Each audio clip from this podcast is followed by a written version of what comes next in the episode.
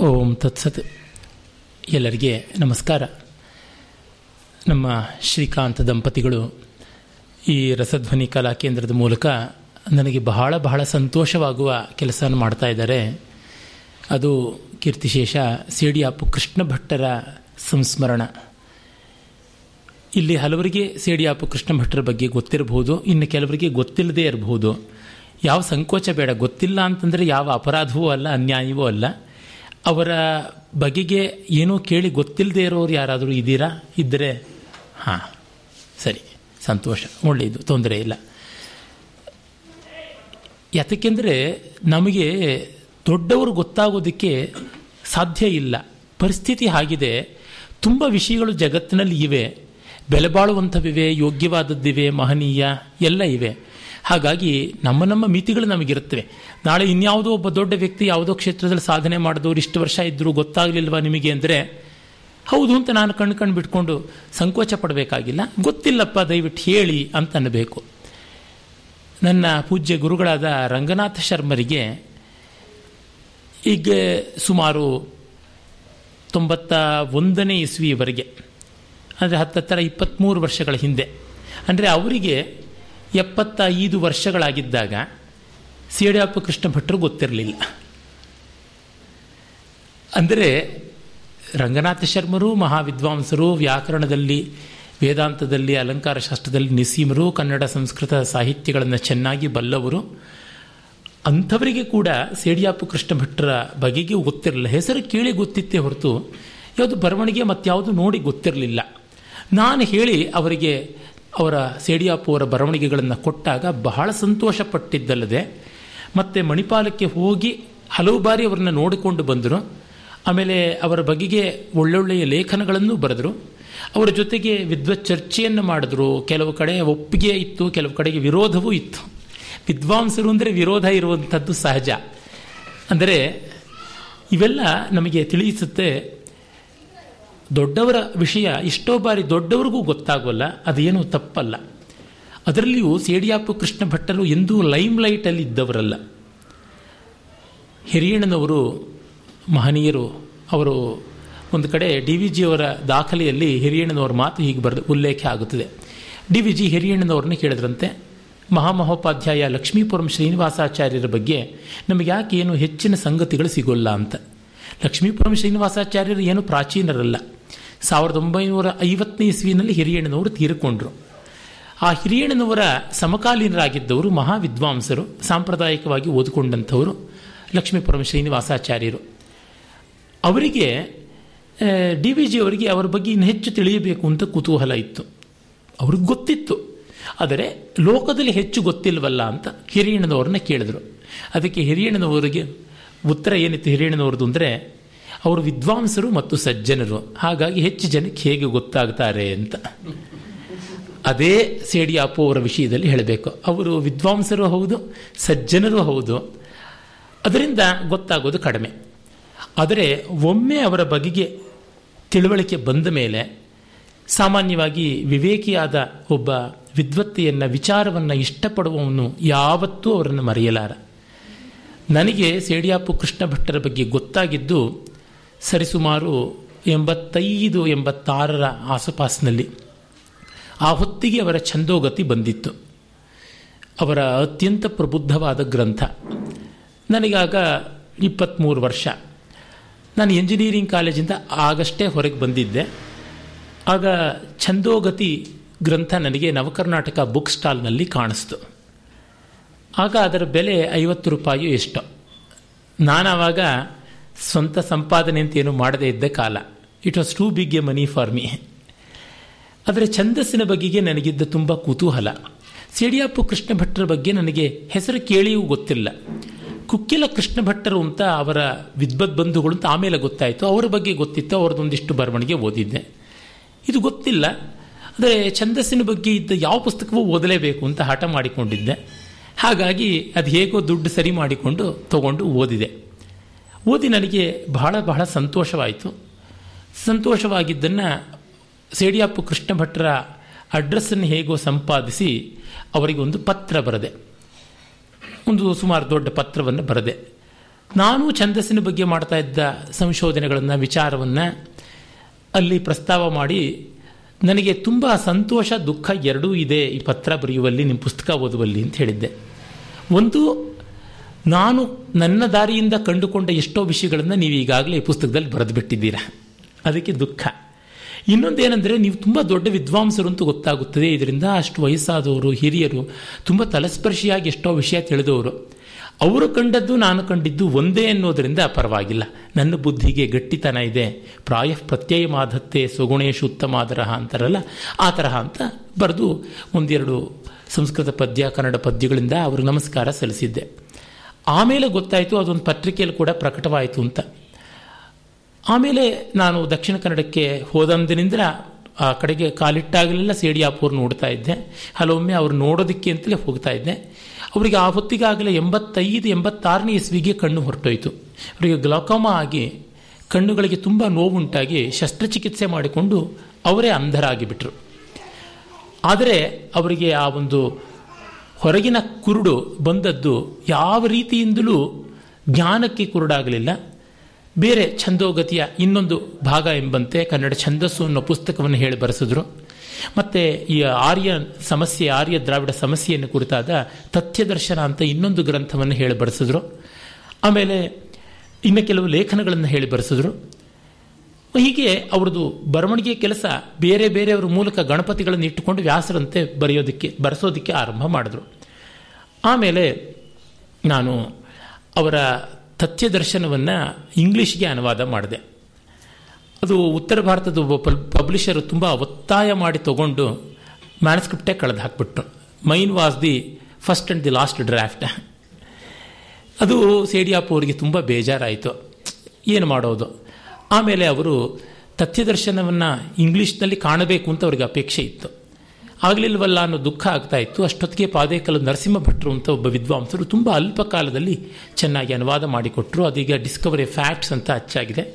ಆ ಪುಸ್ತಕ ಅಚ್ಚಾದ ದಿನವೇ ಅಂದರೆ ಅದು ಲೋಕಾರ್ಪಣೆ ಆಯಿತು. ಶಿವರಾಮ ಕಾರಂತರು ಲೋಕಾರ್ಪಣೆ ಮಾಡಿದ್ರು. ಆ ರಾತ್ರಿಯೇ ಅವರು ತೀರಿಕೊಂಡ್ರು. ಅವರ ಹುಟ್ಟಿದ ಹಬ್ಬ ಪುಣ್ಯತಿಥಿ ಎರಡೂ ಒಂದೇ ಆಯಿತು. ಶೇಕ್ಸ್ಪಿಯರ್ ಆ ರೀತಿಯಾದಂಥ ಲೇಖಕ. ಹುಟ್ಟು ಸಾವು ಎರಡು ಒಂದೇ ದಿವಸಗಳಲ್ಲಿ ಆದದ್ದು. ಈ ತರಹ ಇನ್ನು ಕೆಲವರು ವಿದ್ವಾಂಸರಿದ್ದಾರೆ, ಲೇಖಕರಿದ್ದಾರೆ ಅಂತ ಕೇಳಿದ್ದೀನಿ. ಇದು ಆಗಂತುಕ ಆಕಸ್ಮಿಕ. ಹೆಸರು ಮತ್ತೆರ್ಗ, ಹುಟ್ಟು ಎಲ್ಲಿ ಆಯಿತು, ಯಾವ ರೀತಿ ಆಯಿತು, ಅದು ಗೌಣ. ಅವರು ಮಾಡಿದ ಕೆಲಸ ಇಂಥದ್ದು ಅನ್ನೋದು ತುಂಬ ದೊಡ್ಡದು. ಅವರು ಸಾವಿರದ ಒಂಬೈನೂರ ಎರಡನೇ ಇಸ್ವಿನಲ್ಲಿ ಹುಟ್ಟಿದ್ದು. ಸಾವಿರದ ಒಂಬೈನೂರ ಎರಡು ಜೂನ್ ಎಂಟನೇ ತಾರೀಕು ದಕ್ಷಿಣ ಕನ್ನಡದ ಕುಕ್ಕಿಲದಲ್ಲಿ ಅವರು ಹುಟ್ಟಿದ್ದು. ದಕ್ಷಿಣ ಕನ್ನಡದಲ್ಲಿ ಕುಕ್ಕಿಲ ಅಂತ ಪುತ್ತೂರಿನ ತಾಲೂಕಿನಲ್ಲಿ ಇರತಕ್ಕಂಥ ಒಂದು ಸಣ್ಣ ಹಳ್ಳಿ. ಅವರ ತಂದೆಯ ಊರು ಸೇಡಿಯಾಪು ಅಂತ. ಅದು ಯಾವ ಥರ ಹೆಸರು ಬಂತು ಅನ್ನೋದನ್ನು ಅವರು ಹೇಳಿದ್ದಾರೆ. ಸೇಡಿ ಕಾಪು ಅಂತ ಅನ್ನೋ ದೃಷ್ಟಿಯಿಂದ ಬಂದದ್ದು. ಸೇಡಿ ಕಾಪು, ಸೇಡಿ ಆಪು ಆಯಿತು. ಅಂದರೆ ಪಹರೆ ಕಾಯ್ತಕ್ಕಂಥ ಸುಂಕ ತೆರುವ ಆ ರೀತಿಯಾದ ಗಡಿಯನ್ನು ಕಾಯುವಂಥ ಒಂದು ಕೆಲಸ, ಕುಂಬಳೆ ರಾಜಮನೆತನ ಅದಕ್ಕೆ ಸಂಬಂಧಪಟ್ಟಿದ್ದಾಗಿರಬೇಕು. ಒಟ್ಟಿನಲ್ಲಿ ಆ ಒಂದು ಕಾವಲಿನ ಜಾಗ, ಆಯಕಟ್ಟಿನ ಜಾಗ ಅನ್ನೋದು ಸೇಡಿಯಾಪು ಅನ್ನೋದಕ್ಕೆ ಅರ್ಥ. ಅವರ ತಂದೆಯವರ ಹೆಸರು ರಾಮ್ಭಟ್ರು ತಾಯಿ ಮೂಕಾಂಬಿಕೆ ಅಥವಾ ಮೂಕಮ್ಮನವರು ಅವರ ಸುಪುತ್ರ. ಇವರ ಅಜ್ಜನ ಮನೆಯಲ್ಲಿ ಇವರು ಹುಟ್ಟಿದ್ದು ಕುಕ್ಕಿಲ ಅಂತ ಊರು.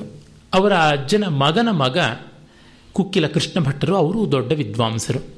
ಇವರು ದೊಡ್ಡ ವಿದ್ವಾಂಸರಾಗಿ ಬೆಳಗಿದರು. ಆಮೇಲೆ ಅವರು ತುಂಬ ಬಡತನದಲ್ಲಿ ಒದ್ದಾಡಿದ್ರು.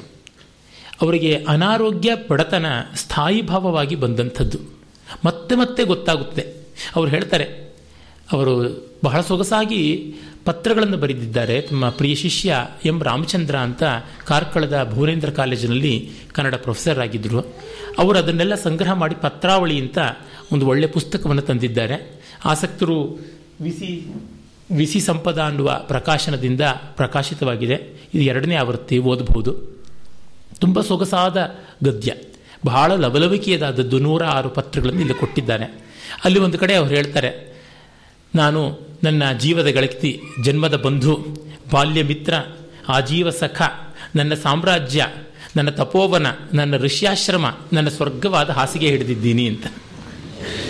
ಆ ಮಟ್ಟಕ್ಕೆ ಅವರು ತಮ್ಮ ಅನಾರೋಗ್ಯವನ್ನು ಅವರು ವಿಡಂಬನೆ ಮಾಡಿಕೊಳ್ಳೋರಾಗಿದ್ದರು ಚಿಕ್ಕ ವಯಸ್ಸಿಂದ ಅವರಿಗೆ ಆ ರೀತಿಯಾದ ಶಾರೀರಿಕವಾದ ದೌರ್ಬಲ್ಯ ಇತ್ತು.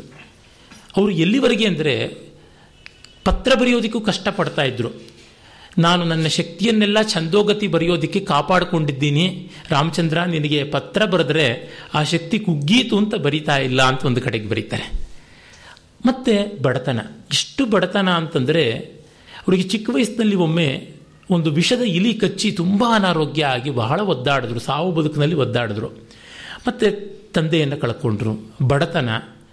ಮತ್ತಂತೂ ಆಗ ಬ್ರಾಹ್ಮಣರು ಅಂದರೆ ಬಡತನ, ಹೇಳಿ ಮಾಡಿಸಿದಂಥದ್ದು. ದಕ್ಷಿಣ ಕನ್ನಡದಲ್ಲಿ ಯಾವ ಸಂಪನ್ಮೂಲ, ಸೌಕರ್ಯ ಯಾವುದೂ ಇರಲಿಲ್ಲ. ಆ ಥರ ಇದ್ದಾಗಲೂ ಕೂಡ ಅವರ ಬುದ್ಧಿ ಎಷ್ಟು ನಿಶಿತವಾಗಿತ್ತು ಅನ್ನೋದಕ್ಕೆ ಅವರಿಗೆ ಆಗ ವಿಷ್ಣು ಸಹಸ್ರನಾಮ ಪರಿಚಿತವಾಗಿತ್ತು. ಏಳೆಂಟು ವರ್ಷ ಅವರಿಗೆ. ಅವರ ಅಣ್ಣ ಒಮ್ಮೆ ಎಲ್ಲಿಂದಲೋ ಭಗವದ್ಗೀತೆಯ ಪುಸ್ತಕ ತಗೊಂಡು ಬಂದು ಓದ್ತಾ ಇದ್ರಂತೆ. ಆ ಭಗವದ್ಗೀತೆಯ ಪುಸ್ತಕವನ್ನು ಓದುವಾಗ ಇವರಿಗೆ ಒಂದು ಶ್ಲೋಕ ಕೇಳ್ತಿದ್ದಂತೆ, ಇದು ನೀನು ಸರಿಯಾಗಿ ಓದ್ತಿಲ್ಲ ಅಂದ್ರಂತೆ.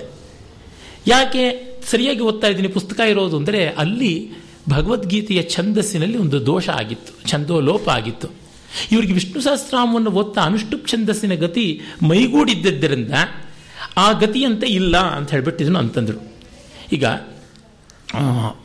ಆರ್ಷ ಗ್ರಂಥಗಳಲ್ಲಿ ಭಗವದ್ಗೀತೆ ಮೊದಲಾದವುಗಳಲ್ಲಿ ಅಲ್ಲಲ್ಲಿ ಲಘು ಬರುವ ಜಾಗದಲ್ಲಿ ಗುರು ಬರುವಂಥದ್ದು, ಗುರು ಬರುವ ಜಾಗದಲ್ಲಿ ಲಘು ಬರುವುದು ಈ ಥರ ಆಗುತ್ತದೆ. ತಪಸ್ವಾಧ್ಯಾಯ ನಿರತಂ, ತಪಸ್ವಿ ವಾಗ್ವಿದಾಂ ವರಂ ಅಂತನ್ನುವಲ್ಲಿ ಪಂಚಮಂ ಲಘು ಸರ್ವತ್ರ, ಸಪ್ತಮಂ ದ್ವಿಚತುಷ್ಟಯೋ ಗುರುಷಷ್ಟಂಚ ಪಾದಾನಾಂ ಚತುರ್ಣಾಂ ಸ್ಯಾದ ಅನುಷ್ಠುಭ್, ಅನುಷ್ಠುಭಿ ಎನ್ನುವ ಲಕ್ಷಣ ಪೂರ್ತಿಯಾಗಿಲ್ಲ. ಏಳನೇ ಅಕ್ಷರವು ಲಘುವಾಗಿಬಿಟ್ಟಿದೆ ತಪಸ್ವಾಧ್ಯಾಯ ನಿರತಂ ತಪಸ್ವಾಧ್ಯಾಯ ನಿರತಂ. ಆರು, ಏಳು, ಎಂಟು, ಮೂರು ಗುರು ಆಗಬೇಕಾಗಿತ್ತು ಅದು ಆರು, ಏಳು, ಎರಡು ಲಘು ಆಗಿದೆ ಅವರಿಗೆ ಅದು ಕೇಳುವಾಗಲೇ ಅಷ್ಟು ಗೊತ್ತಾಗಿದೆ. ಅವರೇ ಬರ್ಕೋತಾರೆ ಒಂದು ಕಡೆ. ಇದರಿಂದ ನನಗೆ ಗೊತ್ತಾಗ್ತು, ಮುಂದೆ ಗೊತ್ತಾಯಿತು, ನನ್ನಲ್ಲಿ ಇನ್ಬಿಲ್ಟ್ ಆಗಿ ಇಂಟ್ಯೂಟಿವ್ ಆಗಿ ಛಂದೋಗತಿಯ ಬಗ್ಗೆ ಸೂಕ್ಷ್ಮತೆ ಇದೆ ಅಂತ ಹೇಳಿಬಿಟ್ಟು. ಆ ಬಡತನದಲ್ಲಿ ಅವರಿಗೆ ಹೈಸ್ಕೂಲ್ವರೆಗೂ ಓದೋಕ್ಕಾಯಿತು, ಮತ್ತೆ ಓದೋಕ್ಕಾಗಲಿಲ್ಲ. ಅವರ ತಂದೆ ಆಯುರ್ವೇದ ವೈದ್ಯರಾಗಿದ್ದರು. ಆ ಗ್ರಂಥಗಳನ್ನು ತಾವೇ ಓದಿಕೊಂಡ್ರು, ತಾವೇ ಪ್ರಯತ್ನದಿಂದ ಸಂಸ್ಕೃತ, ಕನ್ನಡ ಕಲಿತ್ಕೊಂಡ್ರು. ಆಮೇಲೆ ಅವರಿಗೆ ಬೇಕಾದಷ್ಟು ಭಾಷೆಗಳು ಬಂತು. ಸೆಡಿಯಾಪು ಅವರಿಗೆ ನಾನು ಬಲ್ಲಂತೆ ಕನ್ನಡ, ಸಂಸ್ಕೃತ, ಇಂಗ್ಲೀಷ್, ಹಿಂದಿ, ಮರಾಠಿ, ತುಳು, ಕೊಂಕಣಿ, ಮಲಯಾಳ, ತಮಿಳು, ಒಂದು ಸ್ವಲ್ಪ ತೆಲುಗು, ಇಷ್ಟು ಭಾಷೆಗಳ ಪರಿಚಯ ಇತ್ತು.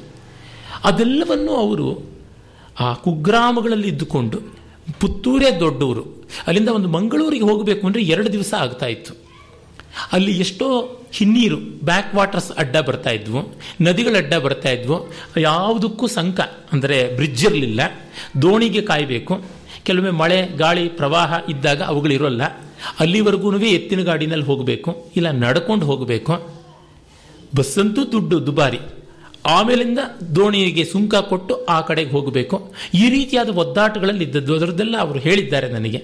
ಬಹಳ ಕಷ್ಟಪಟ್ಟರು ಇಷ್ಟು ಕಷ್ಟಪಟ್ಟು ಅವರು ವಿದ್ಯಾಭ್ಯಾಸ ಮಾಡಿದ್ರು. ತಾವೇ ಅಧ್ಯಯನ ಮಾಡಿಕೊಂಡ್ರು. ಪಂಡಿತ ಪರೀಕ್ಷೆಯಲ್ಲಿ ಪಾಸ್ ಮಾಡಿದ್ರು ಅವರು.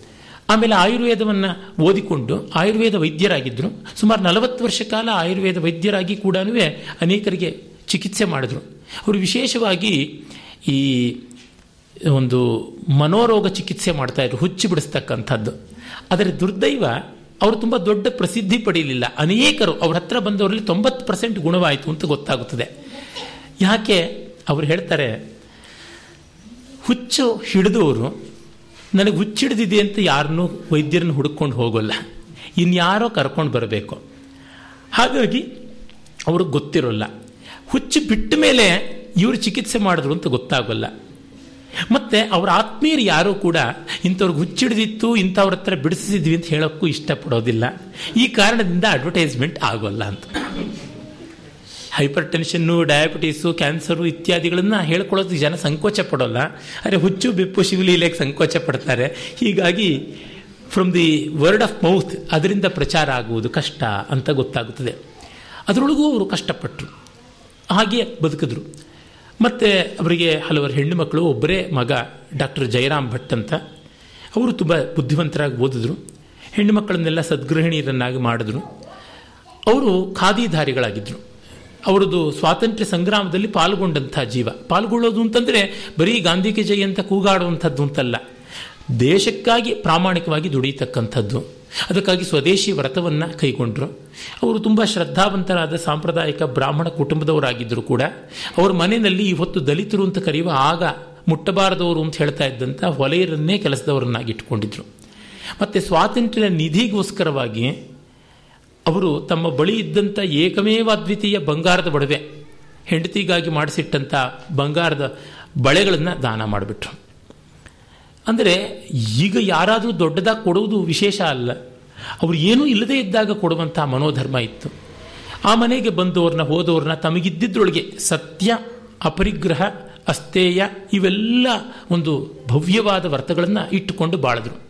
ಅವ್ರು ಹೇಳ್ತಾರೆ, ಎಷ್ಟೋ ಬಾರಿ ಆತ್ಮಹತ್ಯೆ ಮಾಡ್ಕೊಳ್ಬೇಕು ಅಂತ ಅನ್ನಿಸ್ತಾ ಇತ್ತು. ಆಗ ಸಮಾಧಾನ ಕೊಡ್ತಾ ಇದ್ದಿದ್ದು ಈ ಸ್ವಾತಂತ್ರ್ಯ ಆಂದೋಲನ ಗಾಂಧೀಜಿ ಯಾವ ಸತ್ಯ, ಅಹಿಂಸೆ ಇತ್ಯಾದಿಗಳನ್ನು ಕೈಗೊಂಡಿದ್ರು ವ್ರತ. ಮತ್ತೆ ಸ್ವಾಮಿ ರಾಮತೀರ್ಥರು ವಿವೇಕಾನಂದರ ಸ್ಫೂರ್ತಿಯಿಂದ ಜಗತ್ತಿನಲ್ಲೆಲ್ಲ ವೇದಾಂತ ಪ್ರಚಾರ ಮಾಡಿದ್ರಲ್ಲ, ಆ ವೇದಾಂತದ ಅವರು, ರಾಮತೀರ್ಥರು ಭಾಷಣ ಆರಂಭ ಮಾಡುವಾಗಲೇ my own self in the form of ladies and gentlemen ಅಂತ ಶುರು ಮಾಡ್ತಾ ಇದ್ರು. ಅಂಥ ದೊಡ್ಡ ವ್ಯಕ್ತಿತ್ವ. ಅವರ ಭಾಷಣಗಳನ್ನು ಇವರು ಓದ್ಕೊಂಡಿದ್ರು. ಅದು ಇವರಿಗೆ ತುಂಬ ಸಾಂತ್ವನ ಕೊಡ್ತಾ ಇತ್ತು ಅಂತ ಹೇಳ್ತಾರೆ. ಮತ್ತೆ ತಿಲಕರು ಬರೆದಂಥ ಗೀತಾ ರಹಸ್ಯ ಅವರಿಗೆ ತುಂಬ ವಿಶೇಷವಾಗಿ ಪ್ರಯೋಜನಕ್ಕೆ ಬಂದದ್ದು ಅಂತಾರೆ.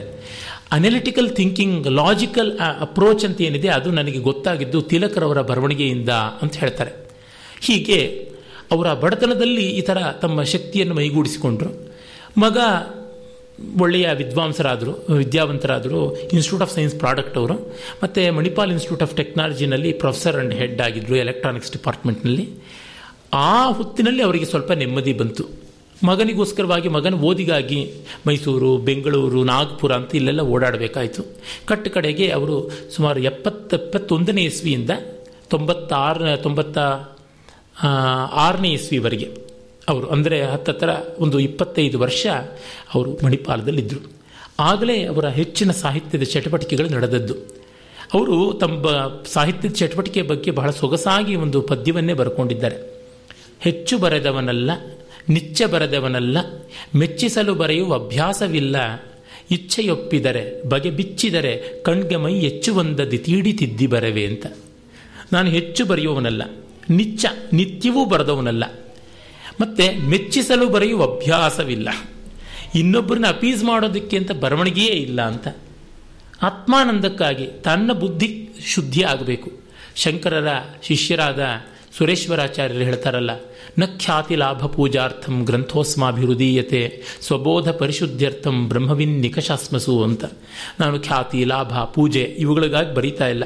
ನನ್ನ ತಿಳುವಳಿಕೆ ಸರಿಯಾಗಿದೆಯೋ ಇಲ್ವೋ ಅಂತ ಬ್ರಹ್ಮಜ್ಞಾನಿಗಳ ಒರೆಗಲ್ಲಿಗೆ ಇಟ್ಟು ನೋಡೋದಕ್ಕೋಸ್ಕರ ಬರೀತಾ ಇದ್ದೀನಿ ಅಂತ. ಹಾಗಾಗಿ ಇಚ್ಛೆಯೊಪ್ಪಿದರೆ, ಮನಸ್ಸು ಬಂದರೆ, ಬಗೆ ಬಿಚ್ಚಿದರೆ, ಆಲೋಚನೆಗಳು ತೆರೆದುಕೊಂಡ್ರೆ they have to open up they have to reveal new truth ಕಣ್ಗೆ ಮೈ ಮೈ ಅಂದರೆ ಕಾಡಿಗೆ. ತಮಿಳಿನಲ್ಲಿ ಹೇಳ್ತಾರೆ, ಮೈ ಹೆಚ್ಚುವಂದದಿ ಹೆಚ್ಚುವಂದದ್ರಿಂದ ಹಚ್ಚುವಂದದಿ. ತೀಡಿ ತಿದ್ದಿ ಬರವೆ, ಪರಿಷ್ಕಾರ. ಅವರೊಂದು ಲೆಟರ್ ಬರೆಸಿದ್ರೆ ಮತ್ತೆ ಎರಡನೇದು, ಮೂರನೇದು ಲೆಟರ್ ಬರೆಸ್ತಾ ಇದ್ರು ಸ್ಪಷ್ಟತೆಗೋಸ್ಕರವಾಗಿ. ಅವರು ಬರೆದಾಗಲೂ ಅಷ್ಟೇ. ಮೊನ್ನೆ ನಾನು ಬರೆದಿದ್ದೆ, ಆ ಲೆಟರ್ನಲ್ಲಿ ಇದ್ದಿದ್ದು ಹೀಗೆ ಅಂತ. ಅವರು ರಾಮಚಂದ್ರ ಅವರಿಗೆ ಬರೆದ ಬರೆದ ಒಂದು ಪತ್ರದಲ್ಲಿ, ಇದು ನನ್ನಂಥವರ ಸಾತ್ವಿಕ ಮಾರ್ಗ ಅಂತ ಏನೋ ಬರ್ಕೊಂಡಿದ್ದಾರೆ. ಆಮೇಲೆ ಅವರು ಇಮ್ಮಿಡಿಯೇಟ್ ಲೆಟರ್ ಕಳಿಸ್ತಾರೆ. ಇಲ್ಲಿ ನನ್ನಂಥವರ ಅಂತ ಹಾಕಿದ್ದೀನಿ, ಅದು ಅಹಂಕಾರ ಸೂಚಕವಾಗಿ ಅಲ್ಲ. ನಾನು ಯಾವ ದಾರಿಯವನು ಅಂತ ತೋರಿಸೋದಿಕ್ಕೆ. ಇದನ್ನು ನೀನು ನನ್ನನ್ನು ಬಲ್ಲವನಾದ ಕಾರಣ ನಿನಗೆ ತಪ್ಪಾಗಿ ತಿಳಿದೇ ಹೋಗ್ಬೋದು. ಅರೆ ಬೇರೆ ಕಡೆ ಏನಾದರೂ ಉಲ್ಲೇಖ ಮಾಡುವಾಗ ಈ ಪದ ಇರಬಾರದು ಅಂತ ಹೇಳಿಬಿಟ್ಟು. ಅವರಿಗೆ ಕಣ್ಣು ಪೂರ್ತಿ ಇರಲಿಲ್ಲ. ನಾನು ನೋಡುವಷ್ಟಿಗೆ. ನಾನು ಎಂಬತ್ತೊಂಬತ್ತನೇ ಇಸ್ವಿನಲ್ಲಿ ಅವರನ್ನು ಮೊದಲ ಬಾರಿ ಕಂಡದ್ದು. ಆದರೆ ಅವರು ಮೊಮ್ಮಗಳ ಮೂಲಕ ಮತ್ತೊಬ್ಬರ ಮೂಲಕ ಪತ್ರ ಬರೆಸ್ತಾ ಇದ್ರು. ಬರೆಸಿದ ಮೇಲೆ ಕಣ್ಣಿಲ್ದೇ ಇದ್ರು ನೀಟಾಗಿ ಸಹಿ ಮಾಡ್ತಾ ಇದ್ರು. ಆಮೇಲೆ ಅವರು ಅಲ್ಲಿ ಮೊನ್ನೆ ದಿವಸ ನಾನು ಅಂತ ಅವರ ಮೊಮ್ಮಗಳು ಶರ್ವಾಣಿ ಮೂಲಕವಾಗಿ ಬರೆಸಿದಂತಹ ಕಾಗದದಲ್ಲಿ ಈ ವಿಷಯವನ್ನು ಹೇಳಿದ್ದು ನೆನಪಿನಲ್ಲಿದೆ. ಆದರೆ ಅದು ಈ ರೀತಿಯಲ್ಲಿ ಅರ್ಥ ಮಾಡಿಕೊಳ್ಳಬೇಕು, ಬೇರೆ ಬಗೆಯಲ್ಲಿ ಅಲ್ಲ ಅಂತ ಹೇಳಿಬಿಟ್ಟು ಶರ ಹಾಕಿ ಇನ್ನೊಂದು ಕಾರ್ಡ್ ಬರೆಸ್ತಾ ಇದ್ರು. ನನ್ನ ಒಂದು ಅವಧಾನ ದೂರದರ್ಶನದಲ್ಲಿ ಪ್ರಸಾರವಾಯಿತು. ಅವರು ಅದನ್ನು ಆಸ್ವಾದಿಸಿದ್ರಂತೆ, ಅದಕ್ಕೆ ಒಂದು ಪತ್ರ ಬರೆದಿದ್ರು. ನಾನು ದೂರದರ್ಶನದಲ್ಲಿ ನಿಮ್ಮ ಅವಧಾನವನ್ನು ಕೇಳಿದೆ. ಕಣ್ಣು ಕಾಣಿಸ್ತಾ ಇಲ್ವಲ್ಲ, ಅದಕ್ಕೆ ಕೇಳಿದೆ ಅಂತ ಬರುತ್ತೆ ಅಂದರೆ ಬರೆಯುವಾಗಲೂ ಅಷ್ಟು ಸ್ಪೆ, ನೋಡಿದೆ ಅಂತ ದೂರದರ್ಶನದಲ್ಲಿ ನೋಡೋದಲ್ವ? ಅಲ್ಲ, ಕೇಳಿದೆ. ಅಂತ. ಮತ್ತು ಅವರು ತಮ್ಮನ್ನು ತಾವು ವಿನೋದನೂ ಮಾಡ್ಕೊಳ್ತಾ ಇದ್ರು. ಅವರಿಗೆ ನಶ್ಯದ ಒಂದು ಅಭ್ಯಾಸ ಇತ್ತು. ಅವರ ಶಿಷ್ಯ ರಾಮಚಂದ್ರನಿಗೆ, ನೀನು ಇಂಥ ಕಡೆಯಿಂದ ಬರುವಾಗ ಇಂಥ ನಶ್ಯನೇ ತಾ ಅಂತ ಬಹಳ ಸ್ಪೆಸಿಫಿಕ್ ಆಗಿ ಹೇಳ್ತಾ ಇದ್ರು. ಸಾವಿರಿನ ನಶ್ಯ ಅದನ್ನು ತರಬೇಕು. ನಾನು ಮಣಿಪಾಲದಲ್ಲಿ ಸಿಗುವಂಥ ನಶ್ಯಕ್ಕೆ ತಲಾಖ್ ಕೊಟ್ಟಿದ್ದೇನೆ.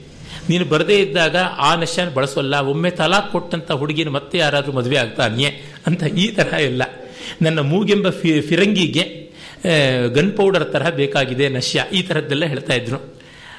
ಆ ರೀತಿಯಲ್ಲಿ ತಮ್ಮ ವಿನೋದವನ್ನು ತಾವು ಮಾಡ್ಕೋತಾ ಇದ್ರು. ಒಮ್ಮೆ ನಮ್ಮ ಜಿ ವೆಂಕಟಸುಬ್ಬಯ್ಯನವರು ಸೇಡಿಯಾಪುರ್ ನೋಡಕ್ಕೆ ಹೋದರು. ನಮಸ್ಕಾರ ಮಾಡಿ ನಾನು ಉಡುಪಿ ಮಣಿಪಾಲಕ್ಕೆ ಬಂದರೆ ಇಬ್ಬರು ಕೃಷ್ಣರ ದರ್ಶನ ಆಗುತ್ತದೆ. ಒಂದು ಉಡುಪಿಯ ಕೃಷ್ಣ, ಮತ್ತೊಂದು ಮಣಿಪಾಲದ ಕೃಷ್ಣ ನಿಮ್ಮನ್ನ ಅಂತ. ಹೌದು, ಇಬ್ಬರು ಕೃಷ್ಣರು ಅಂತ ಹೆಸರು ಮಾತ್ರದಿಂದ ಅಲ್ಲ, ಇನ್ನೂ ಒಂದು ಸಾಮ್ಯ ಇದೆ ಅಂತಂದರು ಸೇಡಿಯಾಪು.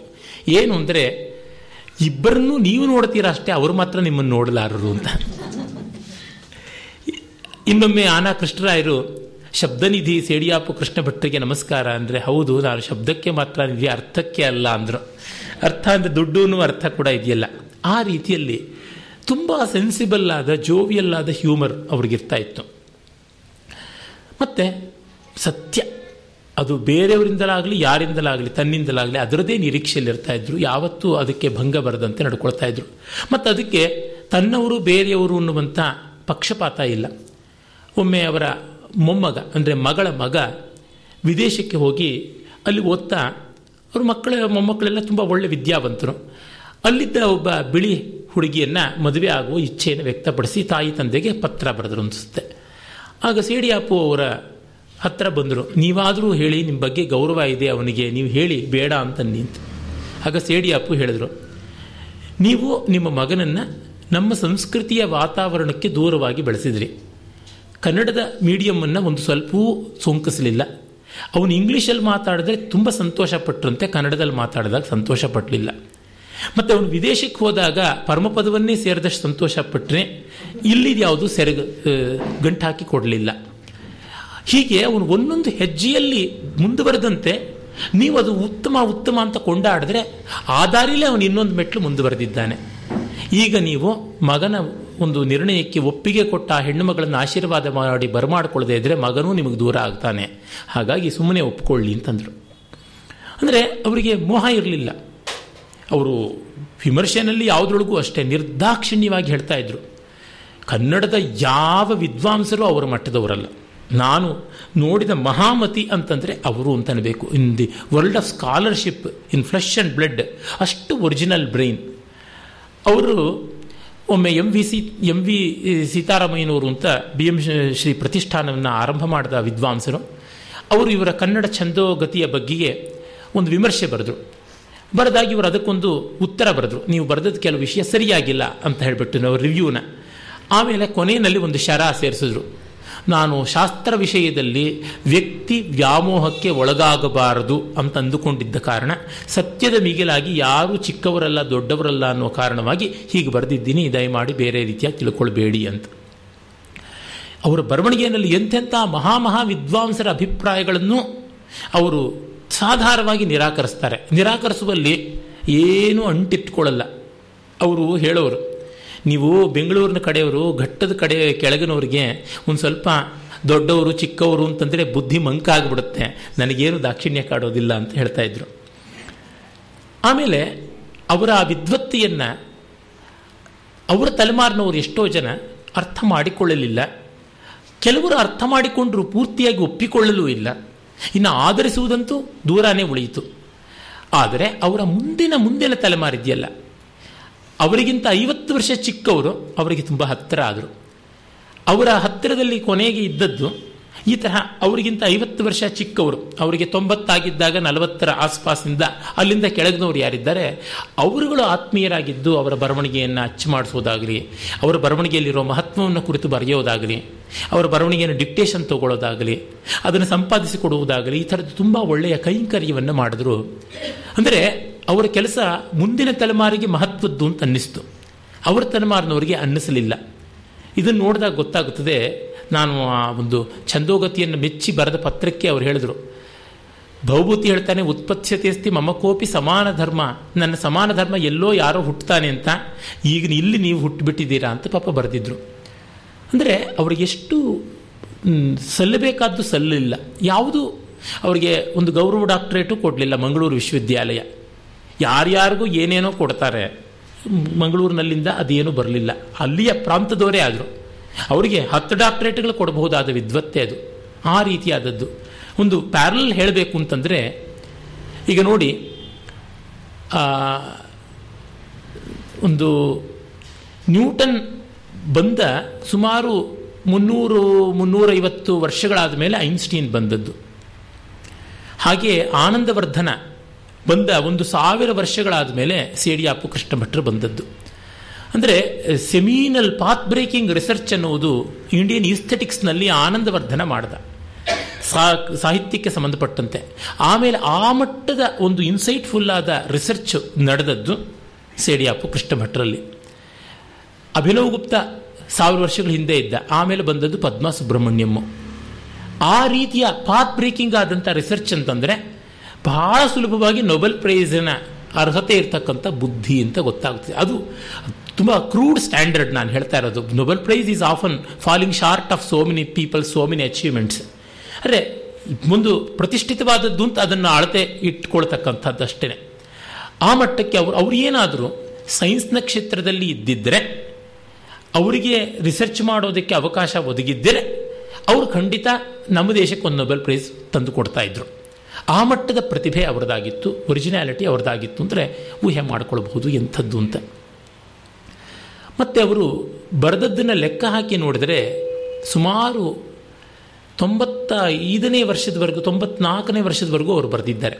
ಅವರು ಆರಂಭ ಮಾಡಿದ್ದು ಇಪ್ಪತ್ತನೇ ವಯಸ್ಸಿಂದ ಬರವಣಿಗೆ ಪಬ್ಲಿಷ್ಡ್ ಆಗಿರೋದು. ಅಂದರೆ ಹತ್ತತ್ರ ಎಪ್ಪತ್ತೈದು ವರ್ಷ. ಅವರ ಇಡೀ ಬರವಣಿಗೆಯನ್ನು ಅಷ್ಟು ದಿವಸಗಳನ್ನು ಲೆಕ್ಕ ಹಾಕಿದ್ರೆ ದಿವಸಕ್ಕೆ ಒಂದು ಸಾಲಿನಂತೆ ಆಗುತ್ತದೆ. ನಾನು ಅದು ಸ್ಕ್ಯಾನ್ ಮಾಡಿ ನೋಡ್ಕೊಂಡಿದ್ದೀನಿ. ಅವರು ಟೋಟಲ್ ರೈಟಿಂಗ್ ಎಷ್ಟು ಪೇಜಸ್ಸು ಎಷ್ಟು ಲೈನ್ಸು ಈ ಇಷ್ಟು ದಿವಸಗಳು ಎಪ್ಪತ್ತೈದು ವರ್ಷದಲ್ಲಿ ಎಷ್ಟು ದಿವಸ, ಆ ದಿವಸಕ್ಕೆ ಮ್ಯಾಚ್ ಮಾಡಿದ್ರೆ ಎಷ್ಟು ಅಂತ. ಆ ಮಟ್ಟಕ್ಕೆ ಎಷ್ಟು ಕಡಿಮೆ, ದಿವಸಕ್ಕೆ ಒಂದು ಲೈನ್ ಬರೆದಿದ್ರೆ ಎಷ್ಟು ತೀಡಿ ತಿದ್ದಿ ಬರೆದಿರ್ಬೋದು. ಅವರೇ ಒಂದು ಕಡೆ ಹೇಳ್ತಾರೆ, ಯಾವುದೇ ಒಂದು ಬರವಣಿಗೆ ಮಾಡಬೇಕಾದ್ರೆ ಯಾವ ಉದ್ದೇಶ ಇಟ್ಕೊಂಡು ಮಾಡಬೇಕು ಅಂತ. ಇದು ಎಲ್ಲ ಲೇಖಕರು ಗಮನದಲ್ಲಿ ಇಟ್ಕೊಳ್ಬೇಕಾದದ್ದು. ನಾವು ಇದುವರೆಗೆ ಜ್ಞಾನ ಶಾಖೆಗಳಲ್ಲಿ in the lore of knowledge ಅಂತೀವಲ್ಲ, ಅಲ್ಲಿ ಯಾವುದಾದ್ರೂ ಒಂದು ತಪ್ಪು ವಿಷಯ ಇದ್ದರೆ ಅದನ್ನು ತಿದ್ದುವುದಕ್ಕಾಗಿ ಬರೆಯಬೇಕು. ಅಥವಾ ಒಂದು ಹೊಸತಾದ ಪ್ರಯೋಜನಕಾರಿಯಾದ ವಿಷಯ ಇದ್ದರೆ ಅದನ್ನು ತೋರ್ಪಡಿಸಬೇಕು. ಇಲ್ಲ, ಇನ್ನು ಯಾವುದಾದ್ರೂ ಒಂದು ಜ್ಞಾನಶಾಖೆಗೆ ಎಕ್ಸ್ಟೆನ್ಷನ್ ಕ್ಲಾರಿಫಿಕೇಶನ್ ಕೊಡುವಂತೆ ಇದ್ದರೆ ಮಾಡಬೇಕು. ಅದಕ್ಕಿಂತ ಮೀರಿ ಯಾವುದೂ ಇಲ್ಲ. ಈ ಮೂರು ನಾಲ್ಕು ಅಂಶ ಇಲ್ಲದೆ ಇದ್ದರೆ ಬರೀಬಾರ್ದು ಅಂತ. ಅವರು ಯಾವ ಬರವಣಿಗೆನೂ ಅದೇ ರೀತಿಯಾಗಿದೆ. ನಿಷ್ಪ್ರಯೋಜಕವಾದದ್ದು ಅಂತ ಅನ್ನೋದು ಸೂಪರ್ಫ್ಲೂಯಸ್ ರೈಟಿಂಗೇ ಇಲ್ಲ ಆ ತರಹ ಮಾಡಿದ್ದಾರೆ.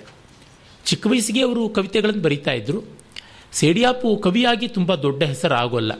ವಿದ್ವಾಂಸರಾಗಿ ಮಾತ್ರ ತುಂಬ ದೊಡ್ಡದಾಗಿ ನಿಲ್ತಾರೆ. ಒರಿಜಿನಲ್ ಬ್ರೈನ್ ಅಂತ. ಕವಿತ್ವದಲ್ಲಿ ಕೆಲವು ಚೆನ್ನಾಗಿರ್ತಕ್ಕಂಥ ಇವೆ. ಅವರ ಸುಮಾರು ಒಂದು ಮೂವತ್ತು, ನಲವತ್ತು ಪುಟಗಳಷ್ಟು ಒಳ್ಳೆಯ ಕವಿತೆ ಇದೆ. ಅವರು ಬರೆದದ್ದು ಒಂದೇ ಕವನ ಸಂಕಲನವಾಯಿತು. ಚಂದ್ರಖಂಡ ಅಂತ. ಆ ಕವಿತೆಗಳನ್ನು ಒಂದು ಕೆಲವನ್ನು ಓದಿಷ್ಟು ಓದಿ ವಿವರಣೆ ಮಾಡ್ತೀನಿ. ಆಮೇಲೆ ಅವರು ಶಾಸ್ತ್ರ ಗ್ರಂಥಗಳನ್ನು ಬರೆದದ್ದು. ಅವರದಾಗಿ ಹೊತ್ತು ನಮ್ಮ ಮಧ್ಯೆ ಇರತಕ್ಕಂಥ ಪುಸ್ತಕಗಳು ಅಂತಂದರೆ ಅವರ ಕವಿತೆ ಚಂದ್ರಖಂಡ ಮತ್ತು ಕೆಲವು ಸಣ್ಣ ಕಾವ್ಯಗಳು ಅಂತ ಈ ಒಂದು ಪುಸ್ತಕ. ಇದು ಕವಿತೆ. ಆಮೇಲೆ ಅವರ ಪತ್ರಾವಳಿ ಅಂತ ಅವರ ಪತ್ರಗಳು. ಮತ್ತು ಅವರಿಗೆ ಪಂಪ ಪ್ರಶಸ್ತಿ ಮರಣೋತ್ತರವಾಗಿ ಬಂತು. ಆ ಒಂದು ಪಂಪ ಪ್ರಶಸ್ತಿ ಭಾಜನವಾದ ಗ್ರಂಥ ವಿಚಾರ ಪ್ರಪಂಚ ಅಂತ ಅವರ ಲೇಖನಗಳ ಸಂಗ್ರಹ. ತುಂಬ ಅದ್ಭುತವಾದಂಥದ್ದು. ಮತ್ತು ಕನ್ನಡ ವರ್ಣಗಳು ಅಂತ ಕನ್ನಡದ ಅಕ್ಷರಗಳ ಬಗ್ಗೆ ಬರೆದದ್ದು ಒಂದು ಪುಸ್ತಕ. ಆಮೇಲೆ ಇದು ಶಬ್ದಾರ್ಥ ಶೋಧ ಅಂತ ಒಂದು ಕಲೆಕ್ಷನ್ ಆಫ್ ರೈಟಿಂಗ್ಸು ಇಲ್ಲಿಯೇ ಅವರ ದೇಶನಾಮಗಳು ಅನ್ನುವ ಒಂದು ಗ್ರಂಥ. ಮತ್ತು ಇನ್ನೊಂದು ತಥ್ಯದರ್ಶನ. ಅದೆರಡೂ ಸೇರಿಕೊಂಡಿದೆ. ಅದಲ್ಲದೆ ಇನ್ನೊಂದು ಪುಸ್ತಕ ಇದೆ ಇನ್ನು ಎರಡು ಗ್ರಂಥಗಳು. ಅದು ಕನ್ನಡ ಛಂದಸ್ಸು ಮತ್ತು ಛಂದೋಗತಿ. ಆ ಪುಸ್ತಕ ನನ್ನ ಕೈನಲ್ಲಿ ಇಲ್ಲದೆ ಯಾರಿಗೋ ಎರವಲು ಕೊಟ್ಟಿದ್ದೀನಿ, ಅದಕ್ಕಾಗಿ ನಾನು ತರಲಿಲ್ಲ. ಅದಾದ ಮೇಲೆ ಅವರು ನೆನಪುಗಳನ್ನು ಕುರಿತು ಅವರ ಮೆಮೋರಿಸನ್ನು ಒಂದು ಬರೆದಿದ್ದಾರೆ. ಮತ್ತು ಒಂದು ಕನ್ನಡ ಕಥೆಗಳ, ಸಣ್ಣ ಕಥೆಗಳ ಸಂಕಲನ ಇದೆ. ನಾಲ್ಕು ಕಥೆಗಳು ಮುಖ್ಯವಾಗಿ ಅಲ್ಲಿ ಬರುತ್ತವೆ. ಚಿನ್ನದ ಚೇಳು ಧರ್ಮಮ್ಮ ನಾಗರಬೆತ್ತ ಚೆನ್ನೆಮಣೆ ಅನ್ನುವಂಥದ್ದು. ಇಷ್ಟು ಅವರ ಸಾಹಿತ್ಯ. ಗಾತ್ರದಲ್ಲಿ ತುಂಬ ವಿಶೇಷ ಅಲ್ಲ. ಆದರೆ ಗುಣದಲ್ಲಿ ಮಾತ್ರ ಬಹಳ ದೊಡ್ಡದಾದದ್ದು ಅವುಗಳ ಪರಿಚಯವನ್ನು ನಮಗಿರುವ ಸಮಯದಲ್ಲಿ ನಾವು ಮಾಡಿಕೊಳ್ಬಹುದು. ಮತ್ತು ಎಂ. ರಾಮಚಂದ್ರ ಅವರು ಅವರ ಒಂದು ವ್ಯಕ್ತಿ ಚಿತ್ರವನ್ನು ಕೊಟ್ಟಿದ್ದಾರೆ. ರಾಮಚಂದ್ರ ಅವರು, ಅವರ ಎರಡು ಜೀವನ ಚರಿತ್ರೆ ಬರೆದಿದ್ದಾರೆ. ಇದು ಕೇಂದ್ರ ಸಾಹಿತ್ಯ ಅಕಾಡೆಮಿಗೆ ಮೇಕರ್ಸ್ ಆಫ್ ಇಂಡಿಯನ್ ಲಿಟ್ರೇಚರ್ ಮಾಲಿಕೆಯಲ್ಲಿ ಬಂದದ್ದು. ಹಾಗಲ್ಲದೆ ಸೇಡಿಯಾಪು ಕೃಷ್ಣ ಭಟ್ಟ ಅಂತ ಇನ್ನೊಂದು ಬರೆದಿದ್ದಾರೆ. ಸೇಡಿಯಾಪು ಅಂತ ಮತ್ತೊಂದು ಗ್ರಂಥವನ್ನು ಅವರಿಗೆ ಬಹುಕಾಲ ಬರವಣಿಗೆ ಮಾಡಿಕೊಳ್ತಾ ಇದ್ದ, ಅವರ ಕೃತಿಗಳನ್ನೆಲ್ಲ ಸಂಪಾದಿಸಿಕೊಟ್ಟಂಥ ಒಳ್ಳೆಯ ಸಹೃದಯ ವಿದ್ವಾಂಸರು ಪಾದೇಕಲ್ಲು ವಿಷ್ಣು ಭಟ್ಟರು ಮಾಡಿಕೊಟ್ಟಿದ್ದಾರೆ. ಮತ್ತು ಅವರನ್ನು ಕುರಿತು ಎರಡು ಸಂಸ್ಮರಣ ಗ್ರಂಥಗಳು ಬಂದಿವೆ. ಒಂದು ಅವರ ಶತಮಾನೋತ್ಸವದಲ್ಲಿ ಶತಾಂಜಲಿ ಅಂತ ಬಂದದ್ದು. ಮತ್ತು ಇನ್ನೊಂದು ನಂದಾದೇವಿಗೆ ಅಂತ ಅವರ ಮರಣೋತ್ತರವಾಗಿ ಪಂಪ ಪ್ರಶಸ್ತಿ ಬಂದ ಕಾಲದಲ್ಲಿ ಬಂದದ್ದು. ದೊಡ್ಡದಾದ ಸನ್ಮಾನಗಳು ಮತ್ತೊಂದು ಅಂತ ಏನಿಲ್ಲ. ಸಮ್ಮೇಳನ ಅಧ್ಯಕ್ಷತೆ, ಗೌರವ ಡಾಕ್ಟ್ರೇಟು ಇತ್ಯಾದಿಗಳು ಯಾವುದೂ ಇಲ್ಲ. ಯಾವ ಕೇಂದ್ರ ಸಾಹಿತ್ಯ ಅಕಾಡೆಮಿ ಪ್ರಶಸ್ತಿ ಈ ಥರದ್ದು ಏನೂ ಇಲ್ಲ. ಈಗ ಇವೆಲ್ಲ ಬರದೇ ಇದ್ದರೆ ಒಳ್ಳೆ ವ್ಯಕ್ತಿಗಳು ಅಂತ ಅನ್ನುವ ಸ್ಥಿತಿ ಬಂದಿದೆ. ಹಾಗಾಗಿ ಚಿಂತೆ ಮಾಡಬೇಕಾಗಿಲ್ಲ. ಪ್ರಶಸ್ತಿ ಪುರಸ್ಕಾರಗಳಿಂದ ವ್ಯಕ್ತಿಗಳು ದೊಡ್ಡವರಾಗುವುದಿಲ್ಲ ಅನ್ನೋದಿದ್ದರೆ ಇದರಲ್ಲಿ ಅದ್ಭುತವಾದ ನಿದರ್ಶನ ಸಿಗುತ್ತದೆ. ಸೇಡಿಯಾಪು ಕೃಷ್ಣ ಭಟ್ಟರದ್ದು ಮುಖ್ಯವಾದ ಕ್ಷೇತ್ರ ಅವರಿಗೆ ಕಾವ್ಯ ಬರೆಯೋ ಪ್ರೀತಿ ತುಂಬ ಇತ್ತು. ಚಿಕ್ಕ ವಯಸ್ಸಿಂದ ಆರಂಭ ಮಾಡಿಕೊಂಡ್ರು. ಕಂದ, ವೃತ್ತಗಳ, ಷಟ್ಪದಿನ ಎಲ್ಲ ಬರಿತಾ ಇದ್ರು. ಅವರಿಗೆ ಸಂಗೀತದ ಜ್ಞಾನ ಕೂಡ ಇತ್ತು. ಇವೆಲ್ಲವೂ ಸ್ವಾರ್ಜಿತವಾಗಿ, ಅಂದರೆ ಅವರು ಸೆಲ್ಫ್ ಟಾಟ್ ತುಂಬ. ಅವರದ್ದು ಸ್ವಾರ್ಜಿತವಾದ ವ್ಯಾಸಂಗ ಯಾವ ಮಟ್ಟದಲ್ಲಿತ್ತು ಅಂದರೆ, ಉಡುಪಿಯ ಬಹಳ ಒಳ್ಳೆ ವಿದ್ವಾಂಸರು ಮಠಪಾಡಿ ರಾಜಗೋಪಾಲಾಚಾರ್ಯ ಅಂತ ಇದ್ದರು ಅವರು ನನಗೆ ಹೇಳಿದರು, ಅವರು ಸ್ವತಂತ್ರವಾಗಿ ಪಾತಂಜಲ ಮಹಾಭಾಷ್ಯವನ್ನು ಓದಿ ಅರ್ಥ ಮಾಡಿಕೊಳ್ಳಬಲ್ಲವರಷ್ಟು ಸಂಸ್ಕೃತ ವಿದ್ವಾಂಸರಾಗಿದ್ದರು ಅಂತ. ಪಾಣಿನಿ ಸೂತ್ರಗಳ ಮೇಲೆ ಪತಂಜಲಿ ಮುನಿಗಳು ಬರೆದ ಮಹಾಭಾಷ್ಯವನ್ನು ಓದಿ ಅರ್ಥ ಮಾಡಿಕೊಳ್ಳೋದಕ್ಕೆ ಸಾಮಾನ್ಯ ಜ್ಞಾನ ಸಾಕಾಗೋಲ್ಲ. ಗಟ್ಟಿ ಸಂಸ್ಕೃತ ಜ್ಞಾನ ಬೇಕು. ಆ ಮಟ್ಟದ್ದಾಗಿತ್ತು ಅಂತ ಗೊತ್ತಾಗುತ್ತದೆ. ನಾನು ಅವ್ರನ್ನ ಕೇಳಿದ್ದೆ. ನೀವು ಎಷ್ಟು ಓದಿದ್ದೀರಾ? ಏನೇನು ಗ್ರಂಥ ಓದಿದ್ದೀರಾ ಅಂತ ನನಗೊಂದು ಪೆದ್ದತನ. ಯಾರನ್ನು ನೀವು ಏನೇನು ಓದಿದ್ದೀರಾ? ಎಷ್ಟು ಪುಸ್ತಕ ಓದಿದ್ದೀರಾ? ಯಾವ ಶಾಸ್ತ್ರ ಓದಿದ್ದೀರಾ? ಎಷ್ಟೆಷ್ಟು ಅದರೊಳಗೆ ವ್ಯಾಸಂಗ ಮಾಡಿದ್ದೀರಾ ಅಂತ ತುಂಬ ಬಾಲಿಶವಾಗಿ ಕೇಳ್ತಾ ಇದ್ದೆ. ಸಿಡಿಯಪ್ಪ ಅವ್ರನ್ನು ಕೇಳಿದೆ. ಇವರು ಹೇಳಿದರು, ನೀವು ತುಂಬ ಪುಸ್ತಕಗಳು ಓದಿರ್ತೀರಾ? ನಿಮ್ಮ ಬರವಣಿಗೆ ನೋಡಿದ್ರೆ ಗೊತ್ತಾಗುತ್ತೆ. ನಾನು ಕಡಿಮೆ ಓದಿದ್ದೀನಿ. ಅರೆ, ಎಷ್ಟು ಕಡಿಮೆ ಓದಿದ್ದೀನಿ, ಅದನ್ನು ಗಟ್ಟಿಯಾಗಿ ಓದಿದ್ದೀನಿ, ಅಂತಂದಿದ್ರು. ಅದು ತುಂಬ ಮುಖ್ಯ. ಅವರು ಕೆಲವು ಕೆಲವು ಭಾಗಗಳನ್ನು ಓದ್ಕೊಂಡಿದ್ರಂತೆ ನಾಟ್ಯಶಾಸ್ತ್ರದ್ದು, ಮಹಾಭಾರತದ್ದು, ಈ ಥರದ್ದು. ಕಾಳಿದಾಸನ್ನು ಓದ್ಕೊಂಡಿದ್ರು ಹೀಗೆ. ಮತ್ತು ಅವರ ಸಂಬಳ ಬಂದ ಮೊದಲನೇ ತಿಂಗಳಲ್ಲಿಯೇ ಅರ್ಧ ಸಂಬಳದಷ್ಟು ಬೆಲೆ ಬಾಳ್ತಾ ಇದ್ದ ಆಪ್ಟೆ ಡಿಕ್ಷನರಿಯನ್ನು ತೊಗೊಂಡು ಬಂದ್ರಂತೆ. ಇದು ಬಹಳ ದೊಡ್ಡ ಸಂಗತಿ ಅನ್ಬೇಕು ಯಾಕೆಂದರೆ ಅವರಿಗೆ ಸಂಬಳ ಬರ್ತಾ ಇದ್ದಿದ್ದು ಹನ್ನೆರಡು ರೂಪಾಯಿ ಆದರೆ ಆರು ರೂಪಾಯಿ ಕೊಟ್ಟು ಆಪ್ಟೆ ಡಿಕ್ಷನರಿ ತೊಗೊಂಡು ಬಂದು ಇಟ್ಕೊಂಡ್ರು ಅಂತಂದರೆ ಇಷ್ಟು ಕಷ್ಟದ್ದು. ವೆಂಕಟಪತಯ್ಯನವರು ಅಂತ ಒಬ್ಬರಿದ್ದರು ಡಿ ವಿ ಜಿ ಅವ್ರ ಬಗ್ಗೆ ಬರೀತಾರೆ. ಅವರು ವೆಂಕಟಪತಯ್ಯನವರು ಇಂಗ್ಲೀಷ್ ಓದಿದ್ರು. ಅವರಿಗೆ ಬಹಳ ಹಿಂದೆ ಡಿ ವಿ ಜಿಯವ್ರಿಗೂ ಹಿರಿಯರವರು. ಕೆಲಸಕ್ಕೆ ಅಂತ ಸೇರಿದ ಮೇಲೆ ಆಗ ಮೊದಲನೇ ಸಂಬಳ ಬರುತ್ತದೆ ಅಂತ ತಂದೆ ಬಾಯಿ ಬಿಟ್ಟುಕೊಂಡಿದ್ರು, ಮೂವತ್ತು ರೂಪಾಯಿ ಸಂಬಳ ಇಂಗ್ಲೀಷ್ ಪ್ರೊಫೆಸರ್ ಅಂತ. ತಂದೆ ಮನೆಗೆ ಬಂದ ತಕ್ಷಣ, ಅಪ್ಪ, ಬಡವ ಅಂದರೆ ಬಡವ ತಂದೆ, ಬಡತನದಲ್ಲಿ ಬೆಳೆದದ್ದು. ಸಂಬಳ ಎಲ್ಲಪ್ಪ ಅಂದರೆ, ಇಲ್ಲಪ್ಪ, ಮೂವತ್ತು ರೂಪಾಯಿ ಸಾಲ ಆಗಿದೆ ಅಂದ್ರಂತೆ ಇದೇನಪ್ಪ ಅಂದರೆ ಪುಸ್ತಕ ಕೊಳ್ಳೋಕ್ಕಿಂತ ಇನ್ನೂ ಪುಸ್ತಕವೇನಪ್ಪ, ನಮ್ಮ ಮನೆ ಬಡತನ ನಿನಗೆ ಗೊತ್ತೇ ಇದೆಯಲ್ಲ, ನಿನ್ನ ಸಂಬಳದಲ್ಲೇ ಬದುಕಬೇಕು ಅಂತ.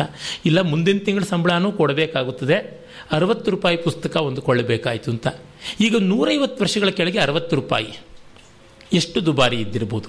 ಅದು ಏನಂದರೆ ಶೇಕ್ಸ್ಪಿಯರ್ ಡಿಕ್ಷನರಿ ಅಂತ ಒಂದು ಡಿಕ್ಷನರಿ ಬಂದಿತ್ತು. ಅದು ಇಂಗ್ಲೆಂಡ್ನಿಂದ ತರಿಸ್ಕೊಂಡಿದ್ದು ಇದು. ಅವ್ರು ಹೇಳಿದ್ರು ಶೇಕ್ಸ್ಪಿಯರ್ನ ಪಾಠ ಮಾಡಬೇಕಾದ್ರೆ ಶೇಕ್ಸ್ಪಿಯರ್ ಡಿಕ್ಷನರಿ ಅಂತ ಅದು ಡಿ ವಿ ಜಿ ಅವರಿಗೆ ಮತ್ತೆ ಉಡುಗೊರೆಯಾಗಿ ಬಂತು. ಗೋಖಲೆ ಇನ್ಸ್ಟಿಟ್ಯೂಟಲ್ಲಿ ಈಗಲೂ ಇದೆ. ಇಷ್ಟು ಗಾತ್ರದ ಡಿಕ್ಷನರಿ. ಶೇಕ್ಸ್ಪಿಯರ್ನ ಪದ ಪದಗಳಿಗೂ ವಿಶೇಷವಾದ ವಿವರಣೆ ಕೊಟ್ಟಿದ್ದು. ನಾನು ಶೇಕ್ಸ್ಪಿಯರ್ನ ಪಾಠ ಕಾಲೇಜಲ್ಲಿ ಮಾಡಬೇಕಾದ್ರೆ ಆ ಪದ ಪದಗಳಿಗೂ ಅರ್ಥ ಗೊತ್ತಿಲ್ಲದೆ ಕಾಂಟೆಕ್ಸ್ಟ್ ಗೊತ್ತಿಲ್ಲದೆ ಆಗೋಲ್ಲ, ವಿದ್ಯಾರ್ಥಿಗಳಿಗೆ ವಂಚನೆ ಮಾಡದಂತೆ ಆಗುತ್ತದೆ. ಹಾಗಾಗಿ ನಾನು ಇದು ಮಾಡಿಕೊಂಡೆ. ಹೇಗೋ ಹೊಟ್ಟೆ ಬಟ್ಟೆ ಕಟ್ಟಿ ಇನ್ನೊಂದು ತಿಂಗಳು ದುಡಿದ್ಬಿಟ್ಟು ಆಮೇಲೆ ಮಾಡೋಣ ಅಂತಂದ್ರಂತೆ. ಈ ರೀತಿಯಾದ ಪರಂಪರೆಗೆ ಸೇರಿದವರು ಸೇಡಿಯಾಪು ಅಂತ ಅನಿಸುತ್ತೆ. ಆ ಆಪ್ಟೆ ಡಿಕ್ಷನರಿನ ಅವರು ಕೊನೆಯವರೆಗೂ ಬಳಸ್ತಾ ಇದ್ರು. ನಾನು ನೋಡಿದ್ದೀನಿ. ಅವರ ಮನೆಯಲ್ಲಿ ಆಪ್ಟೆ ಡಿಕ್ಷನರಿನ ತೆಗೆಸಿ ಅವ್ರ ಕಣ್ಣು ಕಾಣ್ತಾ ಇರಲಿಲ್ವಲ್ಲ? ಸವರಿ ಕೈ ಸವರಿ ಬಿಟ್ಟು ಎಷ್ಟು ದಪ್ಪ ಅನ್ನೋದನ್ನು ನೋಡ್ಕೊಂಡು ಇಲ್ಲಿ ಬರುತ್ತೆ ಅಂತ ಅನ್ಸುತ್ತೆ. ಹಿಂಗೆ ಅಂತ ಹೇಳ್ಬಿಟ್ಟಿದನು ಇಲ್ಲಿ ಮೂರನೇ ಕಾಲಮ್ನಲ್ಲಿ ಕೆಳಗಡೆ ಇದ್ದಿರಬೇಕು ಆ ಪದ, ನೋಡಿ, ಅಂತ ಹೇಳ್ಬಿಟ್ಟು ಅಂತ ಇದ್ರು. ಆ ಮಟ್ಟಕ್ಕೆ ಮೂರು ಕಾಲಮ್ನಲ್ಲಿ ಇದ್ದದ್ದು ರೂಬಿ ಪ್ರಿಂಟಿಂಗ್ದದು ರೂಬಿ ಟೈಪ್ ಪ್ರಿಂಟಿಂಗ್ನ ಡಿಕ್ಷನರಿ, ಅಷ್ಟು ಅಧಿಕಾರ ಅಂತಂದರೆ ಒಂದು ಗ್ರಂಥದ ಮೇಲೆ ಆ ರೀತಿಯಾಗಿ ಇದ್ದದ್ದು. ಮತ್ತು ಅವರು ಕೊನೆ ಕೊನೆಯಲ್ಲಿ ತುಂಬ ಅನಾರೋಗ್ಯದಲ್ಲಿದ್ದರು, ಹಾಸಿಗೆ ಮೇಲೆ ಇರಬೇಕಾಗಿತ್ತು ಅವ್ರು ಹೇಳ್ತಾ ಇದ್ರು. ನಾನು ಇಲ್ಲಿಂದ ಹಾಸಿಗೆಯಿಂದ ಬಾಗಿಲಿಗೆ ಬರೋದು ಎಷ್ಟು ಶ್ರಮ ಆಗುತ್ತದೆ ಅಂದರೆ ಇಲ್ಲಿಂದ ನಾನು ಮಲ್ಪೆಗೆ ನಡೆದಷ್ಟು ಶ್ರಮ ಆಗುತ್ತೆ ಅಂತಿದ್ರು ಮಣಿಪಾಲದಿಂದ ಮಲ್ಪೆಗೆ ನಡೆದಷ್ಟು ಶ್ರಮ ಆಗುತ್ತದೆ. ಅಂದರೆ ಊಹೆ ಮಾಡಿಕೊಳ್ಳಿ ಎಷ್ಟು ಶ್ರಮ ಅಂತ ಅದನ್ನು ಹೇಳ್ತಿದ್ರು. ಮತ್ತು ಅವರಿಗೆ ಎಷ್ಟು ಹೆಜ್ಜೆ ಹಾಕಿದ್ರೆ, ಬಚ್ಚಲ ಮನೆ ಬಾಗಿಲು, ಎಷ್ಟು ಹೆಜ್ಜೆ ಹಾಕಿದ್ರೆ ತಮ್ಮ ಕೊಠಡಿ ಬಾಗಿಲು ಅನ್ನೋದೆಲ್ಲ ಗೊತ್ತಿತ್ತು. ಅಷ್ಟು ಎಣಿಸಿಕೊಂಡು ಹೆಜ್ಜೆ ಹಾಕಿ ನಡೀತಾ ಇದ್ರು. ನಾನು ಅವ್ರನ್ನ ನೋಡ್ತಾ ಇದ್ದಂತೆ ಆರೋಗ್ಯ ಕುಗ್ಗುತ್ತಾ ಇತ್ತು. ಅಲ್ಲಿ ಬೆಡ್ ಪ್ಯಾನು ಪಕ್ಕದಲ್ಲೇ ಇತ್ತು. ನಾನು ಅವ್ರನ್ನ ಒಮ್ಮೆ ಕೇಳಿದೆ. ಹೇಗಿದೆ ಆರೋಗ್ಯ ಅಂತ. ಆಗ ಅವರು, ನಿಮಗೆ ಒಂದು ಸೂತ್ರ ಹೇಳ್ತೀನಿ. ನೀವು ಕವಿಗಳು ಹೌದು, ಸಂಸ್ಕೃತ ಓದ್ದ ಕವಿ ಜೊತೆಗೆ ಇಂಜಿನಿಯರಿಂಗು ಮ್ಯಾಥಮೆಟಿಕ್ಸ್ ಅಂತೆಲ್ಲ ಓದಿದ್ದೀರಾ? ಎಷ್ಟೆಷ್ಟು ಮಟ್ಟಿಗೆ ಬೆಡ್ ಪ್ಯಾನ್ ಹಾಸಿಗೆಗೆ ಹತ್ತಿರ ಆಗುತ್ತೋ ಅಷ್ಟೆಷ್ಟು ಮಟ್ಟಿಗೆ ದೂರ ಆಗುತ್ತದೆ ನನ್ನ ಆರೋಗ್ಯ ನನ್ನಿಂದ ಅಂತ ಹೇಳಿಬಿಟ್ಟಂತಂದಿದ್ರು ಆಮೇಲೆ ಅವರು ಒಂದು ಕನ್ನಡದ ಪದ್ಯವನ್ನು ಹೇಳಿದರು. ಆ ಪದ್ಯ ನಾನು ಹೇಳಬೇಕಾಗಿಲ್ಲ, ಒಂದು ಅಲಂಕಾರ ಶಾಸ್ತ್ರೀಯವಾದಂಥ ಪದ್ಯ, ತಮಾಷೆಯ ಪದ್ಯ ಇರಲಿ. ಅಂದರೆ ಒಂದು ಕಡೆ ಕಾವ್ಯ, ಇನ್ನೊಂದು ಕಡೆಗೆ ಡೈರೆಕ್ಟ್ಲಿ ಪ್ರಪೋರ್ಷನಲ್ಲು ಇನ್ವರ್ಸ್ಲಿ ಪ್ರಪೋರ್ಷನಲ್ ಅಂತ ಮ್ಯಾಥಮೆಟಿಕಲ್ ಆಗಿ ಹೇಳ್ತಾ ಇದ್ರು. A sense of humour even in explaining such hard reality ಇಂಥ ಸೇಡಿಯಾಪು ಕೃಷ್ಣ ಭಟ್ರ ವ್ಯಕ್ತಿತ್ವ ವಿಸ್ಮಯಾವಹವಾದದ್ದು. ಅವರ ಕೃತಿಗಳ ಕಡೆಗೆ ನಾವಿನ್ನು ಗಮನಿಸೋಣ. ಅವರ ವ್ಯಾಸಂಗ ಮುಖ್ಯವಾಗಿ ನಡೆದದ್ದು ವ್ಯಾಕರಣ ಮತ್ತು ಛಂದಸ್ಸು. ಜೊತೆಗೆ ಶಬ್ದ ನಿರುಕ್ತಿ ಶಾಸ್ತ್ರ ಎಟಿಮಾಲಜಿ ಅಂತ ಕರೀತಾರಲ್ಲ, ಅದಕ್ಕೆ ಸಂಬಂಧಪಟ್ಟದ್ದು. ಇವುಗಳಿಗೆ ಆನುಷಂಗಿಕವಾಗಿ ಕಲ್ಚರಲ್ ಸ್ಟಡೀಸ್ ಸಾಂಸ್ಕೃತಿಕ ಅಧ್ಯಯನಗಳು ಅದು ಸೇರಿಕೊಂಡು ಬಂದದ್ದಾಗಿತ್ತು. ಇದನ್ನು ಮಾಡಿದರು. ಮೊದಲಿಗೆ ಅವರ ಕಾವ್ಯವನ್ನು ಕಾಣೋಣ. ಛಂದೋಗತಿ ಚಂದ್ರಖಂಡವನ್ನು ನಾವು ನೋಡೋಣ. ಅಲ್ಲಿ ಅವರು ಒಂದು ಕಡೆ ಬರೀತಾರೆ. ಹಳೆ ಹಳೆಯ ಇಮೇಜರಿಗಳನ್ನು ಹಾಗೆ ತಗೊಳ್ಬಾರ್ದು ಪೂರ್ವ ಕವಿಗಳದು ನಮ್ಮದಾದ ಇಮೇಜರಿ ಎಲ್ಲ ಇರಬೇಕು. ಮುಖಚಂದ್ರ, ಕರಕಮಲ ಇತ್ಯಾದಿಗಳನ್ನೆಲ್ಲ ಬಳಸಬಾರ್ದು ಅನ್ನುವಂಥ ದೃಷ್ಟಿ. ಫ್ರೆಶ್ ಇಮೇಜರಿ ಬೇಕು. ಹೊಸತಾದ ಅಲಂಕಾರಗಳು ಇರಬೇಕು ಅಂತ. ಬೆಳಗಿನ ತಂಗಾಳಿ ಅಂತ ಒಂದು ಕವಿತೆ. ಕನಸನು ಮುಸುಕನು ತೊಲಗಿಸಿ ಬರುತ್ತಿದೆ ಬೆಳಗಿನ ತಂಗಾಳಿ. ಮುಗಿಲ ಮುಸುಕ ತುಳಿದಾಡುವ ಬೆಳ್ಮಗು ಓವೋ ತಿಳಿಗಾಳಿ ಅಂತ. ಮುಗಿಲ ಮುಸುಕ ಮುಸುಕ ತುಳಿದ ತುಳಿದಾಡುವ ಬೆಳ್ಮಗು. ಬೆಳ್ ಅಂದರೆ ಬೆಳಗು. ಬೆಳಗಿನ ಮಗು ಆ ಮಾರ್ನಿಂಗ್ ಬ್ರೀಸ್. ಅದು ಮೋಡದ ಮುಸುಕನ್ನು ತಳ್ಳಿಕೊಂಡು ಆ ಹಾಸಿಗೆ ಬಟ್ಟೆ ಮೇಲೆ ಕುಣಿದಾಡಿಕೊಂಡು ಬರ್ತಾ ಇರ್ತಕ್ಕಂಥ ಮಗು ಅಂತ ಹೇಳ್ಬಿಟ್ಟಂತಾರೆ. ಉಷಯ ಪಥಕ್ಕೆ ಬೆಳ್ಳಿಯ ಕೈದೀವಿಗೆ ಹಿಡಿದೈ ತರುವಾಳಿ.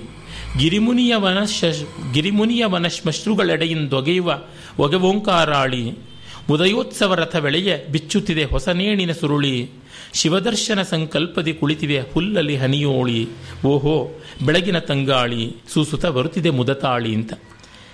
ಆ ಉಷಾದೇವಿಯ ದಾರಿಗೆ ಬೆಳ್ಳಿಯ ದೀವಟಿಗೆ ಹಿಡ್ಕೊಂಡು ಬರ್ತಾ ಇರುವ ಸಖನ ಹಾಗೆ ಕಾಣಿಸ್ತಾ ಇದೆ.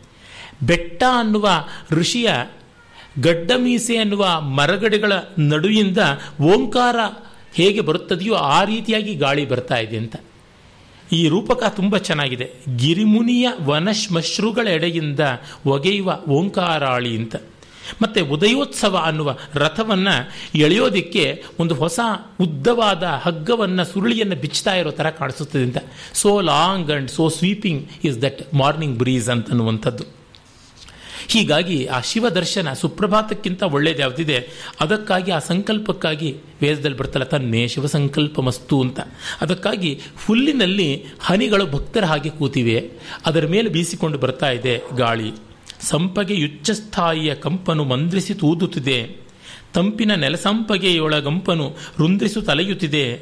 ಶೇಪಾಲಿಕೆ ಇಳಿ ದಿಂಗಳ ಸುರಭಿಯ ತಂದ್ರಿಸಿ ತೂಗುತ್ತಿದೆ.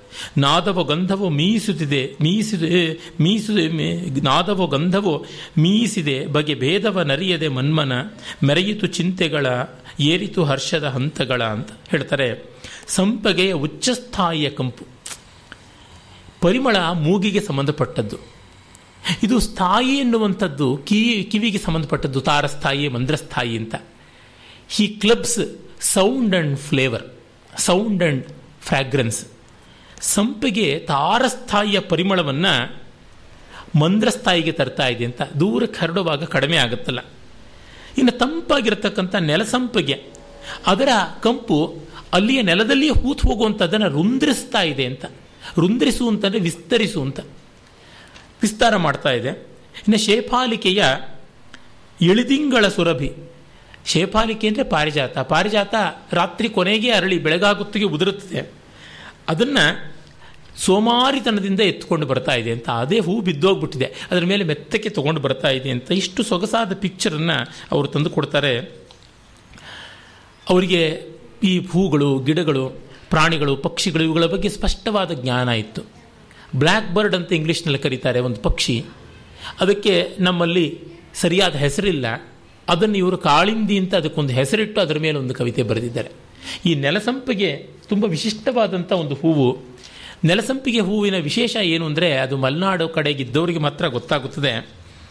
ಆ ನೆಲ ನೆಲಸಂಪಿಗೆ ಹೂವಿನ ಒಂದು ಕಲ್ಪನೆಯನ್ನು ಅವರು ಮಾಡಿದ್ದಾರೆ.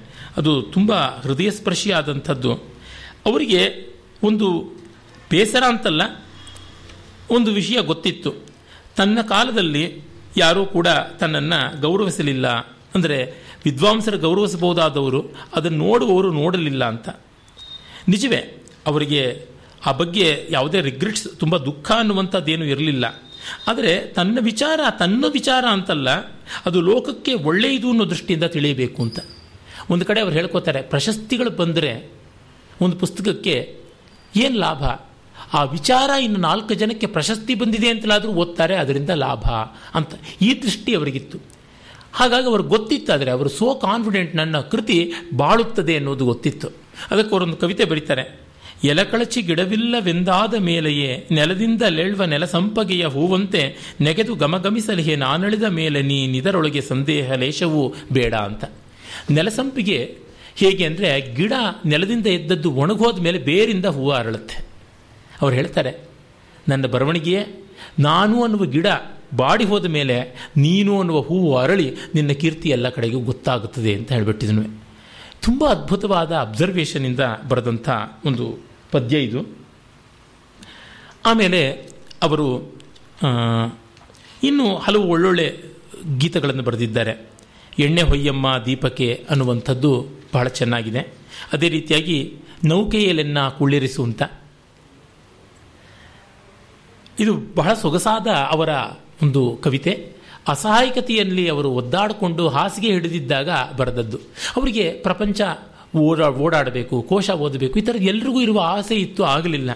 ಅದಕ್ಕೆ ಅವರು ಕೇಳ್ತಾರೆ ಅಮ್ಮ ನಿನ್ನ ವಿಹಾರ ನೌಕೆಯಲ್ಲಿ ಎನ್ನ ಕುಳಿರಿಸು? ಸಣ್ಣ ಬೆಳಗಿಂದೀಜಿ ಈಜಿ, ಬೆನ್ನು ಹುರಿ ಕೈಕಾಲು ಕುಸಿಯಿತು, ಅಮ್ಮ ನಿನ್ನ ವಿಹಾರ ನೌಕೆಯಲ್ಲೆನ್ನ ಕುಳ್ಳಿರಿಸು? ಹೊತ್ತು ನಿತ್ಯ ದಾಟಿ ಕೆಳಗೆ ಕೆಳಗೆ ಹೋಗುತ್ತಿದೆ, ಸುತ್ತಲೂ ಎತ್ತಲೂ ಮೊದಲಿದ್ದ ಶುಭ್ರತೆ ಕಾಣದಾಗುತ್ತಿದೆ. ತಲೆಯನ್ನು ಎತ್ತಿ ಹಿಡಿದು ಹಿಡಿದು ಬಳಲಿದ ಕೊರಳು ಸೋಲುತ್ತಿದೆ, ಉಸಿರನ್ನು ಎತ್ತಿ ಮೊಗೆದು ಮೊಗೆದು ಚೆಲ್ಲುತ್ತಾ ತೆಗಲೆ ಬತ್ತುತ್ತಿದೆ. ಅಮ್ಮ, ನಿನ್ನ ವಿಹಾರ ನೌಕೆಯಲ್ಲಿ ಎನ್ನ ಕುಳ್ಳಿರಿಸು?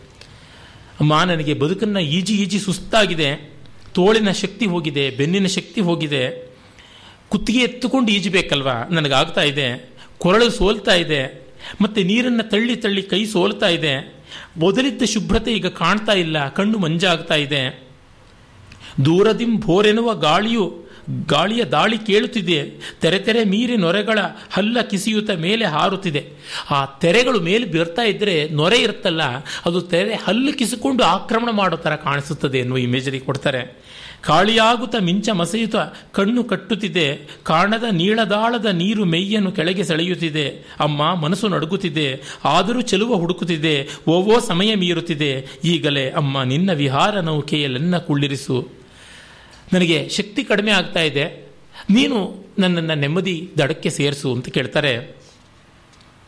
ಇದನ್ನು ನಮ್ಮ ಚಂದ್ರಶೇಖರ ಕೆದಲಾಯರು ಬಹಳ ಸೊಗಸಾಗಿ ಮಧ್ಯಮಾವತಿ ಹಿಂದೂಸ್ತಾನಿಯ ಮೇಘರಾಗಕ್ಕೆ ಹತ್ತಿರ ಬರ್ತದೆ. ಅದರಲ್ಲಿ ಹಾಡಿದ್ದಾರೆ.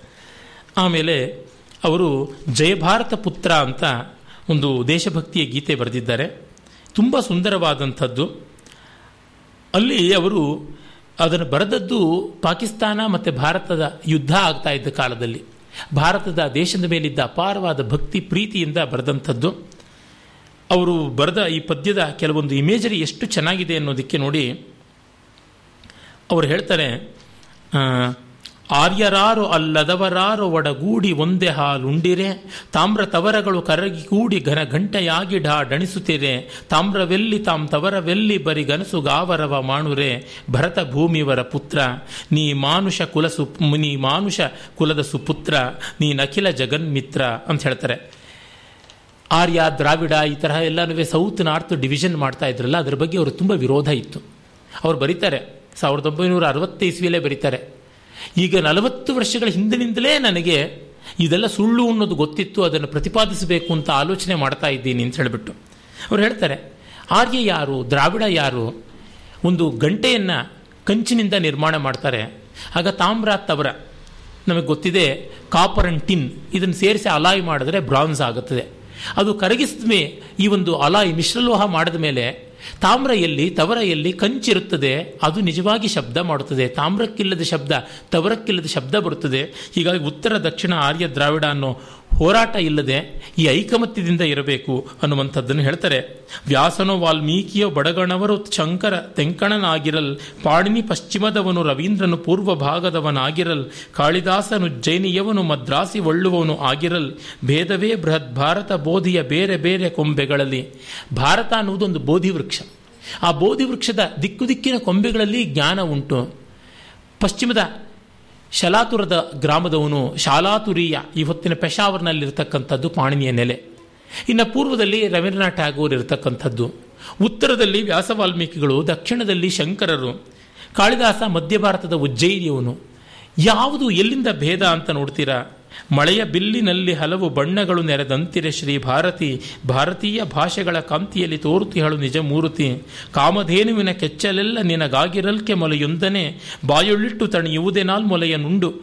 ಕುಣಿ ಕುಣಿಯೋ ಕಂದನೆ ಅಂತಾರೆ ಕಾಮಧೇನುವಿಗಿರುವಂತೆ ಸಹಸ್ರ ಊಧಸ್ಸುಗಳು. ಸಾವಿರ ಸಾವಿರ ಕೆಚ್ಚಲುಗಳು ಭಾರತೀಯ ಭಾಷಾ ಅವಧೂಟಿಗೆ ಇದೆ. ಹಾಗಿರುವಾಗ ನನ್ನ ಮಾತೃಭಾಷೆನೇ ಸಾಕು, ಬೇರೆದನ್ನು ಕಲಿಯೋಲ್ಲ ಅಂತ ಏನು? Milton ಹೇಳ್ತಾನಲ್ಲ one tongue is not a tongue ಅಂತ. ಒಂದೇ ಭಾಷೆ ಕಲಿತವನಿಗೆ ಆ ಭಾಷೆನೂ ಬರೋಲ್ಲ ಅಂತ ಮಿಲ್ಟನ್ ಹೇಳ್ತಾನೆ.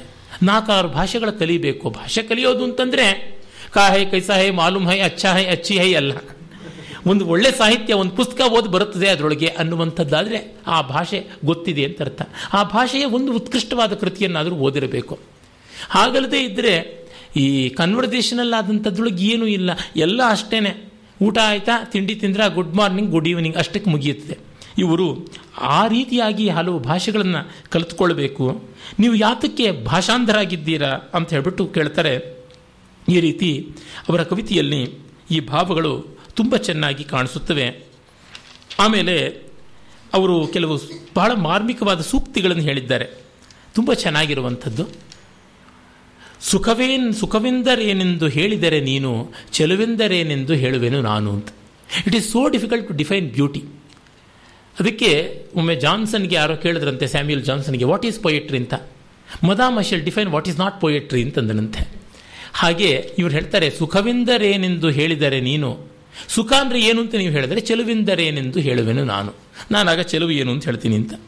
ಮತ್ತು ಅವ್ರು ಇನ್ನೊಂದು ಕಡೆ ಹೇಳ್ತಾರೆ, ದುಡ್ಡಿಗಾಗಿ ಬರೆಯುವುದಾದರದು ವಾಂಗ್ಮಯ ವಾಣಿಜ್ಯ, ಬರೆದುದಕ್ಕೆ ದುಡ್ಡು ಬಂದರದು ದಕ್ಷಿಣ ನತ್ಯಾಜ್ಯ. ರೈಟಿಂಗ್ ಫಾರ್ ಮನಿ ತಪ್ಪು getting money for writing is not wrong ಅಂತ. ಅಂದರೆ ಬರದ ಮೇಲೆ ಬರಬೇಕು, ಕಾರ್ಯಾಂತೆ ದಕ್ಷಿಣ ಅಂತ ಕರೀತಾರೆ. ಹಾಗಾಗಿ ನಿನಗೆ ಪ್ರತಿಫಲಾಪೇಕ್ಷೆ ಇಲ್ಲದೆ ನೀನು ಬರೀ ಬಂದ ಮೇಲೆ ತೆಗೆದುಕೊಳ್ಳು ಅಂತನ್ನುವಂಥ ದೃಷ್ಟಿ. ಮತ್ತೆ ಬಹಳ ಸೊಗಸಾಗಿ ಅವರು ಹೇಳ್ತಾರೆ, ನಿಸ್ಸಂಗ ಸಿದ್ಧಿಯನ್ನು ಪಡೆವ ಸುಲಭೋಪಾಯ ಸತ್ಸಂಗವೆಂಬ ತಥ್ಯವನ್ನು ಕಂಡಿಹರು. ತಾತ್ವಿಕರು, ಅದರಂತೆ ನಿಷ್ಕಾಮ ಕರ್ಮಕ್ಕೆ ಸತ್ಕಾಮ ಕರ್ಮವೇ ಸೋಪಾನವಲ್ತೆ. ಸತ್ಸಂಗತ್ವೇ ನಿಸ್ಸಂಗತ್ವಂ ಅಂತ ಶಂಕರರು ಹೇಳಿದ್ದನ್ನು ಇವರು ಉಲ್ಲೇಖ ಮಾಡ್ಕೋತಿದ್ದಾರೆ. ನಮಗೆ ನಿಸ್ಸಂಗ ಬೇಕು ಅಟ್ಯಾಚ್ ಟು ನೋಬಡಿ ಆಗಬೇಕು ಅಂದರೆ ಅಟ್ಯಾಚ್ ಟು ಗುಡ್ ಪೀಪಲ್ ಆಮೇಲೆ you can be attach to nobody ಅಂತ. ಹಾಗೆ ನಿಷ್ಕಾಮ ಕರ್ಮ ಮೊದಲಾಗಬೇಕು ಅಂದರೆ ಸತ್ಕಾಮ ಕರ್ಮ ಮಾಡಬೇಕು ಅಂತಾರೆ ಒಳ್ಳೆಯ ಬಯಕೆಯಿಂದ ಒಳ್ಳೆಯ ಕರ್ಮ ಮಾಡು. ಆಮೇಲೆ ನಿನಗೆ ನಿಷ್ಕಾಮ ಕರ್ಮ ಬರುತ್ತದೆ ಅಂತಾರೆ ನಿಷ್ಕಾಮಗೆ ಸಾಧ್ಯ ನಿಷ್ಕಾಮ ಕರ್ಮ. ನಿಷ್ಕಾಮತೆಯ ಗಳಿಸೆ ಬೇಕು ಬಹುಜನ್ಮ. ಸತ್ಕಾಮನಾಗಿರಲು ಸಾಕದುವೆ ಧರ್ಮ. ಸತ್ಕರ್ಮ ಸತ್ಕಾಮ ಕರ್ಮ ಮೇಲೆತ್ತುವುದು ನಮ್ಮ ಅಂತಂತಾರೆ. ಆಮೇಲೆ ಅವರು ತಮ್ಮ ತಮ್ಮ ಫಿಲಾಸಫಿ ಅನ್ನುವಂಥದ್ದು ಏನಿದೆ, ಅದನ್ನು ಒಂದು ಕಡೆ ಹೇಳ್ತಾರೆ. ತಮ್ಮ ಬದುಕಿನ ಒಂದು ಆದರ್ಶ ಅನ್ನುವಂಥದ್ದನ್ನು ಅವರು ತೆಗೆದುಕೊಂಡಿದ್ದಾರೆ. ಅದು ತುಂಬ ಸುಂದ ತುಂಬ ಸುಂದರವಾಗಿರುವಂತಹ ಒಂದು ಆದರ್ಶ ಅಂತ ಅನಿಸುತ್ತದೆ. ಬಹಳ ಸರಳವಾದದ್ದು, ಸಂಕ್ಷಿಪ್ತವಾದದ್ದು, ಆದರೆ ಯಾವ ಕಾಲಕ್ಕೂ ಬಾಳುವ ಹಾಗಿರುವಂಥದ್ದು ಅಂತ ನಮಗೆ ಸ್ಪಷ್ಟವಾಗಿ ತೋರುತ್ತದೆ. ಅವರು ಹೇಳ್ತಾರೆ ಅಭ್ಯರ್ಥನೆ ಎನ್ನುವ ಕವಿತೆ.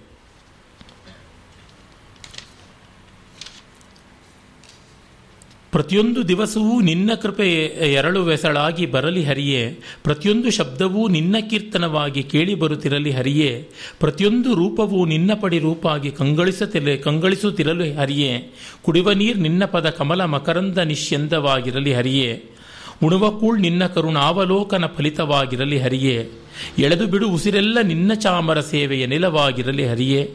ಮಲಗಿ ನಿರ್ದಿಸುವಾಗಳೆನ್ನ ಹಾಸಿಗೆ ನಿನ್ನ ಮಡಿಲಾಗಿ ಇರಲಿ ಹರಿಯೇ. ಪ್ರತಿಯೊಂದು ನಿಮಿಷವೂ ನಿನ್ನ ಕೃಪೆ ಎರಳ ಪರಿಮಳವಾಗಿರಲಿ ಹರಿಯೇ ಅಂಥೇಳಿ ಈ ಒಂದು ಆತ್ಮನಿವೇದನೆಯನ್ನು ಮಾಡ್ಕೋತಾರೆ. ಮತ್ತೆ ಇನ್ನೊಂದು ಕಡೆ ಇದೇ ರೀತಿಯ ಒಂದು ಪದ್ಯ ಬರುತ್ತದೆ. ಅಲ್ಲಿ ಅವರು ಬಹಳ ಸುಂದರವಾಗಿ ತಮ್ಮ ಆದರ್ಶವನ್ನು ಹೇಳ್ಕೊಳ್ತಾರೆ. ಆ ಆದರ್ಶದ ಕವಿತೆಯನ್ನು ನಿಮಗೆ ನಿವೇದನೆ ಮಾಡ್ತೀನಿ.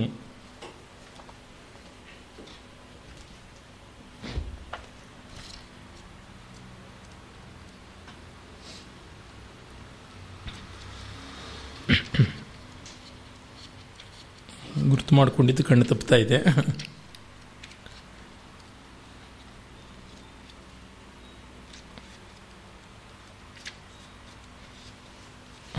ನಿನ್ನ ನಾಮದಲ್ಲಿ ನಿನ್ನನ್ನು ಕಾಣುವ ಚಿಣ್ಣಮತಿಯ ಬೇಕೆನಗೆ ಹರಿ. ಎನ್ನವರನು ಭಗವನ್ ನಿನ್ನೊಲ್ಮೆಯ ಕಣ್ಣು ನೋಡುತ್ತಿರಬೇಕು ಹರಿ. ಕನ್ನಡ ನುಡಿಯಲಿ ಕಂಡುದ ನುಡಿಯುವ ಪುಣ್ಯವಿರಲು ಸಾಕೆನಗೆ ಹರಿ. ಜನ್ಮ ಜನ್ಮದಲ್ಲಿ ಭಾರತ ಭೂಮಿಯ ಮಣ್ಣ ನೀರೇ ಸಾಕೆನಗೆ ಹರಿ ಅಂತ. ನಿನ್ನ ವ್ಯಕ್ತಿತ್ವ ನನಗೆ ಕಾಣಿಸೋಲ್ಲ. ಅರೆ ನಿನ್ನ ಹೆಸರು ಕೇಳಿಸುತ್ತದೆ. ನಿನ್ನ ನಾಮಧೇಯದಲ್ಲಿ ನಿನ್ನ ರೂಪಧೇಯ ನನಗಿರಲಿ ಅಂತಾರೆ. ಮತ್ತೆ ನನ್ನವರು ಅಂತ ಯಾರಿದ್ದಾರೆ? ನಮ್ಮ ದೇಶದ ಜನ, ನಮ್ಮವರು. ಅವ್ರನ್ನ ನಿನ್ನ ಪ್ರೀತಿಯ ಕಣ್ಣು ಸದಾ ನೋಡ್ತಾ ಇರಬೇಕು. ಮತ್ತೆ ನನಗೆ ಕನ್ನಡ ನುಡಿಯಲ್ಲಿ ಕಂಡುದ ನುಡಿಯುವ ಪುಣ್ಯವಿರಲು ಸಾಕು. ಹತ್ತು ಭಾಷೆ ನಾನು ಕಲಿತಿರಬಹುದು ಅರೆ, ಒಂದು ಭಾಷೆಯಲ್ಲಿ ಬರೆಯೋಕೆ ಬಂದರೆ ಸಾಕು ಅಂತ. ಇದು ತುಂಬ ಒಳ್ಳೆಯ ಆದರ್ಶ ಟ್ಯಾಂಜಿಬಲ್ ಐಡಿಯಲ್ ಅಂತ ಅನಿಸುತ್ತದೆ. ನಮಗೆ ಓದುವುದು ಪ್ಯಾಸಿವ್ ಲರ್ನಿಂಗ್ ಅಂತ ಪ್ಯಾಸಿವ್ ಅಪ್ರಿಸಿಯೇಷನ್ ಅಂತ, ಬರೆಯುವುದು ಆಕ್ಟಿವ್ ಅಪ್ರಿಸಿಯೇಷನ್ ಅಂತ ಆಗುತ್ತದೆ. ಆಕ್ಟಿವ್ ಅಪ್ರಿಸಿಯೇಷನ್ಗೆ ಒಂದು ಭಾಷೆ ಸಾಕು. ಮೆಟೀರಿಯಲ್ ನಮಗೆ ಕಲೆಕ್ಟ್ ಮಾಡೋದಕ್ಕೆ ಅದಕ್ಕೆ ಹತ್ತಾರು ಭಾಷೆಗಳಿಂದ ಹತ್ತಾರು ಕಡೆಯಿಂದ ಬರಬಹುದು ಈಗ ಕೆಲವರು, ನಾನು ಇಪ್ಪತ್ತು ವಾದ್ಯ ನುಡಿಸ್ತೀನಿ ಅಂತಾರೆ. ಯಾವ ವಾದ್ಯದಲ್ಲೂ ಸೊಗಸಿರೋದಿಲ್ಲ. ಅದಕ್ಕೆ ಬದಲಾಗಿ ನಮ್ಮ ಸುಂದರಿ ಸಂತಾನ ಹೇಳ್ತಾರು ಎಲ್ಲ ಕಿಣ್ಣತಲೆಯೂ ನಾಯಿ ವಾಯಿ ವೆಚ್ಚ ಪೋಲೆ ವೆಚ್ಚಿಡ್ರದ ವಾಯಿ ಅಂತಂತ ಇದ್ರು. ನಾಯಿ ಎಲ್ಲ ಪಾತ್ರಗಳಿಗೂ ಬಾಯಿ ಹಾಕಿ ಯಾರೂ ತಿನ್ನದಂತೆ ಮಾಡಿಬಿಡುತ್ತೆ. ಆ ಥರ ಎಲ್ಲ ಸ್ಟೈಲ್ ಡಾನ್ಸು ಕಲ್ತಿದ್ದೀನಿ. ಎಲ್ಲ ಮ್ಯೂಸಿಕಲ್ ಇನ್ಸ್ಟ್ರೂಮೆಂಟ್ಸು ಕಲಿತಿದ್ದೀನಿ. ಅಂತ ರವಿಶಂಕರ್ ಹಾಗೆ ಮಾಡ್ತಾ ಇದ್ದರೆ ಅವರ ಗುರುಗಳು ಬಾಬಾ ಅಲಾವುದ್ದೀನ್ ಖಾನ್ ಹೇಳ್ತಾ ಇದ್ರಂತೆ, ನೀನು ಒಂದು ಕಲಿ ಸಾಕು ಅಂತ. ಕೇಳಬೇಕು, ಹತ್ತು ವಾದ್ಯಗಳನ್ನು ಕೇಳಬೇಕು, ನೂರು ಸಂಗೀತಗಾರರ ಸಂಗೀತ ಕೇಳಬೇಕು. ಅದನ್ನು ನಮ್ಮ ಮಾಧ್ಯಮದ ಮೂಲಕ ತೋರ್ಪಡಿಸುವ ತಾಕತ್ತನ್ನು ಬೆಳೆಸ್ಕೊಳ್ಬೇಕು. ಅದನ್ನು ಅವರು ಹೇಳ್ತಾರೆ, ಮತ್ತು ಜನ್ಮ ಜನ್ಮದಲ್ಲಿ ಭಾರತ ಭೂಮಿಯ ಮಣ್ಣೆ ನೀರೇ ಸಾಕೆನಗೆ ಹರಿ ಅಂತ. ಈ ಮಟ್ಟದಲ್ಲಿ ಭಾವುಕವಾಗಿ, ಆದರೆ ಪ್ರಾಮಾಣಿಕವಾಗಿ ಆತ್ಮನಿವೇದನೆ ಮಾಡ್ಕೋತಾರೆ. ಇನ್ನು ನಾವು ಅವರ ವಿದ್ವತ್ತೆಯ ಬರವಣಿಗೆಗಳನ್ನು ಕುರಿತು ನೋಡೋಣ.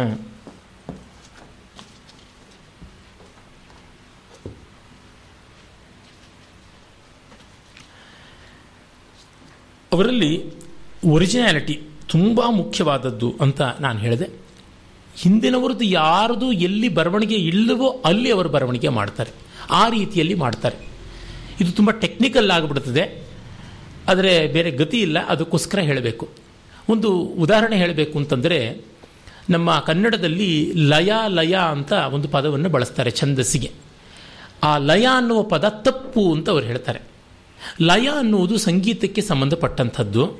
ಸಂಗೀತ ಮತ್ತು ಛಂದಸ್ಸು ಓವರ್ಲ್ಯಾಪ್ ಆಗುವಂಥ ಸಿಸ್ಟಮ್ಸ್ ಆಫ್ ಲರ್ನಿಂಗ್ ಆದರೆ ಅವಕ್ಕೆ ಅವ್ರದ್ದಾದ ಪೆರಿಫೆರಿಲ್ ಝೋನ್ಸು ಇವೆ ಅವ್ರದ್ದಾದ ಬೌಂಡ್ರೀಸ್ ಬಾರ್ಡರ್ಸು ಇದೆ ಅಂತ ಗೊತ್ತಾಗುತ್ತದೆ. ಅವುಗಳ ಗಡಿ ಉಂಟು. ಅದನ್ನು ಅರ್ಥ ಮಾಡಿಕೊಳ್ಳಬೇಕು. ಅರ್ಥ ಮಾಡಿಕೊಳ್ಳದೆ ಅಸಂಬದ್ಧವಾಗಿ ಎಲ್ಲವನ್ನೂ ಒಂದೇ ಪರಿಭಾಷೆಯ ಸಂಕರ್ಯ ಮಾಡಬಾರದು.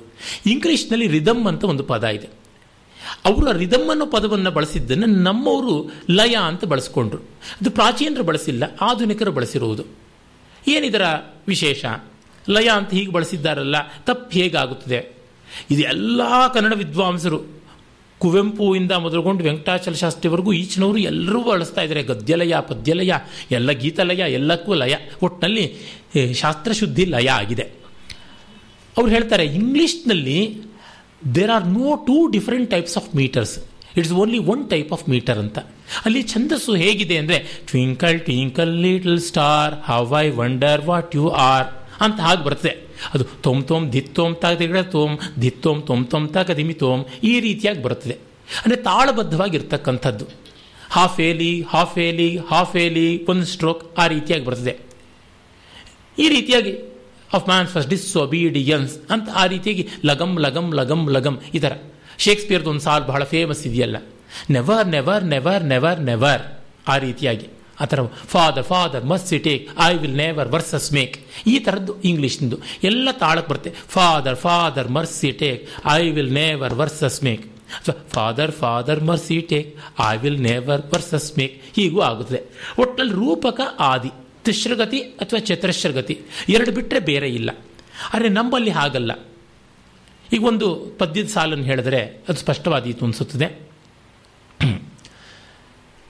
ಕಾಳಿದಾಸನ ಒಂದು ಕಾಳಿದಾಸಂದು ಬೇಡ. ಇನ್ನೂ ರಿದಮಿಕ್ ಆಗಿರೋದೇ ತಗೊಂಡ್ರೆ ಇನ್ನೂ ಗೊತ್ತಾಗುತ್ತದೆ. ಅಂದರೆ ಚ ರಿದಮಿಕ್ ಅಂತಲ್ಲ, ಪ್ರಾಸಬದ್ಧವಾಗಿ ರೈಮಿಂಗ್ ಆಗಿದ್ದರೆ ಇನ್ನೂ ಸ್ಪಷ್ಟವಾಗಬಹುದು ಅಂತ ಅನಿಸುತ್ತೆ.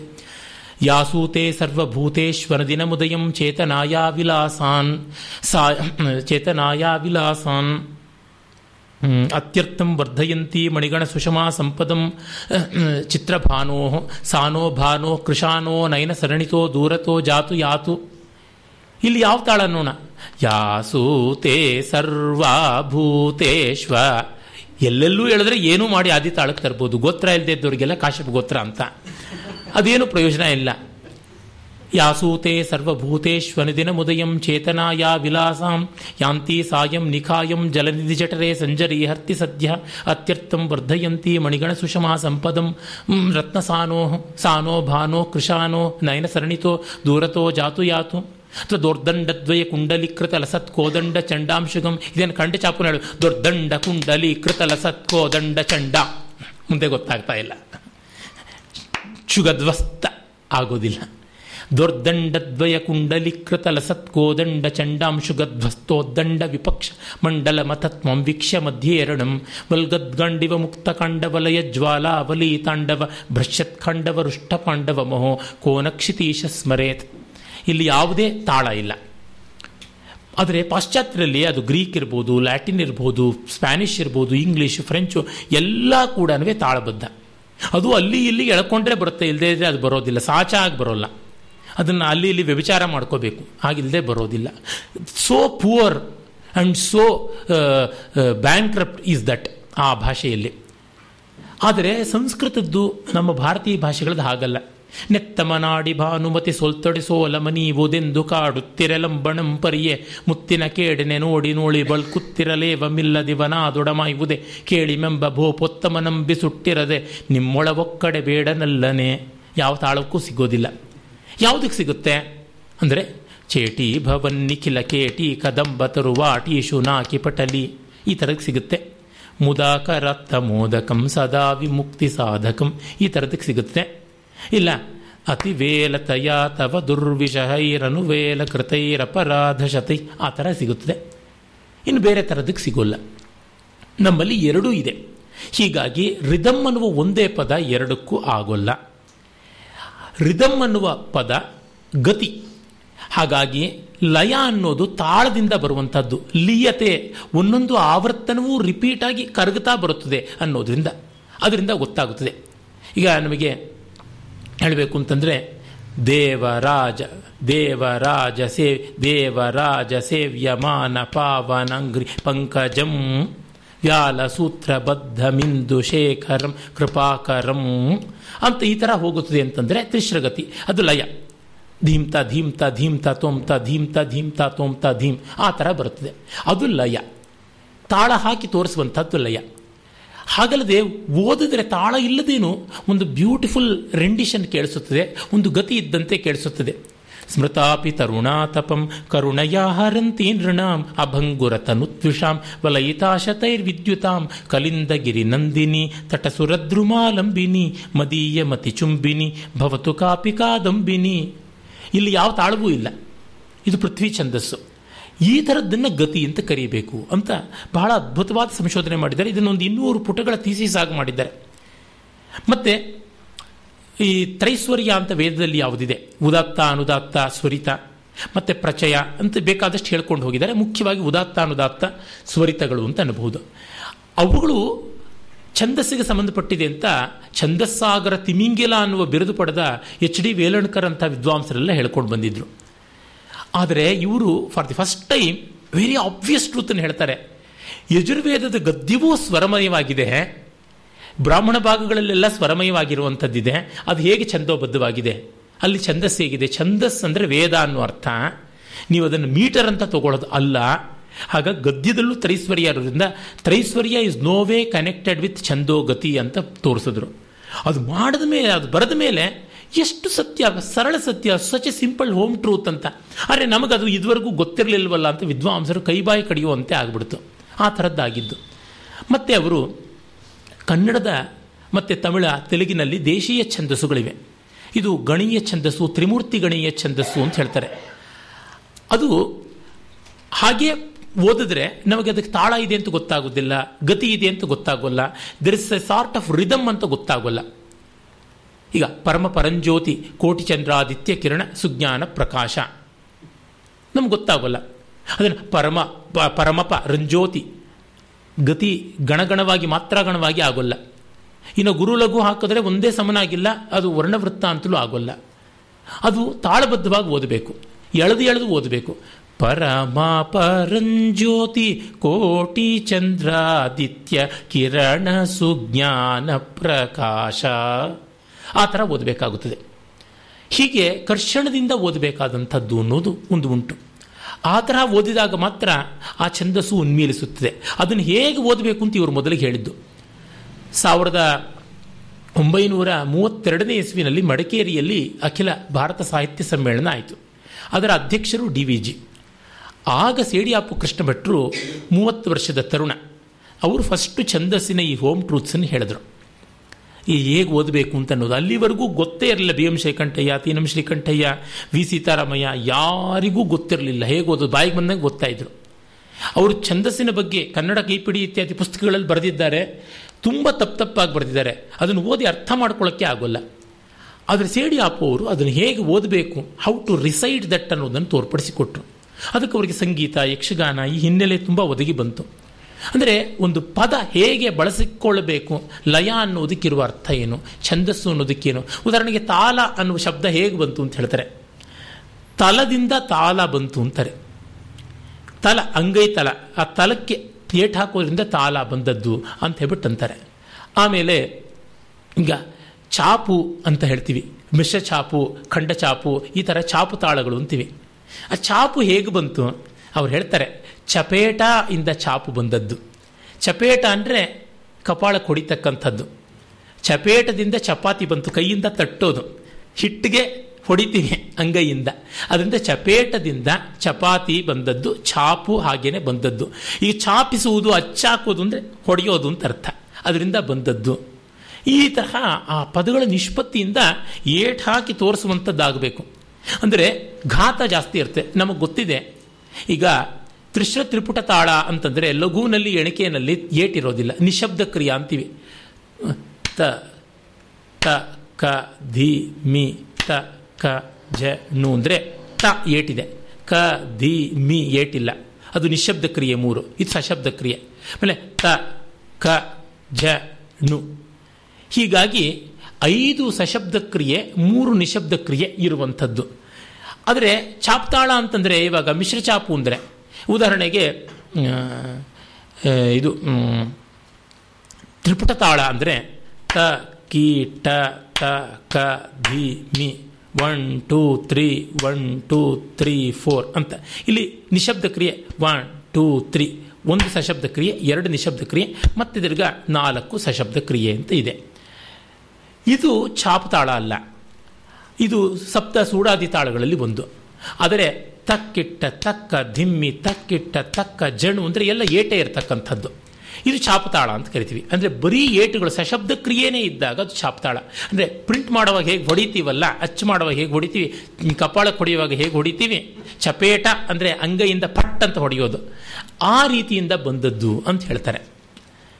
ಮತ್ತು ಈಗ ಸೂಡ ಅನ್ನುವಂಥದ್ದು ಸೂಳ್ ರಿಪಿಟೇಷನಿಂದ ಬಂದದ್ದು ಸೂಳೆ ಅನ್ನುವ ಶಬ್ದ ಎಲ್ಲಿಂದ ಬಂತು ಅಂದರೆ ಈ ರಿಪಿಟೇಷನ್ನ ತಾಳ, ಅದರ ಕುಣಿತ ಇತ್ಯಾದಿ ಮಾಡೋರಿಂದ ಬಂದದ್ದು. ಸೂಳ ಅನ್ನೋದಕ್ಕೆ ರೋಲ್ ಅಂತಲೂ ಒಂದು ಅರ್ಥ ಇದೆ ಟರ್ನ್ ಅಂತಲೂ ಅರ್ಥ ಇದೆ.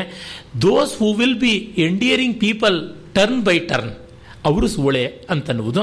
ಮತ್ತು ಯಾರು ಈ ಹಾಡು ಕುಣಿತ ಮಾಡ್ತಾರೋ ಅವರು ಸೂಳೆ ಅನ್ನುವಂಥದ್ದು. ಹೀಗೆ ಎರಡೂ ರೀತಿ ನಿರ್ವಚನ ಇದೆ ಅಂತಂದಾಗ ಇವರು ಇಲ್ಲ. ಅದು ಸೂಡ ಅನ್ನುವಂಥದ್ದು. ಸೂಳ್ ಅನ್ನುವಂಥದ್ದು, ಅಲ್ಲಿಂದ ಬಂದದ್ದು, ಈ ತಾಳ, ಸಂಗೀತ, ಕುಣಿತ ಇತ್ಯಾದಿ ಇದ್ದದ್ರಿಂದ ಬಂದದ್ದು. ಹಾಗಾಗಿಯೇ ಸೂಳೆ ಶಬ್ದಕ್ಕೆ ಗೀತ, ನೃತ್ಯ ಕೋವಿದೆಯಾದಂಥ ಗಣಿಕೆ ಅಂತ ಅರ್ಥ. ಬರೀ ಮೈ ಮಾರ್ಕೊಳ್ಳುವಂಥವಳು ಅಲ್ಲ ಅಂತ ಹೇಳ್ಬಿಟ್ಟು ತೋರಿಸ್ತಾರೆ. ಈ ರೀತಿಯಾಗಿ ಒಂದೊಂದು ಪದದ ಹಿಂದೆ ಹಿಂದೆ ಹೋಗಿ ಅದ್ಭುತವಾದ ಅಧ್ಯಯನವನ್ನು ಮಾಡ್ತಾರೆ ಅಂತ ನಮಗೆ ಗೊತ್ತಾಗುತ್ತದೆ. ಅಲ್ಲಿ ಟರ್ಮಿನಾಲಜೀಸ್ ಕರೆಕ್ಟಾಗಿರಬೇಕು ಅಂತ. ನೋಡಿ, ಇಂಗ್ಲೀಷ್ನಲ್ಲಿರುವ ಒಂದು ಮಿತಿನೋ ಇನ್ನೊಂದು ಕಡೆ ತೋರ್ಪಡಿಸ್ಕೊಡ್ತಾರೆ. ಲಿಟ್ರೇಚರ್. ಅಲ್ಲಿ ಲಿಟ್ರೇಚರ್ ಅನ್ನೋ ಪದವನ್ನು ನಾವು ಬರೀ ಸಮ್ ಕಲೆಕ್ಷನ್ ಆಫ್ ರೈಟಿಂಗ್ ಅನ್ನೋ ಅರ್ಥದಲ್ಲೂ ಬಳಕೆ ಮಾಡ್ತೀವಿ. ಶುದ್ಧವಾದ ಸಾಹಿತ್ಯ ಪ್ಯೂರ್ ಪೊಯೆಟ್ರಿ ಅನ್ನೋ ಅರ್ಥದಲ್ಲೂ ಬಳಸ್ತೇವೆ. ಲಿಟ್ರೇಚರ್ ಸ್ಟೂಡೆಂಟ್ ಅಂತಂದರೆ ಏನು? ಸೈನ್ಸ್ ಲಿಟ್ರೇಚರ್, ಅದು ಬೇರೆ. ಲಿಟ್ರೇಚರ್ ಸ್ಟೂಡೆಂಟ್ ಅನ್ನೋವಾಗ ಲಿಟ್ರೇಚರ್ ಬೇರೆ. ಈ ಎರಡು ಅರ್ಥದಲ್ಲಿ ಒಂದೇ ಪದ ಬಳಕೆ ಆಗುತ್ತೆ.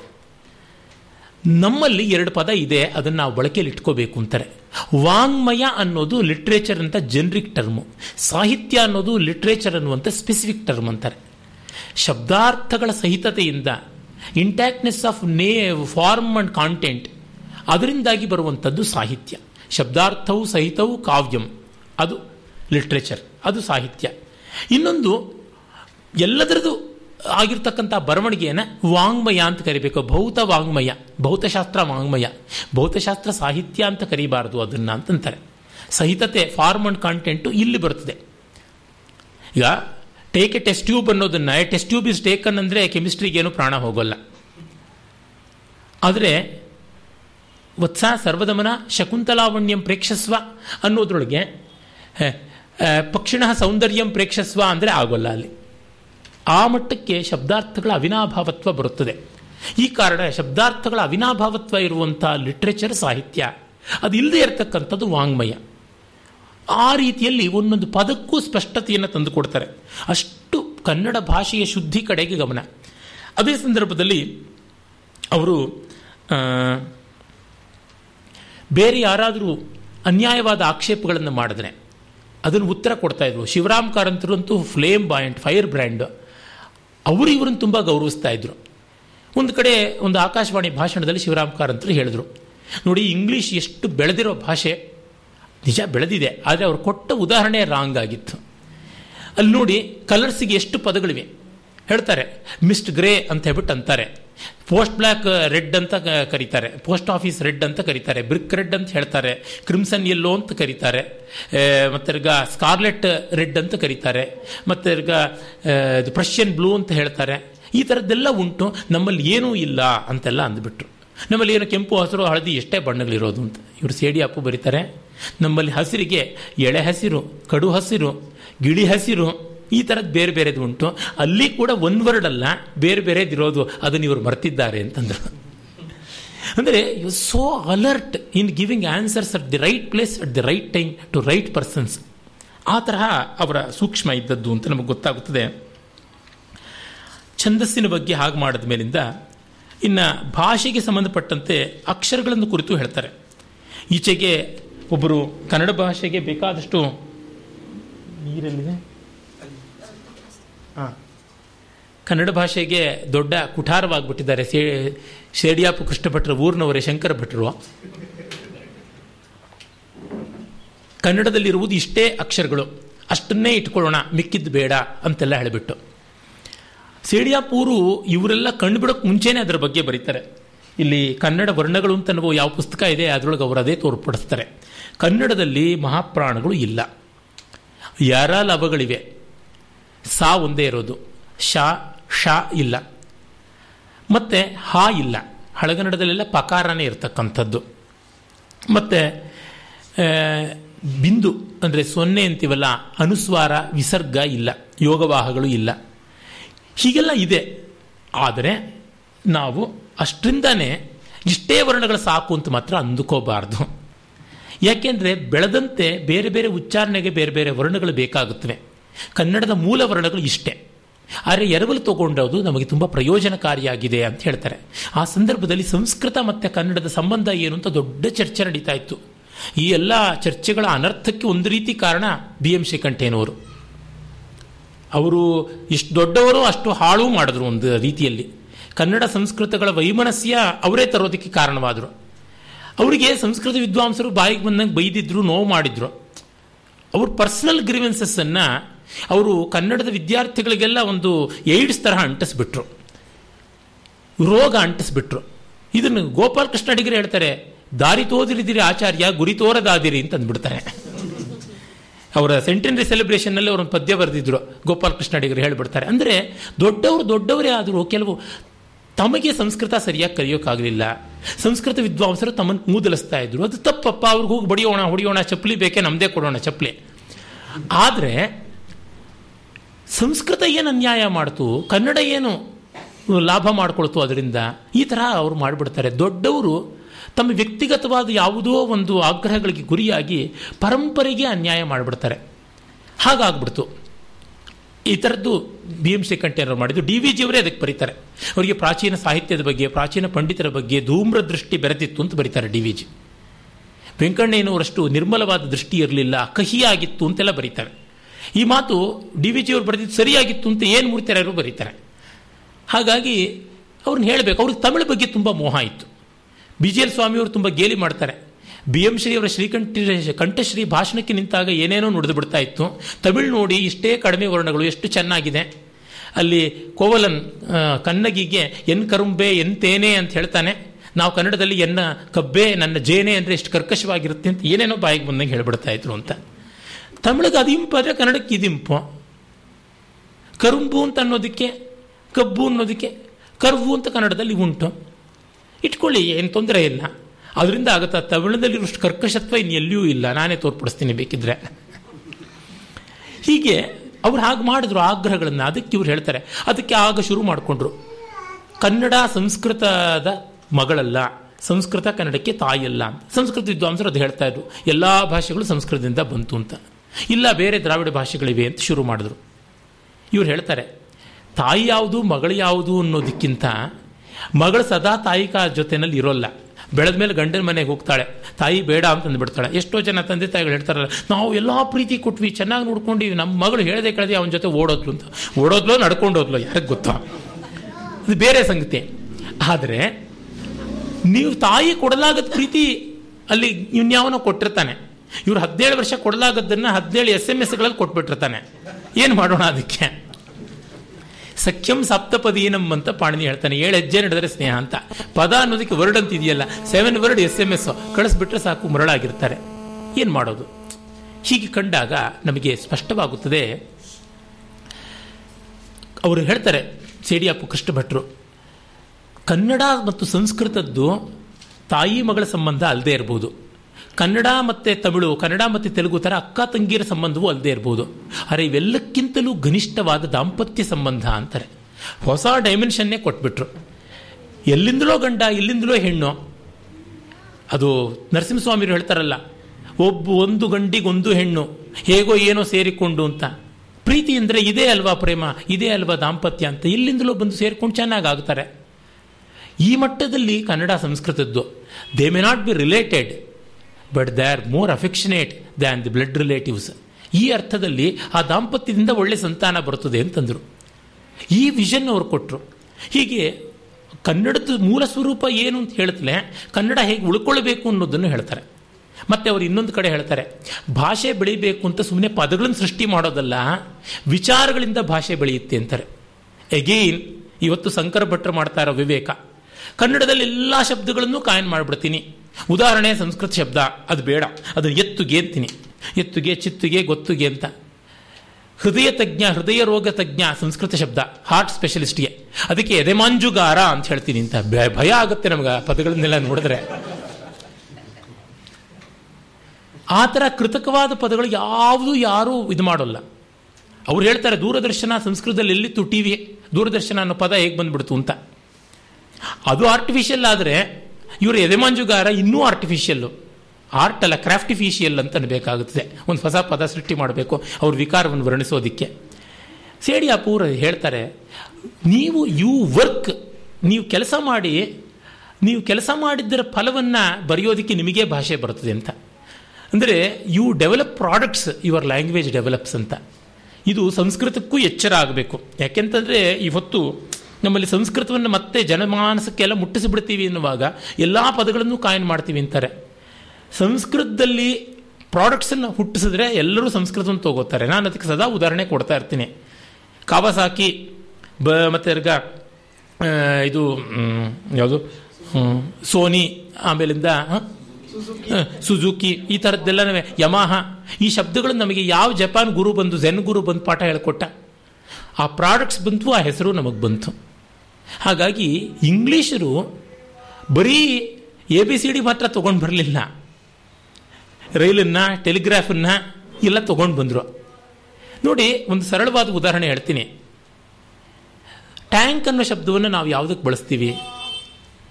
ಓವರ್ ಟ್ಯಾಂಕ್ಗೆ ಮಾತ್ರ ಟ್ಯಾಂಕ್ ಅಂತ ಬಳಸ್ತೀವಿ. ಅಡುಗೆ ಮನೆಯನ್ನು ಬಚ್ಚಲ ಮನೆಯಲ್ಲಿರೋದಕ್ಕೆ ನಾವು ತೊಟ್ಟಿ ತಿಗಲು ಅಂತೀವಿ. ಟ್ಯಾಂಕಿಂದ ನೀರ್ತಾ ಅಂತಂದರೆ ನನ್ನ ಮಟ್ಟಿಗಂತೂ, ನಮ್ಮ ಕನ್ನಡದ ಆ ಒಂದು ಮಟ್ಟಿಗಂತೂ ಟ್ಯಾಂಕ್ ಅಂತಂದರೆ ಮೇಲಿರತಕ್ಕಂಥದ್ದು ಅಂತಲೇ ಯಾಕೆ? ನೀರನ್ನು ಮೇಲಕ್ಕೆ ಪಂಪ್ ಮಾಡುವ ಟೆಕ್ನಾಲಜಿ ಇಂಗ್ಲೀಷಿಂದ ಬಂತು ನಮಗೆ. ಇಂಗ್ಲೀಷರ ಮೂಲಕ ಬಂತು. ಪಂಪು ಗಿಂಪು ಎಲ್ಲ. ಹಾಗಾಗಿ ಪಂಪಿನ ಮೂಲಕ ಆಗುವಂಥ ಒಂದು ವಿಶೇಷವಾದ ನೀರಿನ ಸಂರಕ್ಷಣಾ ಸ್ಥಾನ ಯಾವುದಿದೆ? ನೀರಿನ ಒಂದು ಸಂಗ್ರಹ ಸ್ಥಾನ. ಅದಕ್ಕೆ ಟ್ಯಾಂಕ್ ಅಂತ ಮಾಡಿದ್ವು ನಾವು ಯಾರು ಕೆರೆ ಟ್ಯಾಂಕ್ ಅಂತ ಅನ್ನೋಲ್ಲ ಕೆರೆ ಅನ್ನೋ ಶಬ್ದ ಬಳಸ್ತೀವಿ ಈಗಲೂ ಕೂಡ. Ganesh well in small tank and rose in big tank ಅಂತ ಚಿಕ್ಕ ಕೆರೆಯಲ್ಲಿ ಬಿದ್ದ ದೊಡ್ಡ ಕೆರೆಯಲ್ಲಿ ಇದ್ದ ಅಂತ ಯಾರೋ ಹೇಳೋದಿಲ್ಲ. ಹಾಗೇನೆ ಹೇಳ್ತೀವಿ. ಅಂದರೆ ಅಪ್ಪಟ ಇಂಗ್ಲೀಷ್ನಲ್ಲಿ ಮಾತಾಡುವಾಗ ಟ್ಯಾಂಕ್ ಅಂತ ಕೆರೆಗೆ ಬಳಸ್ತೀವಿ. ಅಪ್ಪಟ ಇಂಗ್ಲೀಷಲ್ಲಿ ಮಾಡುವ, ಮಾತಾಡುವಾಗ ತೊಟ್ಟಿ ಅಂತ ಅಂತೀವಿ. ಅರೆ, ನಿತ್ಯ ನಿತ್ಯ ಕನ್ನಡದಲ್ಲಿ ಟ್ಯಾಂಕ್ ಅನ್ನೋ ಶಬ್ದ ಅಲ್ಲಿಗೆ ಇರೋದು. ನೆಲತೊಟ್ಟಿ ಅಂತ ನಾವು ಬಳಸೋದಿಲ್ಲ. ಸಂಪ್ ಅಂತ ಹೇಳ್ತೀವಿ. ಯಾಕೆ? ಅವುಗಳ ಉದ್ದೇಶ ಆಗಿರೋದ್ರಿಂದ. ಅಲ್ಲಿರೋದನ್ನು ಫ್ಯಾನ್ ಅಂತೀವಿ.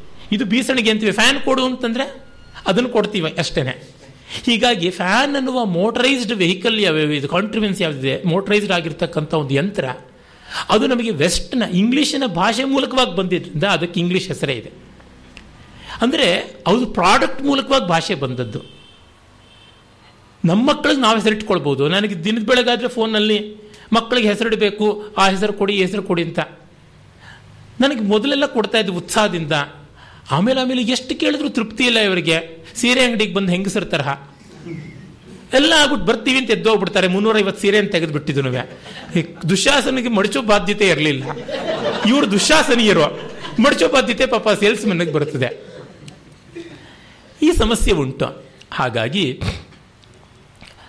ಅದರಿಂದ ನಾನು ಹೇಳಿದೆ, ನೋಡಿಪ್ಪ, ನಾನು ಕೊಡೋದಿಲ್ಲ, ನೀವು ಹೆಸರನ್ನ ಹುಡುಕೊಂಡು ಬನ್ನಿ. ಅದು ವ್ಯಾಕರಣ ಶುದ್ಧವೋ ಅಲ್ವೋ ಅದಕ್ಕೆ ಅರ್ಥ ಏನು ಇತ್ಯಾದಿ ಹೇಳ್ಬಿಡ್ತೀನಿ. ಅರ್ಥ ಇಲ್ದಿರೋ ಹೆಸರು ಏನಾದರೂ ಇದ್ರೆ ಏನು ಅಂತ ಹೇಳ್ತೀನಿ ಅಂತ. ಇಲ್ಲ, ಯಾವುದಾದ್ರು ಒಂದೆರಡು ಹೆಸರು ಹೇಳಿ ಅಂತ. ನಾನು ಒಂದು ಹೆಸರು ಹೇಳಿದ್ರೆ ನೀವು ಒಪ್ಕೋತೀರಾ? ಇಲ್ಲ. ಇನ್ನೊಂದು ಕೇಳೋಣ, ಮತ್ತೊಂದು ಕೇಳೋಣ. ವಚನೇಕ ದರಿದ್ರಥ. ನಂಗೆ ಸಾಕಾಗ್ಬಿಟ್ಟಿದೆ, ಆಗೋದಿಲ್ಲ ಅಂತ ಅಂತಿರ್ತೀನಿ. ಅಂದರೆ ಯಾಕೆ ಅದಕ್ಕೆ ನಾನು ಹೇಳ್ತಿರ್ತೀನಿ ನೋಡಿ, ನಿಮ್ಮ ಮಕ್ಕಳಿಗೆ ನೀವು ಹೆಸರಿಡ್ಬೋದು ನಾನು ಹೆಸರಿಡೋದಕ್ಕೆ ಸಾಧ್ಯ. ನನಗೇನೋ ಅನ್ಸುತ್ತಪ್ಪ ಗಾವಲ್ ಗಣಿ ಅಂತ ಹೆಸರಿಟ್ರೆ ಚೆನ್ನಾಗಿರುತ್ತೆ ಅಂತ. ರತಂಭರ ಅಂತ ಹೆಸರಿಡೋಣ ಅಂತೀನಿ. ನೀವು ನೋಡಿದ್ರೆ ಇದೇನು ಭಾರ ಅಂತ ಅನಿಸುತ್ತೆ. ಸೊ ನಿಮ್ಮ ಮಕ್ಕಳಿಗೆ ನೀವು ಹೆಸರಿಡ್ಬೋದು you produce a product and name it ಅದು ಆಗುವಂಥದ್ದು. ಹಾಗಾಗಿ, ಈ ಥರದ್ದು ಇದೆಯಲ್ಲ ಇವು ವಿಕಲ್ಪ ಜ್ಞಾನಕ್ಕಾಗ್ಬಿಡ್ತವೆ ವಸ್ತು ಇಲ್ಲ, ಹೆಸರುಗಳು ಮಾತ್ರ ಇವೆ ಅಂತ. ಇವು ಯಾವ ರೀತಿಯಿಂದಲೂ ಸಫಲ ಆಗೋದಿಲ್ಲ. ಈ ಗೂಗಲ್ ಅನ್ನೋ ಶಬ್ದ ಜಗಜ್ಜಾಹೀರಾತಾಗಿದೆ ಅದು ಹೇಗೆ ಬಂತು? ಆ ಸಂಖ್ಯೆನ ಬರೆದುಬಿಟ್ಟು ಮಗುವನ್ನು ಕೇಳ್ದ. ಏನು ಹೆಸರಿಡೋಣ ಅಂತ? ಅದು ಗೂಗಲ್ ಅಂತಂತೂ, ಅಷ್ಟೇ ಗೂಗಲ್ ಅಂತ ಆಯಿತು. ಅದು ಯಾಕಿಡ್ತು ಗೊತ್ತಿಲ್ಲ. ಕಾಕತಾಲೀಯ ನ್ಯಾಯ ತರಹ ಅಷ್ಟೇ ಅದು ಈ ಥರ ಉಂಟು. ಅವ್ರು ಮಾಡಿದವರು ಇಡ್ತಾರೆ ಹೆಸರು. ಸೇಡಿಯಾಪೂರ್ ಇದನ್ನು ಸಾವಿರದ ಒಂಬೈನೂರ ಇಪ್ಪತ್ತೈದು, ಇಪ್ಪತ್ತಾರನೇ ಇಸ್ವಿಲೇ ಹೇಳ್ತಾರೆ. ಭಾಷೆ ಬೆಳೆಯೋದು ಪದಗಳಿಂದ ಅಲ್ಲ ಆಲೋಚನೆಗಳಿಂದ, ಕೆಲಸಗಳಿಂದ ಕೆಲಸಗಳಿಂದ ಬೆಳೆದ ಮೇಲೆ ಭಾಷೆ ತಾನಾಗಿ ಆಗುತ್ತದೆ ಅಂತ. ಆದರೆ ಇವತ್ತು ಕನ್ನಡವಾಗಲಿ, ಸಂಸ್ಕೃತವಾಗಲಿ, ನಮ್ಮ ಭಾರತೀಯ ಭಾಷೆಗಳೆಲ್ಲ ಎಷ್ಟು ಭ್ರಮಿಷ್ಠವಾಗಿವೆ ಅಂದರೆ ನಾವು ಅನುವಾದ ಮಾಡಿಬಿಟ್ರೆ ಆಯಿತು ಅಂತ. ಅವನಿಗೆ ಮೂಲ ಗೊತ್ತಾಗ್ಬಿಟ್ಟಿದೆ, ಇಂಗ್ಲೀಷ್ ಪದ, ಇಂಗ್ಲೀಷ್ ವಸ್ತುನೂ ಇದೆ. ನಿಮ್ಮ ಕಷ್ಟ ಯಾಕೆ ಪಡ್ತಾನೆ ಅವನು? ನಿಮಗೆ ಅಭಿಮಾನ ಇದ್ದು ನೀವು ಬಳಸಬೇಕಷ್ಟೇನೆ. ಅಭಿಮಾನ ಇದ್ದು ಎಷ್ಟು ಬಳಸೋದಕ್ಕೆ ಸಾಧ್ಯ? ಏನು ಮಾಡೋಕ್ಕಾಗೋದಿಲ್ಲ.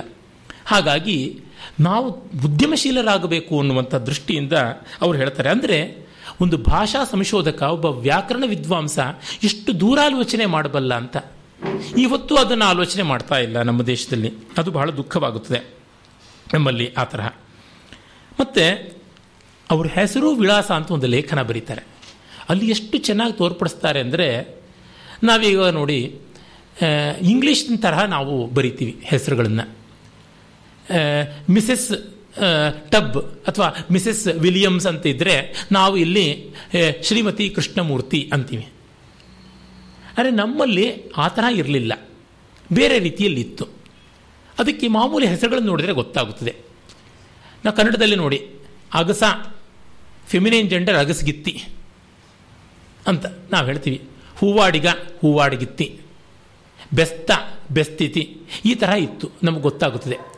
ಸಂಸ್ಕೃತದಲ್ಲಿ ಗೊತ್ತಾಗುತ್ತೆ ಬ್ರಾಹ್ಮಣ, ಬ್ರಾಹ್ಮಣಿ, ಶೂದ್ರ, ಶೂದ್ರಿ, ಕ್ಷತ್ರಿಯ, ಕ್ಷತ್ರಿಯಾಣಿ ಈ ತರಹ ಇತ್ತು ಅಂತ ಗೊತ್ತಾಗುತ್ತದೆ. ಹಾಗಾಗಿ ಅವರು ಹೇಳ್ತಾರೆ ಶಾಸ್ತ್ರಿ, ಶಾಸ್ತ್ರಿಣಿ, ಉಪಾಧ್ಯಾಯ, ಉಪಾಧ್ಯಾಯಿ ಉಪಾಧ್ಯಾಯಿನಿ ಈ ಥರ ಎಲ್ಲ ಇತ್ತು ಅಂತ ಗೊತ್ತಾಗುತ್ತದೆ.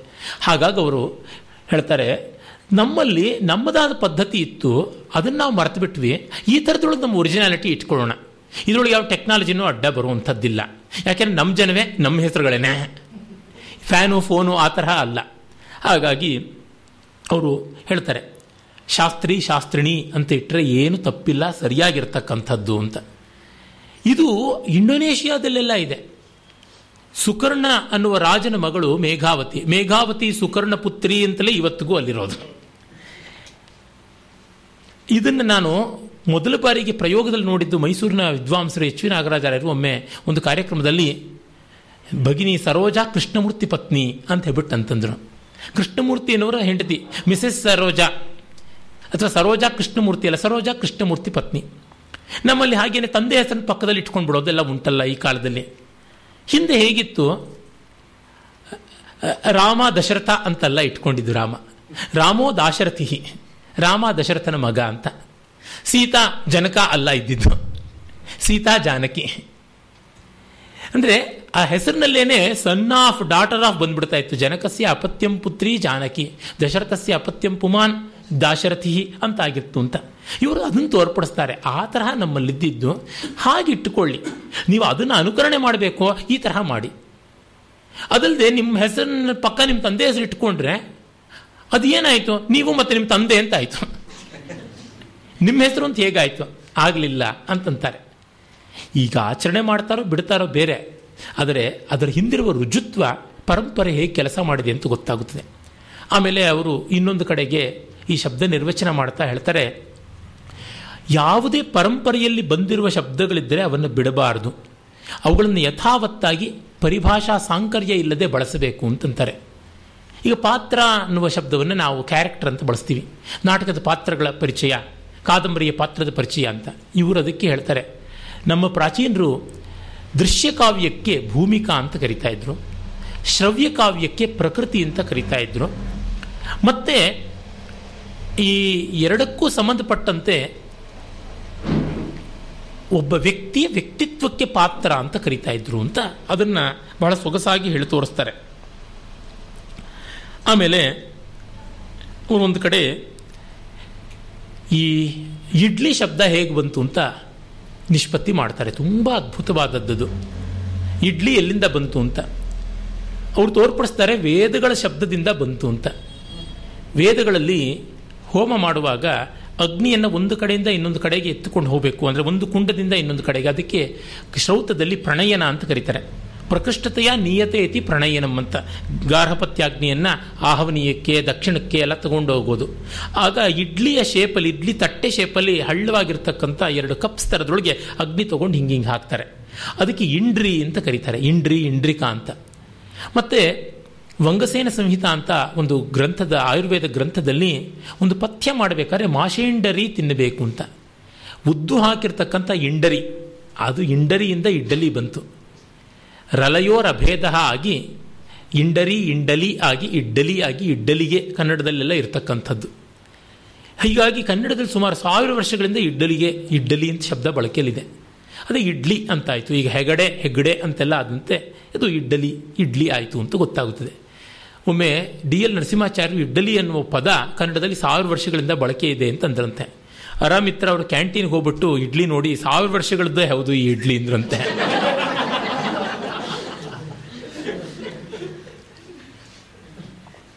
ಆ ಇಡ್ಲಿ ಶಬ್ದ ಮೂಲ ಸಂಸ್ಕೃತದಿಂದ ಬಂತು ಅಂತ ತೋರ್ಪಡಿಸ್ತಾರೆ. ಮತ್ತು ಈ ಕಾಲ್ಡ್ವೆಲ್ ಅನ್ನುವ ಒಬ್ಬ ಮಿಷನರಿ ಕಂಪ್ಯಾರಿಟಿವ್ ದ್ರವಿಡಿಯನ್ ಲಿಂಗ್ವಿಸ್ಟಿಕ್ಸ್ ಅಂತ ಒಂದು ಪುಸ್ತಕ ಬರೆದ ಸುಮಾರು ಇನ್ನೂರು ವರ್ಷದ ಕೆಳಗೆ.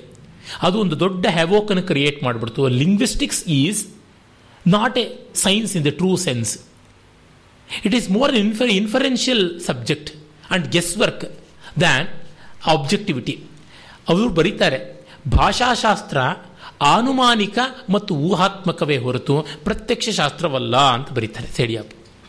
ಅಂದರೆ ಆನುಮಾನಿಕ ಅಂತಂದರೆ ಪಾರ್ಷಿಯಲ್ ರಿಯಾಲಿಟಿ ಇರುತ್ತದೆ. ಇನ್ನು ಮಿಕ್ಕಿದ್ದು ಗೆಸ್ ಮಾಡ್ತೀವಿ.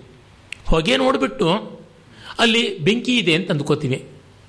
ಬೆಂಕಿ ಇಲ್ಲದ ಜಾಗದಲ್ಲೂ ಕೂಡ ಹೊಗೆ ಇರ್ಬೋದು. ಲಿಕ್ವಿಡ್ ನೈಟ್ರೋಜನ್ನಲ್ಲಿ ಇಟ್ಟಿರ್ಬೋದು ಒಂದು ತಟ್ಟೆನಲ್ಲಿ ನಮಗೆ ಹೊಗೆ ಥರ ಕಾಣಿಸುತ್ತೆ.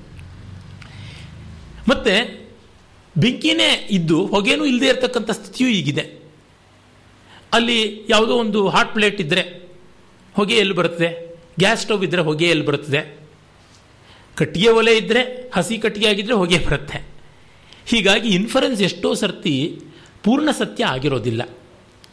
ಪ್ರತ್ಯಕ್ಷ ಪೂರ್ತಿ ಆದಾಗ ಇನ್ಫರೆನ್ಸ್ ಸರಿಯಾಗುತ್ತದೆ.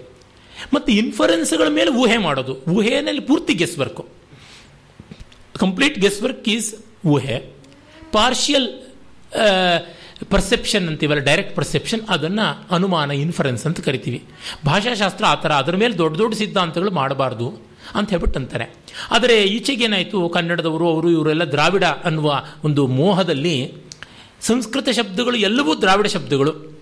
ಸಂಸ್ಕೃತದಿಂದ ಬಂದಿದೆ ಕನ್ನಡದ ಪದಗಳು ಅಂತ ಹೇಳಬಾರ್ದು, ತಮಿಳು ಪದಗಳು ಅಂತ ಹೇಳಬಾರ್ದು ಅಂತ ಅನ್ನೋದು ಒಂದು ಥಿಯರಿ ಮಾಡ್ಕೊಂಡ್ಬಿಟ್ರು. ಎಲ್ಲಿವರೆಗೂ ಅಂದರೆ ಡಿ ಎಲ್ ನರಸಿಂಹಾಚಾರ್ಯ ಹಾಗೆ ಮಾಡದಂತೆ, ಸೇಡಿಯಾಪು ಕೃಷ್ಣ ಭಟ್ರು ಬರೀತಾರೆ. ನೀವು ಭಾಷಾಶಾಸ್ತ್ರ ದೃಷ್ಟಿಯಿಂದ ನೋಡಬೇಕು ಅಂತ. ಇವರು ಹೇಳಿದ್ರಂತೆ, ವ್ಯಾಕರಣ ದೃಷ್ಟಿಯಿಂದ ನೋಡಬಾರ್ದು, ಭಾಷಾಶಾಸ್ತ್ರ ದೃಷ್ಟಿಯಿಂದ ನೋಡಿ ಅಂತಂತೀರಾ? ಭಾಷಾಶಾಸ್ತ್ರಕ್ಕೆ ಒಪ್ಪಿಗೆ ಆಗದೆ ಇರುವಂಥ ವ್ಯಾಕರಣ ಅನ್ನೋದು ಇಲ್ಲ. ಭಾಷಾಶಾಸ್ತ್ರಕ್ಕೆ ಒಪ್ಪಿಗೆಯಾಗಿಯೇ ವ್ಯಾಕರಣ ಇರೋದು ಇದೇನು ಅನ್ಯಾಯ ಇದ್ದಲ್ಲ ಅಂತಂದರು.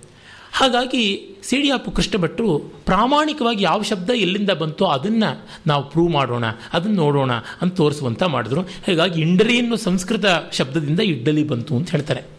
ಹಾಗೆ ತಾಲಿ ಅನ್ನುವುದು ಸ್ಥಾಲಿಯಿಂದ ಬಂದದ್ದು ಅಂತ ತೋರ್ಪಡಿಸ್ತಾರೆ.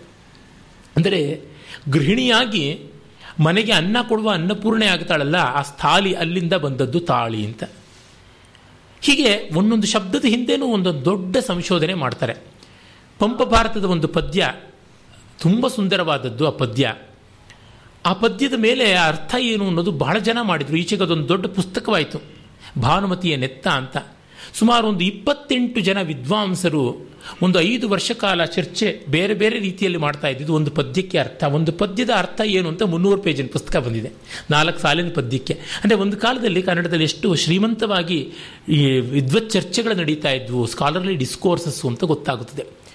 ಪಂಪನ ಭಾರತದಲ್ಲಿ ಕೃಷ್ಣ ಸಂಧಾನಕ್ಕೆ ಬಂದಾಗ ಕರ್ಣನನ್ನು ಕರ್ಕೊಂಡು ಹೋಗಿ, ನಿನ್ನ ಜನ್ಮ ರಹಸ್ಯ ಇದಪ್ಪ, ನೀನು ಪಾಂಡವಾಗ್ರಣಿ, ಅದಕ್ಕಾಗಿ ಕೌಂತೆಯನಾಗಿದ್ದರಿಂದ ನಮ್ಮ ಕಡೆಗೆ ಬಾ ಅಂತ ಕರೀತಾನೆ. ಆಗ ಕರ್ಣ ಹೇಳ್ತಾನೆ, ನಾನು ಬರೋದಿಲ್ಲ ಅಂತ. ಆಗ ಒಂದು ಪದ್ಯ ಹೇಳ್ತಾನೆ, ಆ ಪದ್ಯವನ್ನೇ ಆವಾಗೊಮ್ಮೆ ನೆತ್ತಮನಾಡಿ ಅಂತ ನಾವು ಪದ್ಯದಲ್ಲಿ ಹೇಳಿದೆ. ಅವನು ಹೇಳ್ತಾನೆ, ಆ ಪದ್ಯದ ಅನುವಾದ ಹೀಗಿದೆ. ಒಮ್ಮೆ ಪಗಡವ, ಪಗಡೆ ಆಡುವಾಗ, ಭಾನುಮತಿ ಸೋತಾಗ, ಸೋಲವನ್ನು, ಅಂದರೆ ಸೋತಿದ್ದನ್ನು ಕೊಡಬೇಕು ಅಂತ ಎಳಿತಾ ಇದ್ದಾಗ, ಆಗ ಒದ್ದಾಡ್ತಾ ಇದ್ದಾಗ ಮುತ್ತಿನ ಹಾರ ಕಿತ್ತು ಹೋದಾಗ, ಮುತ್ತೆಲ್ಲ ಚೆಲ್ಲಾಡಿದಾಗ, ನೋಡಿ ನೋಡಿ ಕಳವಳ ಪಡ್ತಾ ಇದ್ದಾಗ, ಈ ಮುತ್ತುಗಳನ್ನಾದರೂ ಆಯ್ಕೊಳ್ಳೋಣವೆ ಅಂತ ಕೇಳಿದಂಥ ರಾಜನನ್ನು ಬಿಟ್ಟು ನಾನು ನಿಮ್ಮ ಕಡೆ ಬಂದರೆ ಕಿರಾತಕ ಆಗಿಬಿಡೋದಿಲ್ವೇ? ಇದು ಎಕ್ಸಾಕ್ಟ್ ಅದರ ಹೊಸಗನ್ನಡ ಟ್ರಾನ್ಸ್ಲೇಷನ್ನು ಇಲ್ಲಿ ಆಡ್ದವ್ರು ಯಾರು ಅಂತಿಲ್ಲ, ಅಲ್ಲಿ ಗೆದ್ದವ್ರು ಯಾರು ಅಂತಿಲ್ಲ ಸೋತವ್ರು ಯಾರು ಅಂತಿಲ್ಲ, ಸೋಲ ಅಂದರೆ ಯಾವುದು ಅಂತಿಲ್ಲ. ಈ ಥರದ್ದು ಎಷ್ಟೆಷ್ಟೋ ಒಂದು ತೊಂದರೆಗಳಿವೆ. ಇದಕ್ಕೆ ಅರ್ಥ ಏನು ಅಂತ ತುಂಬ ಚರ್ಚೆ ಮಾಡಿದ್ರು. ಇಲ್ಲಿ ದುರ್ಯೋಧನ ಆಡ್ದ, ಕರ್ಣ ಆಡಿದ್ದು ಅಂತ ಒಂದಷ್ಟು ಜನ. ಇಲ್ಲ, ಕರ್ಣ ಆಡಲಿಲ್ಲ, ದುರ್ಯೋಧನ ಆಡಿದ್ದು ಅಂತ ಹೀಗೆ ದೊಡ್ಡ ದೊಡ್ಡ ಚರ್ಚೆ ಬಂತು. ಇವರು ಅದನ್ನು ತುಂಬ ಚೆನ್ನಾಗಿ ಹೇಳ್ತಾರೆ. ತಮಿಳಿನಲ್ಲಿ ವಿಲ್ಲಿಪುತ್ತೂರು ಭಾರತ ಅಂತ ಒಂದಿದೆ. ಅದನ್ನ ಹಿಡ್ಕೊಂಡು ಎಷ್ಟೋ ಜನ ವಾದಿಸಿದ್ರು. ಏನಂದರೆ, ಒಮ್ಮೆ ದುರ್ಯೋಧನ ಅವನ ಹೆಂಡತಿ ಭಾನುಮತಿ ಇಬ್ಬರು ಆಟ ಆಡ್ತಾ ಇದ್ರು. ಮಧ್ಯದಲ್ಲಿ ದುರ್ಯೋಧನ ರಾಜಕಾರಿಕ ಆಟ ಬಿಟ್ಟು ಹೋಗಬೇಕಾಯಿತು. ಕರ್ಣ ಆಡೋಕ್ಕೆ ಶುರು ಮಾಡ್ದ. ಆ ಕರ್ಣ ಗೆದ್ದುಬಿಟ್ಟ ಭಾನುಮತಿ ಪಣ ಇಟ್ಟಿದ್ಲು ಮುತ್ತಿನ ಹಾರ. ಅದನ್ನು ಕೊಡು ಅಂತ ಕೇಳಿದ ಕರ್ಣ, ಆಗ ಭಾನುಮತಿ ಕೊಡಲ್ಲ ಅಂತ ಕೊಸರಾಡಿದ್ಲು. ಆಗ ಆಹಾರ ಕಿತ್ತೋಯ್ತು. ಇವನು ಕೊರಳು ಕೈ ಹಾಕಿ ಎಳೆಯೋ ಅಷ್ಟೊಳಗೆ ಅದು ಕಿತ್ತೋಗಿದ್ದನ್ನು ನೋಡ್ತಾ ಇದ್ದಂತೆ ದುರ್ಯೋಧನ ಬಂದ. ಇವನು ಹೆಂಡತಿ ಕೊರಳಿಗೆ ಕೈ ಹಾಕಿ ಹಾರ ಕಿತ್ತೋಗಿದ್ದು ಕಾಣಿಸ್ತಾ ಇತ್ತು. ಇವನು ತುಂಬ ಸಂಕೋಚ ಆಗ ಏನು ಗತಿಯೋ ಅಂತ ಕೊಡ್ತಿದ್ದಾಗ ಈ ಮುತ್ತುಗಳನ್ನು ಆರಿಸಿ ನೀನು ಕೊಡ್ತೀನಿ ಅಂತಂದ ಇಂಥ ಉದಾರಿ ಅಂತ. ಚೆನ್ನಾಗಿದೆ. ಆದರೆ ಸೇಡಿಯಾಪೂರು ವಾದ ಮಾಡ್ತಾರೆ, ಅದಕ್ಕೆ ತುಂಬ ಚೆನ್ನಾಗಿ. ಕರ್ಣ ಇಲ್ಲಿ ತನ್ನ ಸ್ವಾಮಿ ದುರ್ಯೋಧನನ ಔದಾರ್ಯ ಹೇಳುವಂಥ ಪ್ರಸಂಗದಲ್ಲಿ ಸ್ವಾಮಿನಿಯ ಸಣ್ಣತನವನ್ನು ಯಾಕೆ ಹೇಳ್ತಾನೆ ಅಂತ. ತನ್ನ ಯಜಮಾನ ದೊಡ್ಡವನು ಅನ್ನುವಾಗ ಯಜಮಾಂತಿ ಒಂದು ಜಜ್ಬಿ ಹಾರಕ್ಕೆ ಕೊಸರಾಡದಳು ಅಂತಂದರೆ ಏನು? ಇದಲ್ಲ. ಮತ್ತೆ ಇನ್ನೊಂದೇನಂತಂದರೆ ಅಲ್ಲಿ ಇರುವಂಥದ್ದು ಸೋತಿದ್ದು ಪಣ ಅಂತಂದರೆ ಕಾಮನ್ ಆಗಿ ಇರಬೇಕು ಪಣ. ಎರಡಕ್ಕೂ ಕಾಮನ್ ಎಂಥದ್ದು ಅಂತ ಗೊತ್ತಾಗಬೇಕು. ಆ ಥರದ್ದು ಕಾಮನ್ ಆಗಿರುವಂಥ ಒಂದು ಪಣ ಅಂತ ಅನ್ನೋದು ಅಲ್ಲಿ ಇಲ್ಲ. ಸೋಲಮ ನೀವುದೆಂದು ಕಾಡುತ್ತಿರಲಿ ಹಾರವೇ ಸೋತಾಗಿತ್ತಂತ ಪಣ ಅಂತ ಅಲ್ಲೆಲ್ಲೂ ಹೇಳಿಲ್ಲ. ಹೇಳದೇ ಇದ್ದದ್ದನ್ನೆಲ್ಲ ಸೂಪರ್ಫ್ಲೂಯಸ್ ಆಗಿ ಅಸ್ಯೂಮ್ ಮಾಡಿಕೊಳ್ಳೋದಲ್ಲ. ಇಲ್ಲಿ ಆಗಿದ್ದೇನು ಅಂತ ಅನ್ನೋದನ್ನು ಅವರು ತೋರ್ಪಡಿಸ್ತಾರೆ. ಅಂದರೆ ದುರ್ಯೋಧನ ಮತ್ತು ಭಾನುಮತಿ ಇಬ್ಬರು ಆಟ ಆಡ್ತಾ ಇದ್ರು. ಆಟ ಆಡುವಾಗ ಅವರು ಪಣ ಇಟ್ಕೊಂಡಿದ್ದು ಕಾಮನ್ ಆಗಿ ಇಬ್ಬರಿಗೂ ಆಗುವಂಥ ಪಣ ಕಾಮನ್ ಎಲಿಮೆಂಟ್ ಇರಬೇಕು ಅಂತ. ಅದು ಯಾವುದು ಅಂತಂದರೆ ಚುಂಬನ, ಮುತ್ತು. ಕನ್ನಡದಲ್ಲಿ ಮುತ್ತು ಅಂದರೆ ಚುಂಬನ ಅಂತ ಉಂಟಲ್ಲ ಅರ್ಥ. ಸೋತವ್ರಿಗೆ ಗೆದ್ದವ್ರಿಗೆ ಸೋತವರು ಮುತ್ತು ಕೊಡಬೇಕು ಅಂತ. ಯಾರು ಸೋತರು ವಿನ್ ವಿನ್ ಸಿಚುಯೇಷನ್ ಇದು. ಆದರೆ ಕರ್ಣ ಬಂದುಬಿಟ್ಟ. ಮಧ್ಯೆ ಕರ್ಣ ಬಂದ, ಅವನಿಗೆ ಫ್ರೀ ಎಂಟ್ರಿ ಇತ್ತು. ಆಗ ದುರ್ಯೋಧನಿಗೇನು ಸಂಕೋಚ ಇಲ್ಲ. ಅವಳು ಸೋತ್ ಅವಳು ಸೋತಾಗ ಮುತ್, ಮುತ್ತು ಕೊಡಬೇಕು ಅಂತ ಅವಳನ್ನ ಕೊಸರಾಡ್ದ.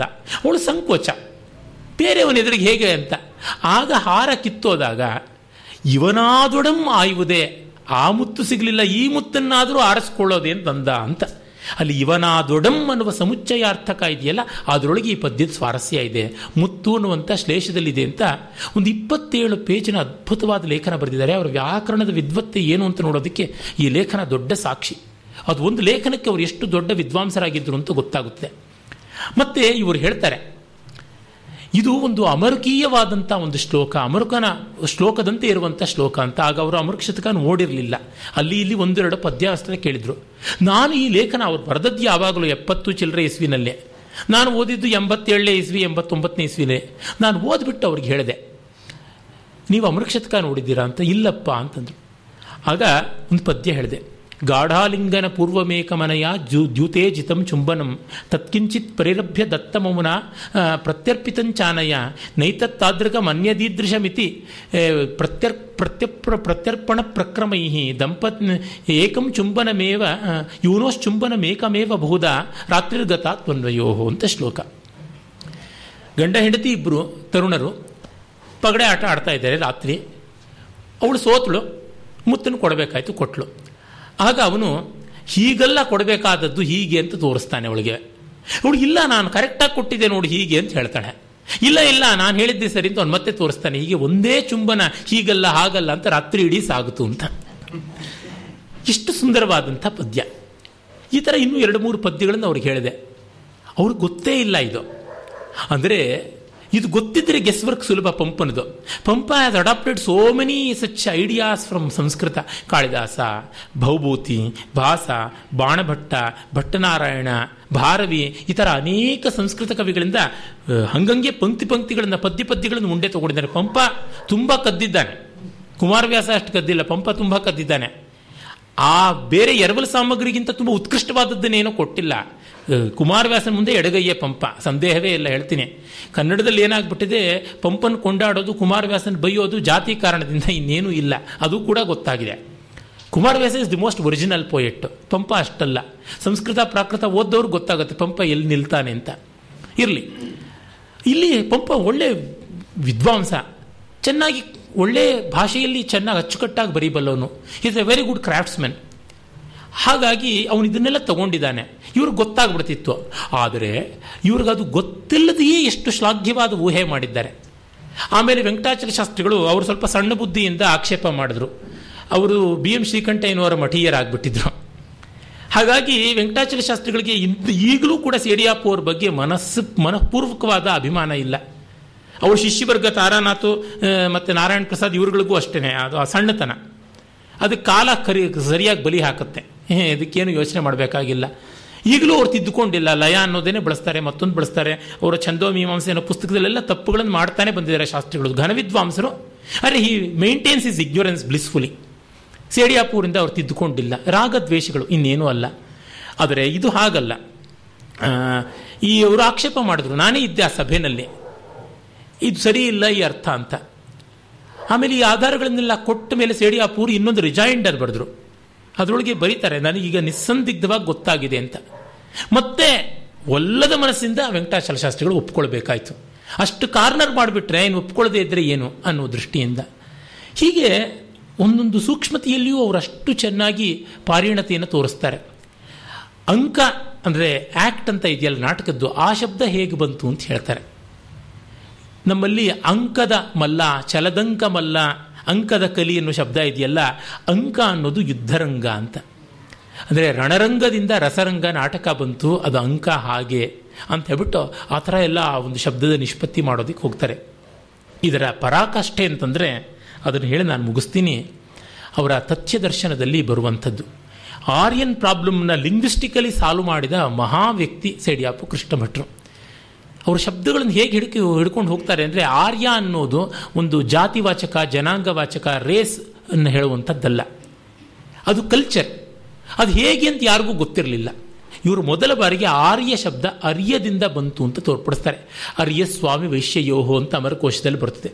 ಅಂದರೆ ಒಬ್ಬ ವೈ ವೈಶ್ಯನಿಗೆ ಕೃಷಿ, ಗೋರಕ್ಷಾ, ವಾಣಿಜ್ಯ ಮಾಡುವನನ್ನು ಅರ್ಯ ಅಂತ ಕರೀತಾರೆ. ಅವನು ಯಾಕೆ ಅರ್ಯ ಋ ಕರ್ಷಣೆ ಅನ್ನೋ ಧಾತುವಿಂದ ಯಾವನು ಉಳುಮೆ ಮಾಡ್ತಾನೆ ಅವನು ಅರಿಯ. ಕೃಷಿ ಗೋರಕ್ಷಾ ವಾಣಿಜ್ಯಗಳು ವೈಶ್ಯವೃತ್ತಿ ಅಂತ ನಮಗೆ ಗೊತ್ತಾಗುತ್ತದೆ. ಸ್ವಲ್ಪ ಬಾಗಲು ತೆಗಿತೀರಾ ಶಖೆ? ಅಲ್ಲಿ ಆ ಕೃಷಿ ಗೋರಕ್ಷಾ ವಾಣಿಜ್ಯಗಳಲ್ಲಿ ಋ ಕರ್ಷಣೆ ಅನ್ನೋ ಧಾತುವಿನಿಂದ ಬಂದದ್ದು. ಮತ್ತೆ ಅವರು ಹೇಳ್ತಾರೆ, ಒಬ್ಬ ಯಾವಾಗ ಆರ್ಯ ಆಗ್ತಾನೆ, ಕೃಷಿ ಗೋರಕ್ಷಾ ವಾಣಿಜ್ಯಾದಿ ಸಂಸ್ಕೃತಿಗಳನ್ನ ಉಳ್ಳುವಿಕೆ ಅದ್ಯಾದಿದೆ. The quality that makes a person a patient an agriculturist ಅಂತಂದರೆ ನೊಮ್ಯಾಡಿಕ್ ಆಗದೇ ಇದ್ದಾಗ. ಹಾಗಾಗಿ ವ್ರಾತ್ಯ, ಅನಾರ್ಯ ಅಂತಂದರೆ ಕಾಡು ಮೇಡಲ್ ಓಡಾಡ್ಕೊಂಡವನು. ಬೇಟೆ ಆಡೋನು ಒಂದು ಕಡೆ ಇರೋಲ್ಲ, ಈ ದಿವಸ ಇನ್ನೊಂದು ಕಡೆ, ಮತ್ತೊಂದು ದಿವಸ ಇನ್ನೊಂದು ಕಡೆ ಹೀಗೆ ಹೋಗ್ತಾನೆ. ಕೃಷಿಗೆ ಒಂದು ವರ್ಷನಾದರೂ ಇರಬೇಕು, ಆರು ತಿಂಗಳಾದರೂ ಇರಬೇಕು. ಹಾಗಾಗಿ ಒಂದು ನೆಲಕ್ಕೆ ಅಂಟಿಕೊಂಡಾಗ ಕಲ್ಚರ್ ಬರ್ತದೆ, ಅದು ಅಗ್ರಿಕಲ್ಚರ್ ಮೊದಲ ಕಲ್ಚರ್ ಅದು. ಹೀಗಾಗಿ ಆ ಥರ ಬಂದದ್ದು. ಮತ್ತು ಸೀಸನ್ಡ್ ರಿಫೈನ್ಡ್ ಆದಕ್ಕೆಲ್ಲ ಆರ್ಯ ಅಂತಾರೆ ಅಂತ ತುಳುನಾಡಿನ ಎಷ್ಟೋ, ಕೇರಳದ ಎಷ್ಟೋ ಉದಾಹರಣೆಗಳು ಕೊಡ್ತಾರೆ ಅವರ ಮಲ್ಟಿ ಲಿಂಗ್ವಿಸ್ಟಿಕ್ ಕೆಪಬಿಲಿಟಿ ಇಲ್ಲಿ ಬರ್ತದೆ ಅವರು ಈಸ್ ಅ ಪಾಲಿಗ್ಲಾಟ್ ಅನೇಕ ಭಾಷೆ ಬರ್ತಿತ್ತಲ್ಲ. ದಕ್ಷಿಣ ಕನ್ನಡದಲ್ಲಿ ಹಳೆ ಭತ್ತವನ್ನು ಬಿಸಿಲಿಗೆ ಒಣಗಿಸಿ ಸೀಸನ್ಡ್ ಆದ ಭತ್ತವನ್ನು ಆರ್ಯ ನೆಲ್ಲು ಅಂತ ಕರೀತಾರೆ. ಅಂದರೆ ಆರ್ಯ ಅಂದರೆ ಸೀಸನ್ಡ್ ಅಂತ ಅರ್ಥ. ಮತ್ತು ಯಾವ ಕೋಣಗಳನ್ನು ಪಳಗಿಸಿ ಅವುಗಳಲ್ಲಿ ಉಳುಮೆ ಮಾಡೋದು ಕಂಬಳಕ್ಕೆ ಮಾಡೋದು, ಮತ್ತು ಬಂಡಿ ಕಟ್ಟೋದು ಮಾಡ್ತಾರಲ್ಲ, ಅವನ್ನ ಆರ್ಯ ಕೋಣಗಳು ಅಂತ ಕರೀತಾರಂತೆ. ಅಂದರೆ ನಮಗೆ ಗೊತ್ತಾಗುತ್ತೆ ಮಾಮೂಲಿ ಕೋಣಗಳು ಪಳಗಿರೋದಿಲ್ಲ. ಪಳಗಿಸಲ್ಪಟ್ಟದ್ದು seasoned tamed tailored engineered and refined ಅನ್ನುವ ಅರ್ಥ ಬಂದಿದೆ ಅಂತ. ಆಮೇಲೆ ಈ ಥರದ್ದು ಎಷ್ಟೋ ಪದಗಳಲ್ಲಿ ಹೇಳ್ತಾರೆ, ದ್ರಾವಿಡ ಅನ್ನೋ ಪದ ಬಂದದ್ದು ಹೇಗೆ? ದಕ್ಷಿಣ ಭಾರತದ್ದು ಅಂತಂತೀವಿ ನಾವು. ದ್ರಾವಿಡ ಅನ್ನೋದು ಅದು ರೇಸ್ ಅಲ್ಲ. ಅದು ಏರಿಯಾಗೆ ಸಂಬಂಧಪಟ್ಟಿದ್ದು. ಅದು ಹೇಗೆ ಅಂತ ಅವ್ರು ಹೇಳ್ತಾರೆ. ಧ್ರು ಪ್ಲಸ್ ಇಲ. ಇಲ ಅನ್ನೋದನ್ನು ನಾವು ತುಂಬುವಿಕೆ ಅಂತ. ಈಗ ತುಂದ ಅಂದರೆ ಹೊಟ್ಟೆ. ಹೊಟ್ಟೆ ಜಾಸ್ತಿ ಇರೋನು ತುಂದಿಲ. ದಂತ ಹಲ್ಲು. ಹಲ್ಲುಬ್ಬು ಜಾಸ್ತಿ ಇರೋನು ದಂತಿಲ. ಇದು ಸಂಸ್ಕೃತದಲ್ಲಿ ಇರತಕ್ಕಂಥ ಪದಗಳ ರೀತಿ.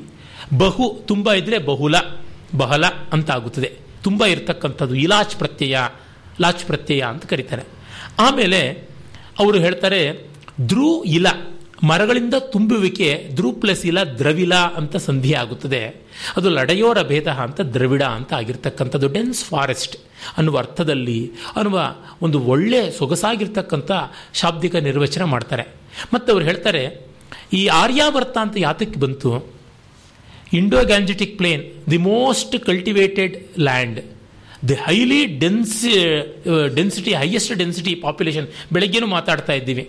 ಉತ್ತರ ಪ್ರದೇಶದಲ್ಲಿ ಇಪ್ಪತ್ತು ಕೋಟಿ ಜನ ಇದ್ದಾರೆ. ಅಂದರೆ ಜಗತ್ತಲ್ಲಿ ಎಲ್ಲಿಗಿಂತ ಆ ಜಾಗದಲ್ಲಿ ಜಾಸ್ತಿ ಜನ ಇದ್ದಾರೆ ಅಂತ ಆ ಮಟ್ಟಕ್ಕೆ ಅಲಿವೆಲ್ ಸಾಯಿಲ್ ಇದೆ ಪ್ಲೇನ್ ಫರ್ಟೈಲ್ ಲ್ಯಾಂಡ್ ಇದೆ, ಗಂಗಾ, ಯಮುನಾ ಮೊದಲಾದ ಸಪ್ತಸಿಂಧು ಪ್ರದೇಶ ಅಂತ ಹೀಗಾಗಿ ಆರ್ಯಾವರ್ತ. ಇನ್ನು ಬ್ರಹ್ಮಾವರ್ತ ಯಾವುದು?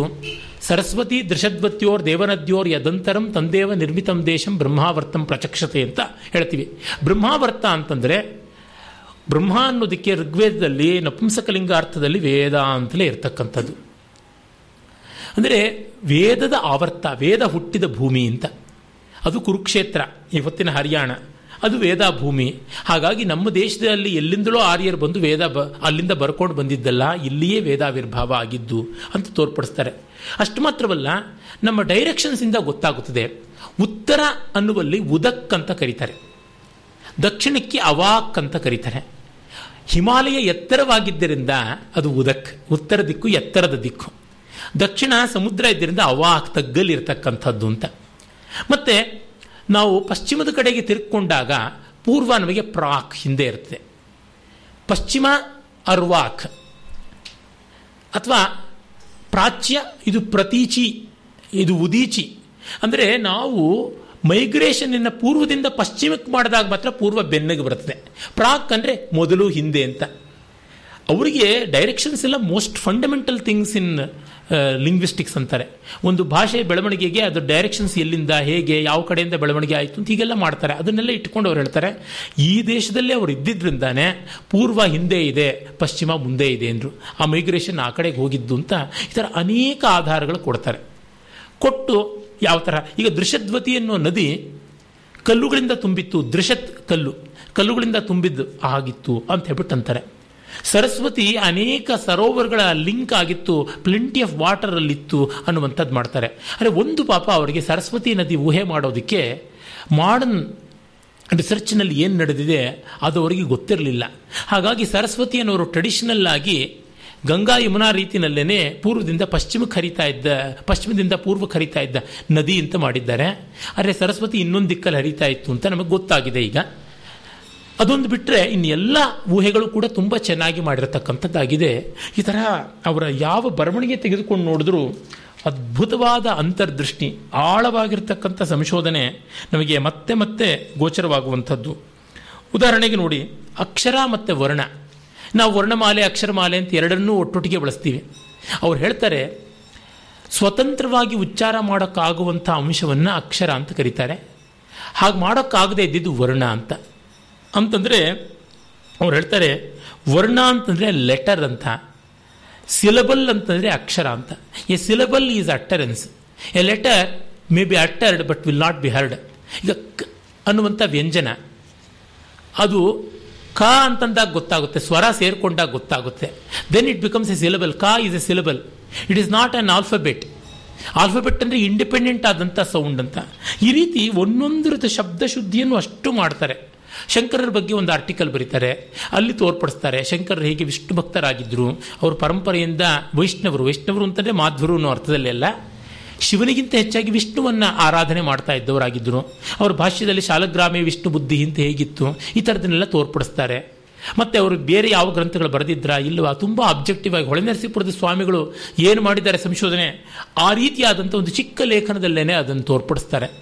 ಎಲ್ಲಿಯೂ ಅವರ ಒರಿಜಿನಲ್ ಬ್ರೈನ್ ಕೆಲಸ ಮಾಡುತ್ತದೆ. ಹೀಗೆ ಮಹಾಮತಿ ಅವರು ಆ ಥರದ ಒಂದು ಭವ್ಯವಾದ ರೀತಿಯ ಆಲೋಚನೆಗಳನ್ನು ಮಾಡ್ಕೊಂಡು ಬಂದರು. ಅದಕ್ಕೆ ಹೋಲಿಕೆಯೇ ಸಿಗೋದಿಲ್ಲ ನಮ್ಮ ಕನ್ನಡ ನಾಡಿನಲ್ಲಿ. ನನಗಂತೂ ಭಾರತೀಯ ಭಾಷೆಗಳಲ್ಲಿಯೇ ಈ ಮಟ್ಟದಲ್ಲಿ ಛಂದಸ್ಸಿನ ಬಗೆಗೆ, ವ್ಯಾಕರಣದ ಬಗೆಗೆ ಚಿಂತನೆ ಮಾಡಿದಂಥ ವ್ಯಕ್ತಿಗಳು ತುಂಬ ವಿರಳ ಅಂತ ಅನಿಸುತ್ತದೆ. ಬರದಂತೆ ಬದುಕಿದ್ರು, ಬದುಕದಂತೆ ಬರೆದರು. ಅವರ ಸ್ಮೃತಿಗೆ, ಅವರ ಕೃತಿಗಳಿಗೆ ನಮಸ್ಕಾರ.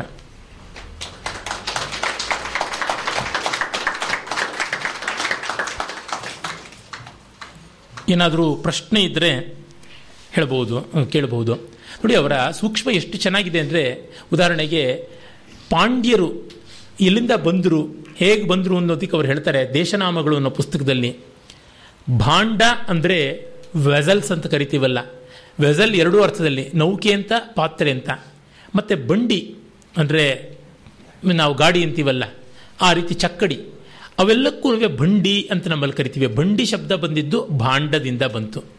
ಭಾಂಡ ಅನ್ನೋದಕ್ಕೆ ಪ್ರವಹಣ ಭಾಂಡ ಎತ್ತಿನ ಗಾಡಿ ಇತ್ಯಾದಿ ಎಲ್ಲ. ಅವುಗಳನ್ನು ಇಟ್ಟುಕೊಂಡು ವ್ಯಾಪಾರ ಮಾಡ್ತಾ ಇದ್ದವರಾಗಿ ಆಮೇಲೆ ಅವರು ರಾಜರಾದರು ಅಂತ. ವೈಶ್ಯರು ಕ್ಷತ್ರಿಯರಾಗ್ತಾರೆ, ಅದು ನಮಗೆ ಗೊತ್ತೇ ಇದ್ದಂಥದ್ದು. ಇಂದು ಹೈರಾರ್ಕಿನಲ್ಲಿ ಹಾಗೆ ಪಾಂಡ್ಯ ಅನ್ನೋದು ಆ ಥರ ಬಂದಿದ್ದು. ಅದು ಅವ್ರಿಗೆ ಹೇಗೆ ಗೊತ್ತಾಗಿದ್ದು ಅಂದರೆ, ಒಮ್ಮೆ ದವ್ ದೋಣಿನಲ್ಲಿ ಪ್ರಯಾಣ ಮಾಡಬೇಕಾದ್ರೆ ಇಲ್ಲಿ ಕುಂದಾಪುರದ ಹತ್ರ ಪಾಂಡಿನಲ್ಲಿ ನಿಮ್ಮನ್ನು ಕರ್ಕೊಂಡು ಹೋಗೋದಾ ಅಂತ ಕೇಳಿದಂತೆ ಪಾಂಡಿ ಅಂದರೆ ದೊಡ್ಡ ದೋಣಿ ಅಂತ.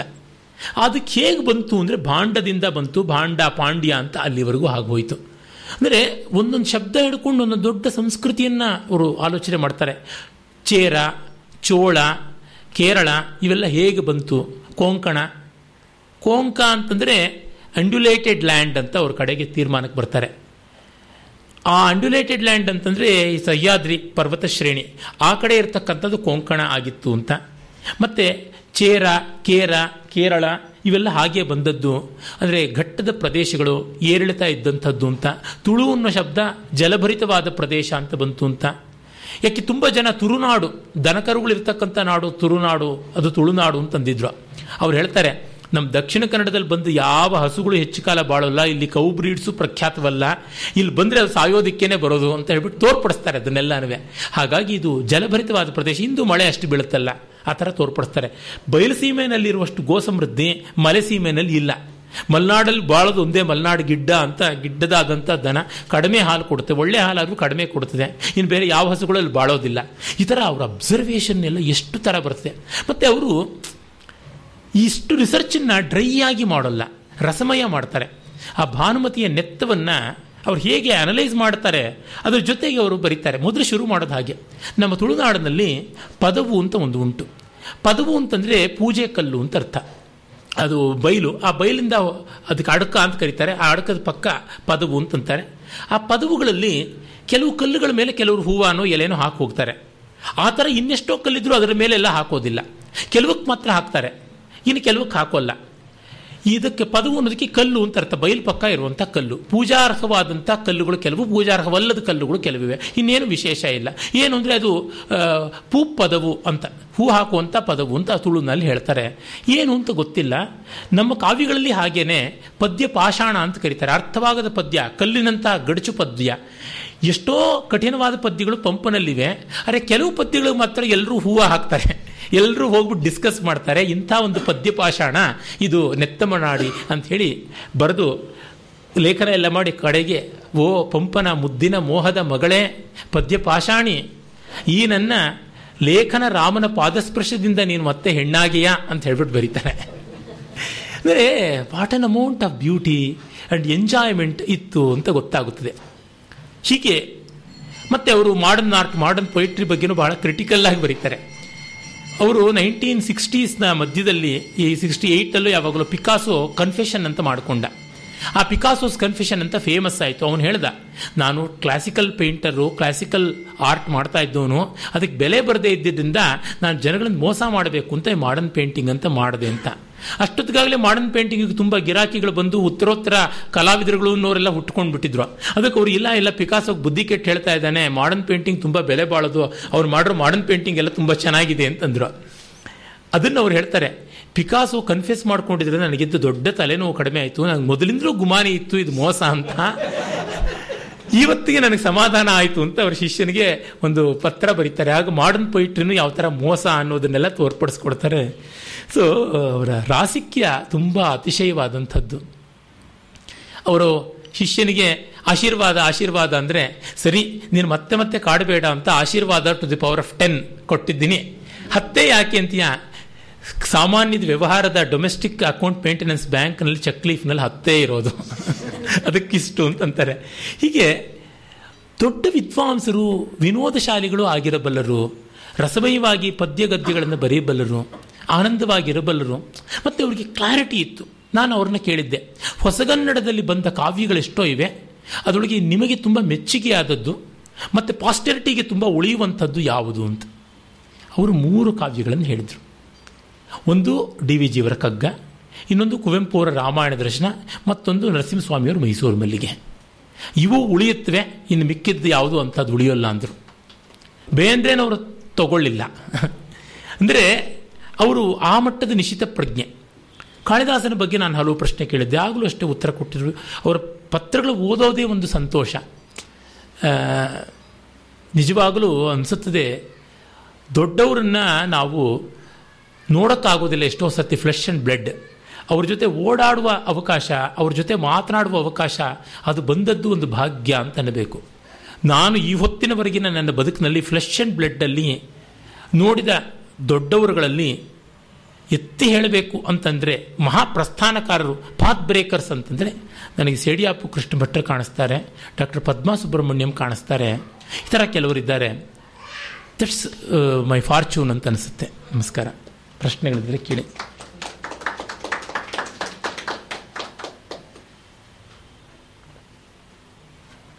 ನಂಗೆ ಗೊತ್ತಿಲ್ಲ, ತುಂಬ ತಲೆ ಕೆಡೋ ತರಹ ಆಯಿತು ಏನೋ ಎಟಿಮಾಲಜಿ ಶಾಸ್ತ್ರ ಛಂದಸ್ಸು ಅಂತ. ಇನ್ನೂ ಬೇಕಾದಷ್ಟಿದೆ. ಅದನ್ನು ಆ ಹೈ ಡೋಸೇಜ್ ಹೇಗೆ ಹೇಳೋದು ಅಂತ ಸಂಕೋಚ ಮಾಡ್ಕೊಳ್ತಾ ಅದನ್ನು ಪಕ್ಕಕ್ಕಿಟ್ಟೆ ಯಾವಾಗಲಾದರೂ ಒಂದು ಸ್ವಲ್ಪ ರಸಿಕರು ಆಸ್ತೆ ಇರೋರಿದ್ದರೆ ಛಂದೋಗತಿಯನ್ನು cover to cover just small study ಮಾಡಬೇಕು ಅಂತ ಅನ್ನೋ ಅಪೇಕ್ಷೆ ಇದೆ. ಯಾವುದಾದ್ರೂ ಇದೆಯಾ ಪ್ರಶ್ನೆ? ಈ ನಾಗರ ಬೆತ್ತದ ಬಗ್ಗೆ ನಿಮ್ಮ ಭೇಟಿಯಲ್ಲಿ ಏನಾದರೂ ಹೇಳಿದ್ರೆ ಇಲ್ಲ ಅದರ ಬಗ್ಗೆಗೆ ಗಿರಡ್ಡಿ ಗೋವಿಂದರಾಜ ಅವರು ಸಾಹಿತ್ಯ ಅಕಾಡೆಮಿಗೋಸ್ಕರವಾಗಿ ಒಂದು ಸಂಕಲನ ಮಾಡಿದಾಗ ನಾಗರ ಬೆತ್ತವನ್ನು ಹಾಕ್ಕೊಂಡ್ರು. ಅದರಿಂದ ಓವರ್ ನೈಟ್ ಅದು ಫೇಮಸ್ ಆಗಿಬಿಡ್ತು. ಅದಕ್ಕೆ ಮುಂಚೆ ನಮ್ಮ ವಿಮರ್ಶಕರು ಯಾರೂ ನೋಡೇ ಇರಲಿಲ್ಲ.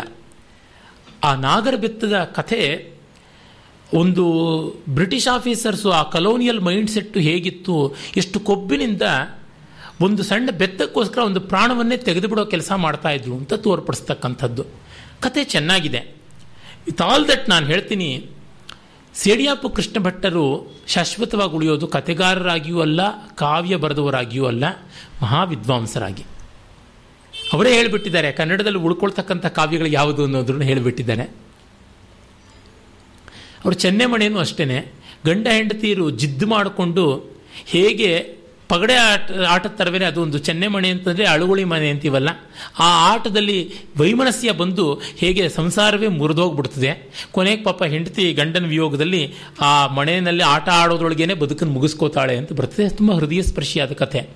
ಆದರೆ ನನಗನ್ಸೋದು ಕನ್ನಡದಲ್ಲಿ ಕಥೆಗಾರರಾಗಿ ನಿಲ್ಲೋದು ಪಾಸ್ಟರಿಟಿಗೆ ಮಾಸ್ತಿಯವರು.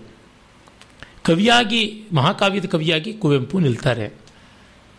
ವಿದ್ವಾಂಸರಾಗಿ ಸೇಡಿಯಾಪು ಕೃಷ್ಣ ಭಟ್ರು ನಿಂತೇ ನಿಲ್ತಾರೆ ಅಂತ ಅನ್ಸುತ್ತೆ. ಡಿ ಹಾಂ ದಾರ್ಶನಿಕ ಕವಿ ಕವಿತೆಯಾಗಿ ಸಾಧನ ಕವಿತೆ ಮನನ ಕಾವ್ಯವಾಗಿ ನಿಲ್ಲುತ್ತೆ ಅನಿಸುತ್ತೆ. ನಿಮ್ದೇನಾದ್ರು ವಿಶೇಷ ಅಬ್ಸರ್ವೇಷನ್ಸ್ ಇದೆಯಾ ನಾಗರ ಬೆತ್ತದ ಬಗ್ಗೆ ಹಾಂ ಜನಮನ್ನಣೆ ಪಡೆದಿದೆಯಾದರೂ ನಾನು ಅದೇ ಹೇಳಿದ್ನಲ್ಲ ಆ ಕಾಂಟೆಕ್ಸ್ಟಿಂದ ತುಂಬ ವಿಶೇಷ ಆಗಿಬಿಡ್ತದೆ ಅರೆ ಹ್ಯೂಮನ್ ನೇಚರ್ನ ಎಕ್ಸ್ಪ್ಲೋರೇಷನ್ ಅಂತ ಇದೆಯಲ್ಲ, ಅದು ಶುದ್ಧ ಸಾಹಿತ್ಯದ ಮುಖ್ಯ ಲಕ್ಷಣ. ಒಂದು ಕಲೋನಿಯಲ್ ಮೈಂಡ್ ಸೆಟ್ಟು ಮತ್ತೊಂದು ಅದು ಗೌಣವಾಗುತ್ತದೆ. ಆ ಥರ ನೋಡಿದಾಗ, ಇನ್ನೂ ಉತ್ತಮವಾದ ಕಥೆಗಳು ಬೇಕಾದಷ್ಟಿವೆ. ಅವುಗಳ ಮುಂದೆ ಇದು ಐತಿಹಾಸಿಕ ಪ್ರಾಮುಖ್ಯ ಪಡ್ಕೊಳ್ಳುತ್ತೆ. ಏನಾಗುತ್ತದೆ? Finding importance for non artistic reasons ಆದಾಗ ಅಷ್ಟು ನಿಲ್ಲೋಲ್ಲ ಆ ಕಾರಣದಿಂದ. ಸೇಡಿಯಾಪುರ ಶಾಸ್ತ್ರ ಛಂದೋಗತಿ ಅಂತೂ ಅದು ಛಂದಸ್ಸಿರುವವರೆಗೂ ಇರುತ್ತದೆ. ಅದು ಹೇಗೆ ಅಂತಂದರೆ ಯಾವ ತರಹ ಆನಂದವರ್ಧನ ಧ್ವನ್ಯಾಲೋಕ ಶಾಶ್ವತವಾದಂಥದ್ದು. ಇವತ್ತಿಗೂ ಜಗತ್ತಲ್ಲೆಲ್ಲ ಥಿಯರಿ ಆಫ್ ಸಜೆಷನ್ ಅಂದರೆ ಅದೇನೆ ಸೇಡಿಯಾಪು ಕೃಷ್ಣ ಭಟ್ರ ಛಂದೋಗತಿ ಆ ಥರದ್ದು. So he finds place with people like Bharata, Anandavardhana, Kuntaka, Abhinav Gupta, Aristotle, ಆ ಮಟ್ಟದವ್ರ ಜೊತೆ ನಿಂತು ಬಿಡ್ತಾರೆ ಆಲ್ ಟೈಮ್ ಗ್ರೇಟ್ಸ್ ಜೊತೆಗೆ ನಿಲ್ತಾರೆ. ತಮಗೆ ತಿಳಿದ ಹಾಗೆ ಯಾರಾದರೂ ವಾಸ್ತವಿಕ ವಸ್ತು ವಿಚಾರಗಳನ್ನು ಇಟ್ಕೊಂಡು ಶಾಶ್ವತವಾಗಿ ಬೆಳೆದ ಬಂದಂತ ಕೆಲವು ಹಳೆಯ ವಸ್ತುಗಳನ್ನ ಏನಾದರೂ ಪುಸ್ತಕಗಳು ಇದಾವ? ಅಂದರೆ ಅರ್ಥ ಆಗಲಿಲ್ಲ. ಯಾವುದೋ ಈಗ ನಾ ನೀವು ಆಗ್ಲೇ ಹೇಳಿದ್ರಿ ನಮ್ಮ ಪ್ರಾಡಕ್ಟ್ಸ್ ಅಂತ. ಆ ರೀತಿಯಾಗಿ ಪ್ರಾಡಕ್ಟ್ಸ್ ಡಿಫೈನ್ ಕಾವ್ಯದಲ್ಲಿದೆ. ನಮ್ಮದಾದ ಪ್ರಾಡಕ್ಟ್ ಅಂದರೆ ಉದಾಹರಣೆಗೆ ನೋಡಿ ಆಯುರ್ವೇದ ನಮ್ಮ ಪ್ರಾಡಕ್ಟ್ ಯೋಗ ನಮ್ಮ ಪ್ರಾಡಕ್ಟ್. ಮತ್ತು ಫಲಜ್ಯೋತಿಷ ನಚ್ಚುವುದಾದರೆ ನಂಬುವುದಾದರೆ ಸೇಲಬಲ್ ಆಗಿರೋದ್ರಿಂದ ಹೇಳ್ತಾ ಇದ್ದೀನಿ, ಅದು ನಮ್ಮ ಪ್ರಾಡಕ್ಟೇ ಒಂದು ಮಟ್ಟಕ್ಕೆ. ಅಲ್ಲಿ ವೆಸ್ಟರ್ನ್ಸು ಇದ್ದಾರೆ ಒಂದು ಸ್ವಲ್ಪ, ಆದರೂ ನಮ್ಮವರು ಗಟ್ಟಿಗರಿದ್ದಾರೆ. ಹಾಗಾಗಿ ಅದು ಒಂದು ಪ್ರಾಡಕ್ಟ್ ಆ ಥರ ಇದೆ. ಮತ್ತು ಇಂಡಿಯನ್ ಆರ್ಟ್ ಬರ್ತದೆ, Indian dance, Indian music, Indian literature. ಇದು ಬಿಟ್ಟರೆ ಈ ಹೊತ್ತಿಗೆ ಗ್ಲೋಬಲ್ ಅಟೆನ್ಷನ್ ತೆಗೆದುಕೊಳ್ತಕ್ಕಂಥ ಇಂಡಿಯನ್ ಪ್ರಾಡಕ್ಟ್ ಯಾವುದೂ ಇಲ್ಲ. ಯಾವುದೂ ಇಲ್ಲ. ದೊಡ್ಡ ದೊಡ್ಡ ವಿಚಾರಗಳಾದವು. ಆದ್ರೆ ಪ್ರಾಡಕ್ಟ್ಸ್ ಅಂತ ತೆಗೆದುಕೊಂಡಾಗ ಅದು ಈಗ ಅದೇ ಆಯುರ್ವೇದದ ಔಷಧಗಳು ಯೋಗದ ಆಸನಗಳು ಆ ಥರದ್ದು ನಾನು ಹೇಳೋದು. ಅವು ಬಿಟ್ಟರೆ ಇನ್ಯಾವುದೂ ಇಲ್ಲ. ಈ ಹೊತ್ತಿಗೆ ಯಾವುದು ಕೇಟ್ರ್ ಮಾಡುವಂಥದ್ದು ಯಾವುದೂ ಇಲ್ಲ. ಯಾಕೆಂದರೆ ಆಧುನಿಕ ಜಗತ್ತಿನ ತಂತ್ರಜ್ಞಾನ ವಿಜ್ಞಾನ ನಮ್ಮ ಪೂರ್ವಿಕರು ಎಷ್ಟೋ ಸಾಧನೆಗಳನ್ನು ಮೀರಿ ಮುಂದೆ ಹೊರಟೋಗ್ಬಿಟ್ಟಿದೆ ಹಾಗಾಗಿ ವೇದಾಂತ ಇದೆ. ಅದು ದೊಡ್ಡ ಪ್ರಾಡಕ್ಟ್. The product. ಅದಿದೆ. ಇನ್ಯಾವುದೂ ಇಲ್ಲ. ವೇದಾಂತ, ಕಲೆ, ಆಯುರ್ವೇದ. ಅದಕ್ಕೆ ಅಂಗವಾಗಿ ಯೋಗವೂ ಅದೇ ಥರ ಆಗುತ್ತೆ. ಒಂದು ಸ್ವಲ್ಪ ವೇದಾಂತಕ್ಕೆ ಬರುತ್ತೆ, ಇನ್ನೊಂದು ಸ್ವಲ್ಪ ಆಯುರ್ವೇದವಾಗಿ ಬರುತ್ತೆ. ದೇಹಕ್ಕೆ ಬಂದಾಗ ಆಯುರ್ವೇದ ಆಗುತ್ತೆ, ಆತ್ಮಕ್ಕೆ ಬಂದಾಗ ವೇದಾಂತ ಆಗುತ್ತೆ. ಹೀಗೆ ವೇದಾಂತ, ಕಲೆ, ಆಯುರ್ವೇದ, ಇದು ಮೂರು ಬಿಟ್ಟರೆ ಇನ್ನು ಯಾವುದ್ರೊಳಗೂ ನಮ್ಮ ಪ್ರಾಡಕ್ಟ್ ಇಲ್ಲ. ಪ್ರಾಮಾಣಿಕವಾಗಿ ಎಲ್ರಿಗೂ ಮುಟ್ಟುವಂಥದ್ದು. ಈಗ ಮನುಷ್ಯನ ಜೀವನಕ್ಕೆ ಪ್ರಾಡಕ್ಟ್ಸ್ ಇಲ್ಲದೆ ಸಾಧ್ಯವೇ ಇಲ್ಲ. ಹೌದು. ಪ್ರಾಡಕ್ಟ್ಸ್ ಇದ್ದೇ ಇರ್ತದೆ. ಅದೇ ಈಗ ನೋಡಿ. ಈಗ ಉದಾಹರಣೆಗೆ ಹೇಳ್ತೀನಿ. ನಮ್ಮವರು ಒಂದು ಕಾಲದಲ್ಲಿ ಚೀಟಿ ಬಟ್ಟೆ ತುಂಬ ಚೆನ್ನಾಗಿ ಮಾಡ್ತಾಯಿದ್ರು ನೇಯ್ಗೆ ತುಂಬ ಚೆನ್ನಾಗಿ ಮಾಡ್ತಾಯಿದ್ರು ಮುಸ್ಲಿಮ್ನದು ದಂತಕಥೆ ಇದ್ದೇ ಇದೆ. ಮೊದಲಿಂದಲೂ ಕೂಡ ಚೀಟಿ ಬಟ್ಟೆ ಮಾಡೋದಾಗಿತ್ತು. ಇವತ್ತು ಇಂಡಿಯಾದ್ದೇನೂ ಇಲ್ಲ. ಜಗತ್ತಿನಲ್ಲಿ ಎಲ್ಲಿಂದ ಬೇಕಾದ್ರೂ ಮಾಡ್ಕೊಳ್ಬೋದು. ಚೀಪ್ ಆಗಿದೆ ಅಂತ ಇಲ್ಲಿಂದ ತಗೋತಾರೆ ಅಷ್ಟೇ ಗಾರ್ಮೆಂಟ್ ಇಂಡಸ್ಟ್ರಿ ಇಲ್ಲಿಗೆ ನಡೀತಾ ಇರೋದು ಚೀಪ್ ಲೇಬರಿಂದ ಹೊರತುನೂ ಕ್ವಾಲಿಟಿ ಅಂತ ಇಂಡಿಯಾದ ವಿಶಿಷ್ಟತೆ ಅಂತಿಲ್ಲ ಈಜಿಪ್ಷಿಯನ್ ಕಾಟನ್ನಿಂದ ಮೊದಲುಗೊಂಡು ಬೇಕಾದಷ್ಟು ಬೇರೆ ಬೇರೆ ಕಡೆನೂ ಇರ್ತಾ ಇದೆ. ಹಾಗಾಗಿ ಟೆಕ್ಸ್ಟೈಲ್ ಇಂಡಸ್ಟ್ರಿನಲ್ಲಿ ನಮ್ಮದೇನೂ ಇಲ್ಲ. ಚೀಪ್ ಲೇಬರಿಂದ ಮಾಡಬೇಕಾದದೆ ಹೊರತು ಇಂಡಿಯನ್ ಪ್ರಾಡಕ್ಟ್ ಅಂತ ಒಂದು ವಿಶೇಷ ಇಲ್ಲ. ಈಗ ಸಾಫ್ಟ್ವೇರ್ ಇಂಡಸ್ಟ್ರಿ ತಗೊಳ್ಳಿ. ಇಂಡಿಯನ್ ಪ್ರಾಡಕ್ಟ್ ಅಂತ ಏನಿದೆ? ಇಂಡಿಯನ್ ಲೇಬರ್ ಅಂತ. ಇಲ್ಲ ಬ್ರ್ಯಾಂಡ್ ಮಾಡ್ಕೊಳ್ಳೋದಕ್ಕೆ. ಅಭಿಮಾನ ಸುಮ್ಮನೆ ಪಟ್ಕೋಬೇಕಾಗಿಲ್ಲ. ಚೀಪ್ ಲೇಬರ್ ಇರೋದ್ರಿಂದ ಒಂದಷ್ಟು ಬುದ್ಧಿವಂತಿಕೆ ಇರೋದ್ರಿಂದ ನಡೀತಾ ಇದೆ. ಅಷ್ಟೇ. ಪ್ರಾಡಕ್ಟ್ ಆಗಿ ಯಾವುದೂ ಇಲ್ಲ. ಇನ್ನು ಟೆಕ್ನಾಲಜಿನಲ್ಲಿ ಯಾವುದನ್ನು ನಮ್ಮದು ಅಂತ? ನ್ಯಾಚುರಲ್ ರಿಸೋರ್ಸಸ್ ನಮ್ಮದು ಅನ್ನೋಕ್ಕೆ ಸಾಧ್ಯವ?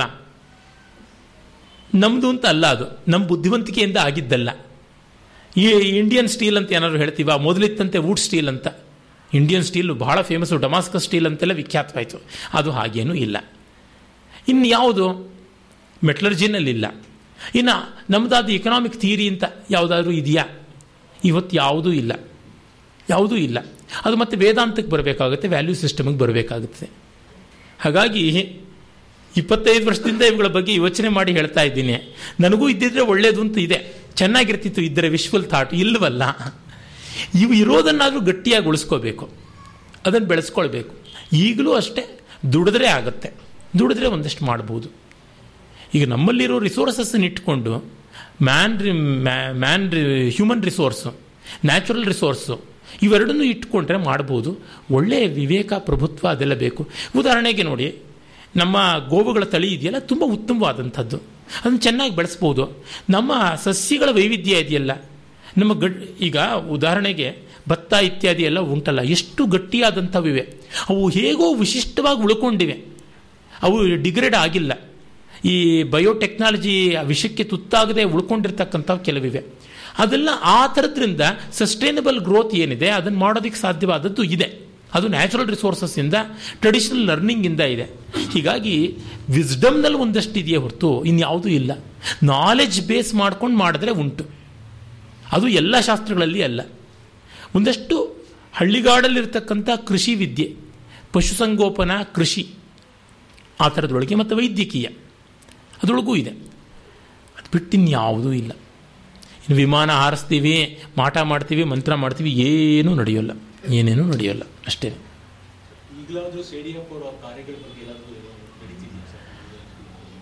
ಅಲ್ಲ ಈಗ ನೋಡಿಪ್ಪ ಹಂಪಿ ವಿಶ್ವವಿದ್ಯಾಲಯದಲ್ಲಿ ಹಳಗನ್ನಡವನ್ನೇ ನಿಲ್ಲಿಸಿಬಿಟ್ಟಿದ್ದಾರೆ. ಒಬ್ಬ ಕನ್ನಡದ ಮುಂಡೆ ಮಗ ಇಲ್ಲ ವಿಶ್ವವಿದ್ಯಾಲಯದಲ್ಲಿ ವ್ಯಾಕರಣ ಪಾಠ ಮಾಡೋದಕ್ಕೆ. The last good scholar in Halegannada ಯೂನಿವರ್ಸಿಟಿಲಿರೋದು ಒಬ್ಬರೇ ಒಬ್ಬರು ಡಾಕ್ಟರ್ ತಾರಾನಾಥ್ ಅವರು. ಇನ್ಯಾರೂ ಇಲ್ಲ. ಎ ಬಿ ಸಿ ಡಿ ಗೊತ್ತಿಲ್ಲದೆ ಇರೋರು ಇದ್ದಾರೆ ಏನೂ ಗೊತ್ತಿಲ್ಲದೆ ಇದ್ದವರು ಇದ್ದಾರೆ ಛಂದಸ್ಸು, ವ್ಯಾಕರಣ ಯಾವುದೂ ಇಲ್ಲ. ಅದು ಬೇಡ, ಅದನ್ನು ಹೂತಾಕ್ಬಿಡೋಣ ಅಂತಿದ್ದಾರೆ ಹೀಗಾಗಿ ಸೇಡಿಯಾಪ್ ಅವ್ರದ್ದು ಎಲ್ಲಿರೋದಕ್ಕೆ ಸಾಧ್ಯ? ಅದಕ್ಕೆ ಹೊರಗಡೆ ನಾವು ಉಳಿಸ್ಕೊಂಡ್ರೆ ಉಂಟು. ಇನ್ಫ್ಯಾಕ್ಟ್ ಇಲ್ಲಿ ಒಂದು ನನ್ನ ಸ್ವಪ್ರಶಂಸೆ ಅಂತಲ್ಲ it is the greatest certificate ಅಲ್ಲಿ ಹೇಳ್ತೀನಿ ಅದು ನಿಮಗೆ ಸೇಡಿಯಾಪು ಅವರ ಆ, ಒಂದು ಇದನ್ನು ತೋರ್ಪಡಿಸುತ್ತೆ. ನೀನು ಮೊನ್ನೆ ಅವರು ಇವರಿಗೆ ಬರೀತಾ ಇರೋದು ರಾಮಚಂದ್ರ ಅವರಿಗೆ. ನೀನು ಮೊನ್ನೆ ಇಲ್ಲಿಗೆ ನೈನ್ಟೀನ್ ಏಯ್ಟಿ ನೈನ್ನಲ್ಲಿ ಇಲ್ಲಿಗೆ ಬಂದಾಗ ಹೇಳಲು ನೆನಪಾಗದಿದ್ದ ಒಂದು ಸಂಗತಿಯನ್ನು ಈಗ ತಿಳಿಸುತ್ತೇನೆ. ನೀನು ಏರ್ಪಡಿಸಲಿರುವ ವಿಚಾರ ಸಂಕಿರಣಕ್ಕೆ ಅವ್ರ ಬಗ್ಗೆ ಫಸ್ಟ್ ಟೈಮ್ ನಡೆದಂಥ ಸೆಮಿನಾರು ಬೆಂಗಳೂರಿನ ಆರ್ ಗಣೇಶ್ ಅವರನ್ನು ಅವಶ್ಯವಾಗಿ ಆಹ್ವಾನಿಸು. ನಾನಾಗ ಅವರು ನೋಡಿರಲಿಲ್ಲ. ನನ್ನ ಚಂದೋಗತಿಯನ್ನು ಸಂಪೂರ್ಣವಾಗಿ ತಳಮುಟ್ಟಿ ತಿಳ್ಕೊಂಡವರು ಬೇರೆ ಯಾರೂ ಇಲ್ಲ. ಒಬ್ಬಿಬ್ಬರು ಒಂದೊಂದು ಭಾಗವನ್ನು ಮಾತ್ರ ತಿಳಿದುಕೊಂಡಿರಬಹುದು. ಪೂರ್ಣವಾಗಿ ತಿಳಿದವರು ಅವರೊಬ್ಬರು ಮಾತ್ರವೆಂಬುದರಲ್ಲಿ ನನಗೆ ಸಂದೇಶ, ಸಂದೇಹವಿಲ್ಲ. ಅವರಿಂದ ಒಂದು ಪ್ರಬಂಧವನ್ನು ಬರೆಯಿಸಿ ಓದಿಸಿದರೆ ನಿನ್ನ ಪ್ರಯತ್ನಕ್ಕೆ ಶೋಭೆ ಹೆಚ್ಚುವುದು. ಹಾಗೆಂದು ಬರೆದಿದ್ದಾರೆ. This is what use to feel ಈಗಲೂ ಅಷ್ಟೇನೆ. ವೆಂಕಟಾಚಲ ಶಾಸ್ತ್ರಿಗಳಿಗೆ ಅರ್ಥ ಆಗಿಲ್ಲ, ತಾರಾನಾಥ್ ಅವ್ರಿಗೆ ಅರ್ಥ ಆಗಿಲ್ಲ, ನಾರಾಯಣ ಪ್ರಸಾದ್ ಅವ್ರಿಗೆ ಅರ್ಥ ಆಗಿಲ್ಲ ಕಲಬುರ್ಗಿಗೆ ಅರ್ಥ ಆಗಿಲ್ಲ. ಎಸ್ ಸಿದ್ದಲಿಂಗಯ್ಯ ಅಂತ ಒಬ್ರು ಇದ್ದಾರಲ್ಲ ಕನ್ನಡ ಸಾಹಿತ್ಯ ಪರಿಷತ್ತಿನ ಅಧ್ಯಕ್ಷರಾಗಿದ್ದರು ಅವ್ರು ಏನೋ ಇವ್ರನ್ನ ಖಂಡಿಸ್ತೀನಿ ಅಂತ ಒಂದು ಮಾಡೋಕ್ಕೋದ್ರು ಅಯ್ಯೋ, ರಾಮ ಸಿಂಗನ ಮುಂದೆ ಮಂಗ ಅಂದರೆ ಅದೇ. ಅಷ್ಟು ವರ್ತ್ಲೆಸ್ ಪುಸ್ತಕ ಒಂದು ಬರೆದ್ರು. ಆ ಪುಸ್ತಕಕ್ಕೆ ಒಂದು ಖಂಡನೆ ಬರೀತಾ ಇದ್ದೀನಿ ನಾನೀಗ. ಯೂಸ್ಲೆಸ್ ವರ್ಕ್ ಸೈನ್ಸಲ್ಲೆಲ್ಲ ನೋಡಿದ್ರೆ ಹ್ಯಾಮ್ ವರ್ಕ್ ಅಂತಾರಲ್ಲ, ಜುಜುಬಿ ಕೆಲಸ ಅಂತ, ಆ ತರಹ. ನನಗೆ ಆ ವ್ಯಕ್ತಿಗಳ ಮೇಲೆ ಏನೂ ಕಹಿ ಇಲ್ಲ. ಇದನ್ನು ಅರ್ಥ ಮಾಡ್ಕೊಳ್ಳೋಕ್ಕಾಗದೆ ಬೈತೀನಿ ಅಂತ ಇದನ್ನು ಖಂಡಿಸ್ತೀನಿ ಅಂತ ಹೋಗಿ ಏನು ಖಂಡಿಸಿರೋದು? ಪೇಜ್ ಹರಿದಿದ್ದಾರಷ್ಟೇ. ಇನ್ನೇನು ಹರಿದಿಲ್ಲ. ಆ ಥರದ ವಿವೇಕ. ಅವರೆಲ್ಲ ಏನು? ಮುಂಚೂಣಿಯಲ್ಲಿರೋ ವಿದ್ವಾಂಸರು ಅಂತ. ಕುಂಟೆತ್ತೆ ಕೊಳಕ್ ನೀರೇ ಪಾನಕ ಅಂತ ಇವತ್ತು ಕನ್ನಡದ ವಿದ್ವತ್ತೆ ಹಾಗಾಗಿ ಕೂತಿದೆ. ಈ ಥರದವ್ರು ಇದ್ದಾರೆ. ದೊಡ್ಡ ದೊಡ್ಡ ತಲೆಗಳಿಗೇನೆ ಇದು ಅರ್ಥ ಆಗಿಲ್ಲ. ಈಗಲೂ ಇವ್ರನ್ನ ಕೂಡಿಸ್ಕೊಂಡು ಕೇಳ್ತೀನಿ ಅದೇ ಮುಟ್ಟಿ ಹೇಳಿ, ಇದನ್ನು ಅರ್ಥ ಹೇಳಿ, ಹೇಗೆ ಹೇಳಿ, ಯಾವ ಥರ ಮಾಡಿದ್ದಾರೆ? ಯತಿಸ್ಥಾನ ಅಂದರೆ ಏನು? ಖಂಡಪ್ರಾಸ ಅಂದರೆ ಏನು? ಹೇಳಿ ಆಗ್ತಾ ಇಲ್ಲ. ಈ ಬಾಡಿ ಈ ಮಟ್ಟಕ್ಕಿದೆ. ಸೇಡಿಯಾಪೂರ ಛಂದೋಗತಿನ ಅರ್ಥ ಮಾಡ್ಕೊಳ್ಳುವಂಥದ್ದು.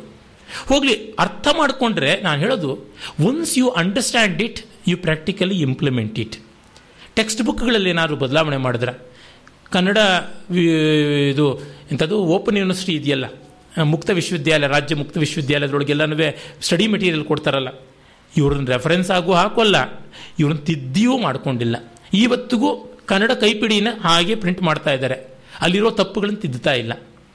ಈ ಈ ಸೈನ್ಸಲ್ಲೆಲ್ಲ ಒಂದು ಬಂದರೆ ಟೆಕ್ಸ್ಟ್ ಬುಕ್ಸಿಗೆ ಬರುತ್ತೆ. ಅಡ್ವಾನ್ಸ್ಡ್ ಥಾಟ್ಸ್ ಬಂದರೆ ಕರೆಕ್ಷನ್ಸ್ ಬಂದರೆ ಬರುತ್ತೆ. ಇಲ್ಲಿ ಮಾಡ್ತಾ ಇಲ್ಲ, ಅಷ್ಟು ಆಗ್ರಹ ಇದೆ ಅಂದರೆ ಏನನ್ನೋಣ ಆರ್ಯ ದ್ರಾವಿಡ ಈಗಲೂ ಅದೇ ಗಿಣಿ ಪಾಠ ಹೇಳ್ತಾ ಇದ್ದಾನೆ. ಈ ಥರದ ಫೈಂಡಿಂಗ್ಸ್ ಏನು ಬಂದಿವೆ? ಅದಕ್ಕೇನು ಉತ್ತರ ಕೊಡೋಕ್ಕಾಗುತ್ತದೆ? ಏನೂ ಮಾಡ್ತಾ ಇಲ್ಲ. ಇವರು ಕನ್ನಡ ನಿಘಂಟುನೇ ಅಲ್ಲಾಡಿಸ್ಬಿಟ್ಟಿದ್ರು ಸೇಡಿಯಾಪು ಕೃಷ್ಣ ಭಟ್ರು. ನಿಘಂಟು ಸಮಿತಿಗೇನೆ ಅದಕ್ಕೊಂದು ಬರೆದಿದ್ರು ಲೆಟರ್ ಹೆಂಗೆ ಬರೆದಿದ್ದಾರೆ ಅಂತಂದರೆ, ಎಷ್ಟು ತಪ್ಪುಗಳಾಗಿವೆ ಅಲ್ಲಿ ಅಂತ. ತೀನಂ ಶ್ರೀಕಂಠೇನವರು ಎಲ್ಲರೂ ತುಂಬ ಮೇಧಾವಿಗಳು ಅಂತಂತಾರೆ. ದೊಡ್ಡವರು. ಅವರುಗಳನ್ನೆಲ್ಲ ಇವರು ಅಲ್ಲಾಡಿಸ್ಬಿಟ್ಟಿದ್ದಾರೆ ಪುಸ್ತಕದಲ್ಲಿ. ನಿಲ್ಲೋಕ್ಕಾಗದಂತೆ ಮಾಡಿಬಿಟ್ಟಿದ್ದಾರೆ ಆ ವಿಷಯಗಳ ಬಗೆಗೆ. ಆದರೂ ಅವರ ಬರವಣಿಗೆ ಯಾವ್ದು ಚೆನ್ನಾಗಿದೆ ಅದನ್ನು ಒಪ್ಕೊಂಡಿದ್ದಾರೆ. ಭಾರತೀಯ ಕಾವ್ಯಾಂಶ ಶಾಶ್ವತವಾಗಿ ನಿಲ್ಲುತ್ತೆ ಅಂತ ಬರೀತಾರೆ. ಹಾಗಾಗಿ ಇದನ್ನು ಅಪ್ರಿಷಿಯೇಟ್ ಮಾಡೋದಕ್ಕೆ ತುಂಬ ಎತ್ತರದ ಮನಸ್ಸು, ಬುದ್ಧಿ ಬೇಕು. ನನಗೆ ಅದು ಯೂನಿವರ್ಸಿಟಿಗಳಿಂದ ಆಚೆಗೆ ಕಂಡಿರುವಂಥದ್ದು. ಡಿ ಆರ್ ನಾಗರಾಜ್ ಅಂತ ಅಯೋಗ್ಯ ಒಬ್ಬರಿದ್ದರು ಅವರು ಏನೇನೋ ಬರೆದುಬಿಟ್ರು. ಆಮೇಲೆ ನಾನು ಹೇಳಿದೆ ಇದನ್ನು ನೋಡಿ ನಿಮಗೆ ಗೊತ್ತಾಗುತ್ತದೆ ಅಂತ. ಅರ್ಥವೇ ಆಗ್ತಾ ಇಲ್ಲ ಅಂತಂದರು. ಇನ್ಯಾತಕ್ಕೆ ನೀವು ಬದುಕಿದ್ದೀರಾ? ಬೈಯೋದು ಯಾತಕ್ಕೆ ಮತ್ತೆ ಅಂತ. ಈ ಥರ ಈಗ ಸಿ ಎನ್ ರಾಮಚಂದ್ರನ್ ಅಂತ ಮೊಯ್ಲಿಯವರ ಕಾವ್ಯನ ಅನುವಾದ ಮಾಡಿ ಅದನ್ನು ತುಂಬ ದೊಡ್ಡ ಕಾವ್ಯ ಅಂತ ಹೇಳ್ತಾರೆ. ಭೈರಪ್ಪನವ್ರ ಕಾದಂಬರಿ ಮಾತ್ರ ಕಳಪೆ ಅಂತಾರೆ. ಅಂದರೆ ಅವರ ಜೋಬ್ ಎಲ್ಲಿಂದ ತುಂಬಿರ್ಬೋದು ಗೊತ್ತಾಗುತ್ತಲ್ಲ. ಇಲ್ಲ ದುಷ್ಟಬುದ್ಧಿ ಬೇಕಾದಂತೆ ಇದೆ. ಯಾಕೆಂದ್ರೆ ಮೊಯ್ಲಿನ ಹೊಗಳಿದ್ರೆ ಏನು ಲಾಭ ಬರುತ್ತದೆ ಭೈರಪ್ಪನವ್ರನ್ನ ತೆಗೆಳಿದ್ರೆ ಏನು ಲಾಭ ಬರುತ್ತದೆ ಅಂತ ಗೊತ್ತಿದೆ. ಅವರು ಸೇಡಿಯಾಪುರ ಬಗ್ಗೆ ತುಂಬ ಒಳ್ಳೆಯ ಒಂದು ಲೇಖನ ಬರೆದ್ರು ಇಂಗ್ಲೀಷ್ನಲ್ಲಿ ಅದು ತುಂಬ ದೊಡ್ಡ ವಿದ್ವಾಂಸರು ತುಂಬ ಒಳ್ಳೆ ಬರವಣಿಗೆ ಮಾಡಿದ್ದಾರೆ ಅಂತಂದರೆ ಅವ್ರು ಹೇಳಿರೋದನ್ನ ಇವರು ಅಡಪ್ಟ್ ಮಾಡ್ಕೋಬೇಕಲ್ವ? ಅದು ಮಾತ್ರ ಮಾಡ್ಕೊಳ್ಳೋದಿಲ್ಲ. ಹಾಗೆ ಅವ್ರು ಕಳಪೆ ಅಂತ ಖಂಡಿಸ್ಬೇಕಲ್ವ? ಅದು ಮಾಡೋದಿಲ್ಲ. ಅವ್ರು ತುಂಬ ದೊಡ್ಡವರು, ಆದರೆ ನಾವು ಡಿಫರ್ ಆಗ್ತೀವಿ. ಅಂದರೆ ಏನರ್ಥ ಹಿಪಾಕ್ರೆಸಿ ಅಂತ ತಾನೇ ಅರ್ಥ. ದೊಡ್ಡವ್ರನ್ನ ಒಪ್ಕೊಂಡಿದ್ದಕ್ಕೆ ಸಂತೋಷ ಪಡಬೇಕಾ? ಅದನ್ನು ಅನುಸರಿಸದೇ ಇರೋದಕ್ಕೆ ಸಂತಾಪ ಪಡಬೇಕಾ? ದೊಡ್ಡದಕ್ಕೆ ಗೌರವ ಕೊಡೋದು ಅಂದರೆ ಅದನ್ನು ಅನುಸರಿಸೋದೆ. ಇಲ್ಲ ಅಂದರೆ ಅದನ್ನು ಅನುಸರಿಸೋರು ದೊಡ್ಡವರು ನಾವಲ್ಲ ಅಂತ ಅಂದು ಅವ್ರನ್ನ ಯಾರು ಅನುಸರಿಸ್ತಾ ಇದ್ರೆ ಅವ್ರ ಕಾಲಿಗೆ ಬೀಳಬೇಕು ಅಷ್ಟೇ. ಈ ಥರದ್ದು ಮಾಡ್ತಾ ಇಲ್ಲ. ಇದು ಬರೀ ಒಂದು ಕನ್ನಡ ಅಂತಲ್ಲ. ನಮ್ಮ ದೇಶದ ಅನೇಕ ಅಧ್ಯಯನಗಳಲ್ಲಿ ಇದನ್ನು ಕಾಣ್ತಾ ಇದ್ದೀನಿ. ನಾವಾದರೆ we are not at all in the race ಅವರು ಒಂದು ಕಡೆ ಬರೀತಾರೆ, ತುಂಬ ಚೆನ್ನಾಗಿ ಬರೀತಾರೆ. ಹೇಗಿರಬೇಕು? What is the place of people like us us ಅಂತ ಅನ್ನೋದು ಗರ್ವದಿಂದ ಅಲ್ಲ. ಅವ್ರು ಹೇಳ್ತಾರೆ, ಚಂದ್ರಮ, ಪ್ರಪಂಚವೆಲ್ಲ, ದೇಶವೆಲ್ಲ, ಊರೆಲ್ಲ, ಸಂಸ್ಥೆಗಳೆಲ್ಲ, ಜನಮನಗಳೆಲ್ಲ ಇಂದು ಕ್ಷುಬ್ಧವಾಗಿ, ರೌದ್ರವಾಗಿರುವುದು ಕಾಣುವುದಿಲ್ಲವೇ? ಇದು ಯಾವಾಗ ಬರಿತಾ ಇದ್ದಾರೆ? ನೈನ್ಟೀನ್ ಸೆವೆಂಟಿ ಒನ್ನಲ್ಲಿ ಬರಿತಾ ಇದ್ದಾರೆ. ಊರೆಲ್ಲ ಗೊತ್ತು ಗುರಿ ಇಲ್ಲದೆ ಓಡೋಡಿ ಧುಮುಕಿ ಹಾರಾಡಿ ಹೋರಾಡುತ್ತಿರುವಾಗ ವಿಚಾರವಂತನ ಕರ್ತವ್ಯ ಯಾವುದು? ಆ ಹಾರಾಟವನ್ನು ಪೌರುಷದಿಂದ ನಿಲ್ಲಿಸುವ ಶಕ್ತಿ ತನಗಿದ್ದರೆ ಆ ಪ್ರಯತ್ನ ಮಾಡಬಹುದು.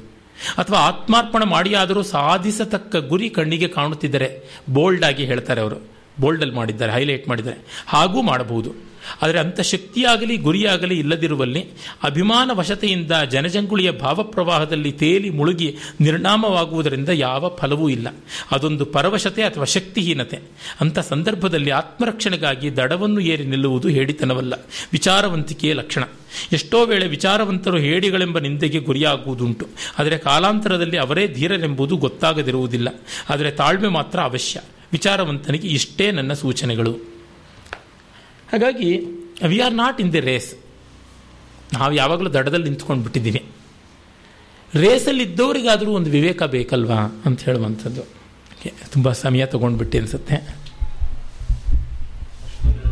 ಅದೇ I am ready to answer any question on Sediyapu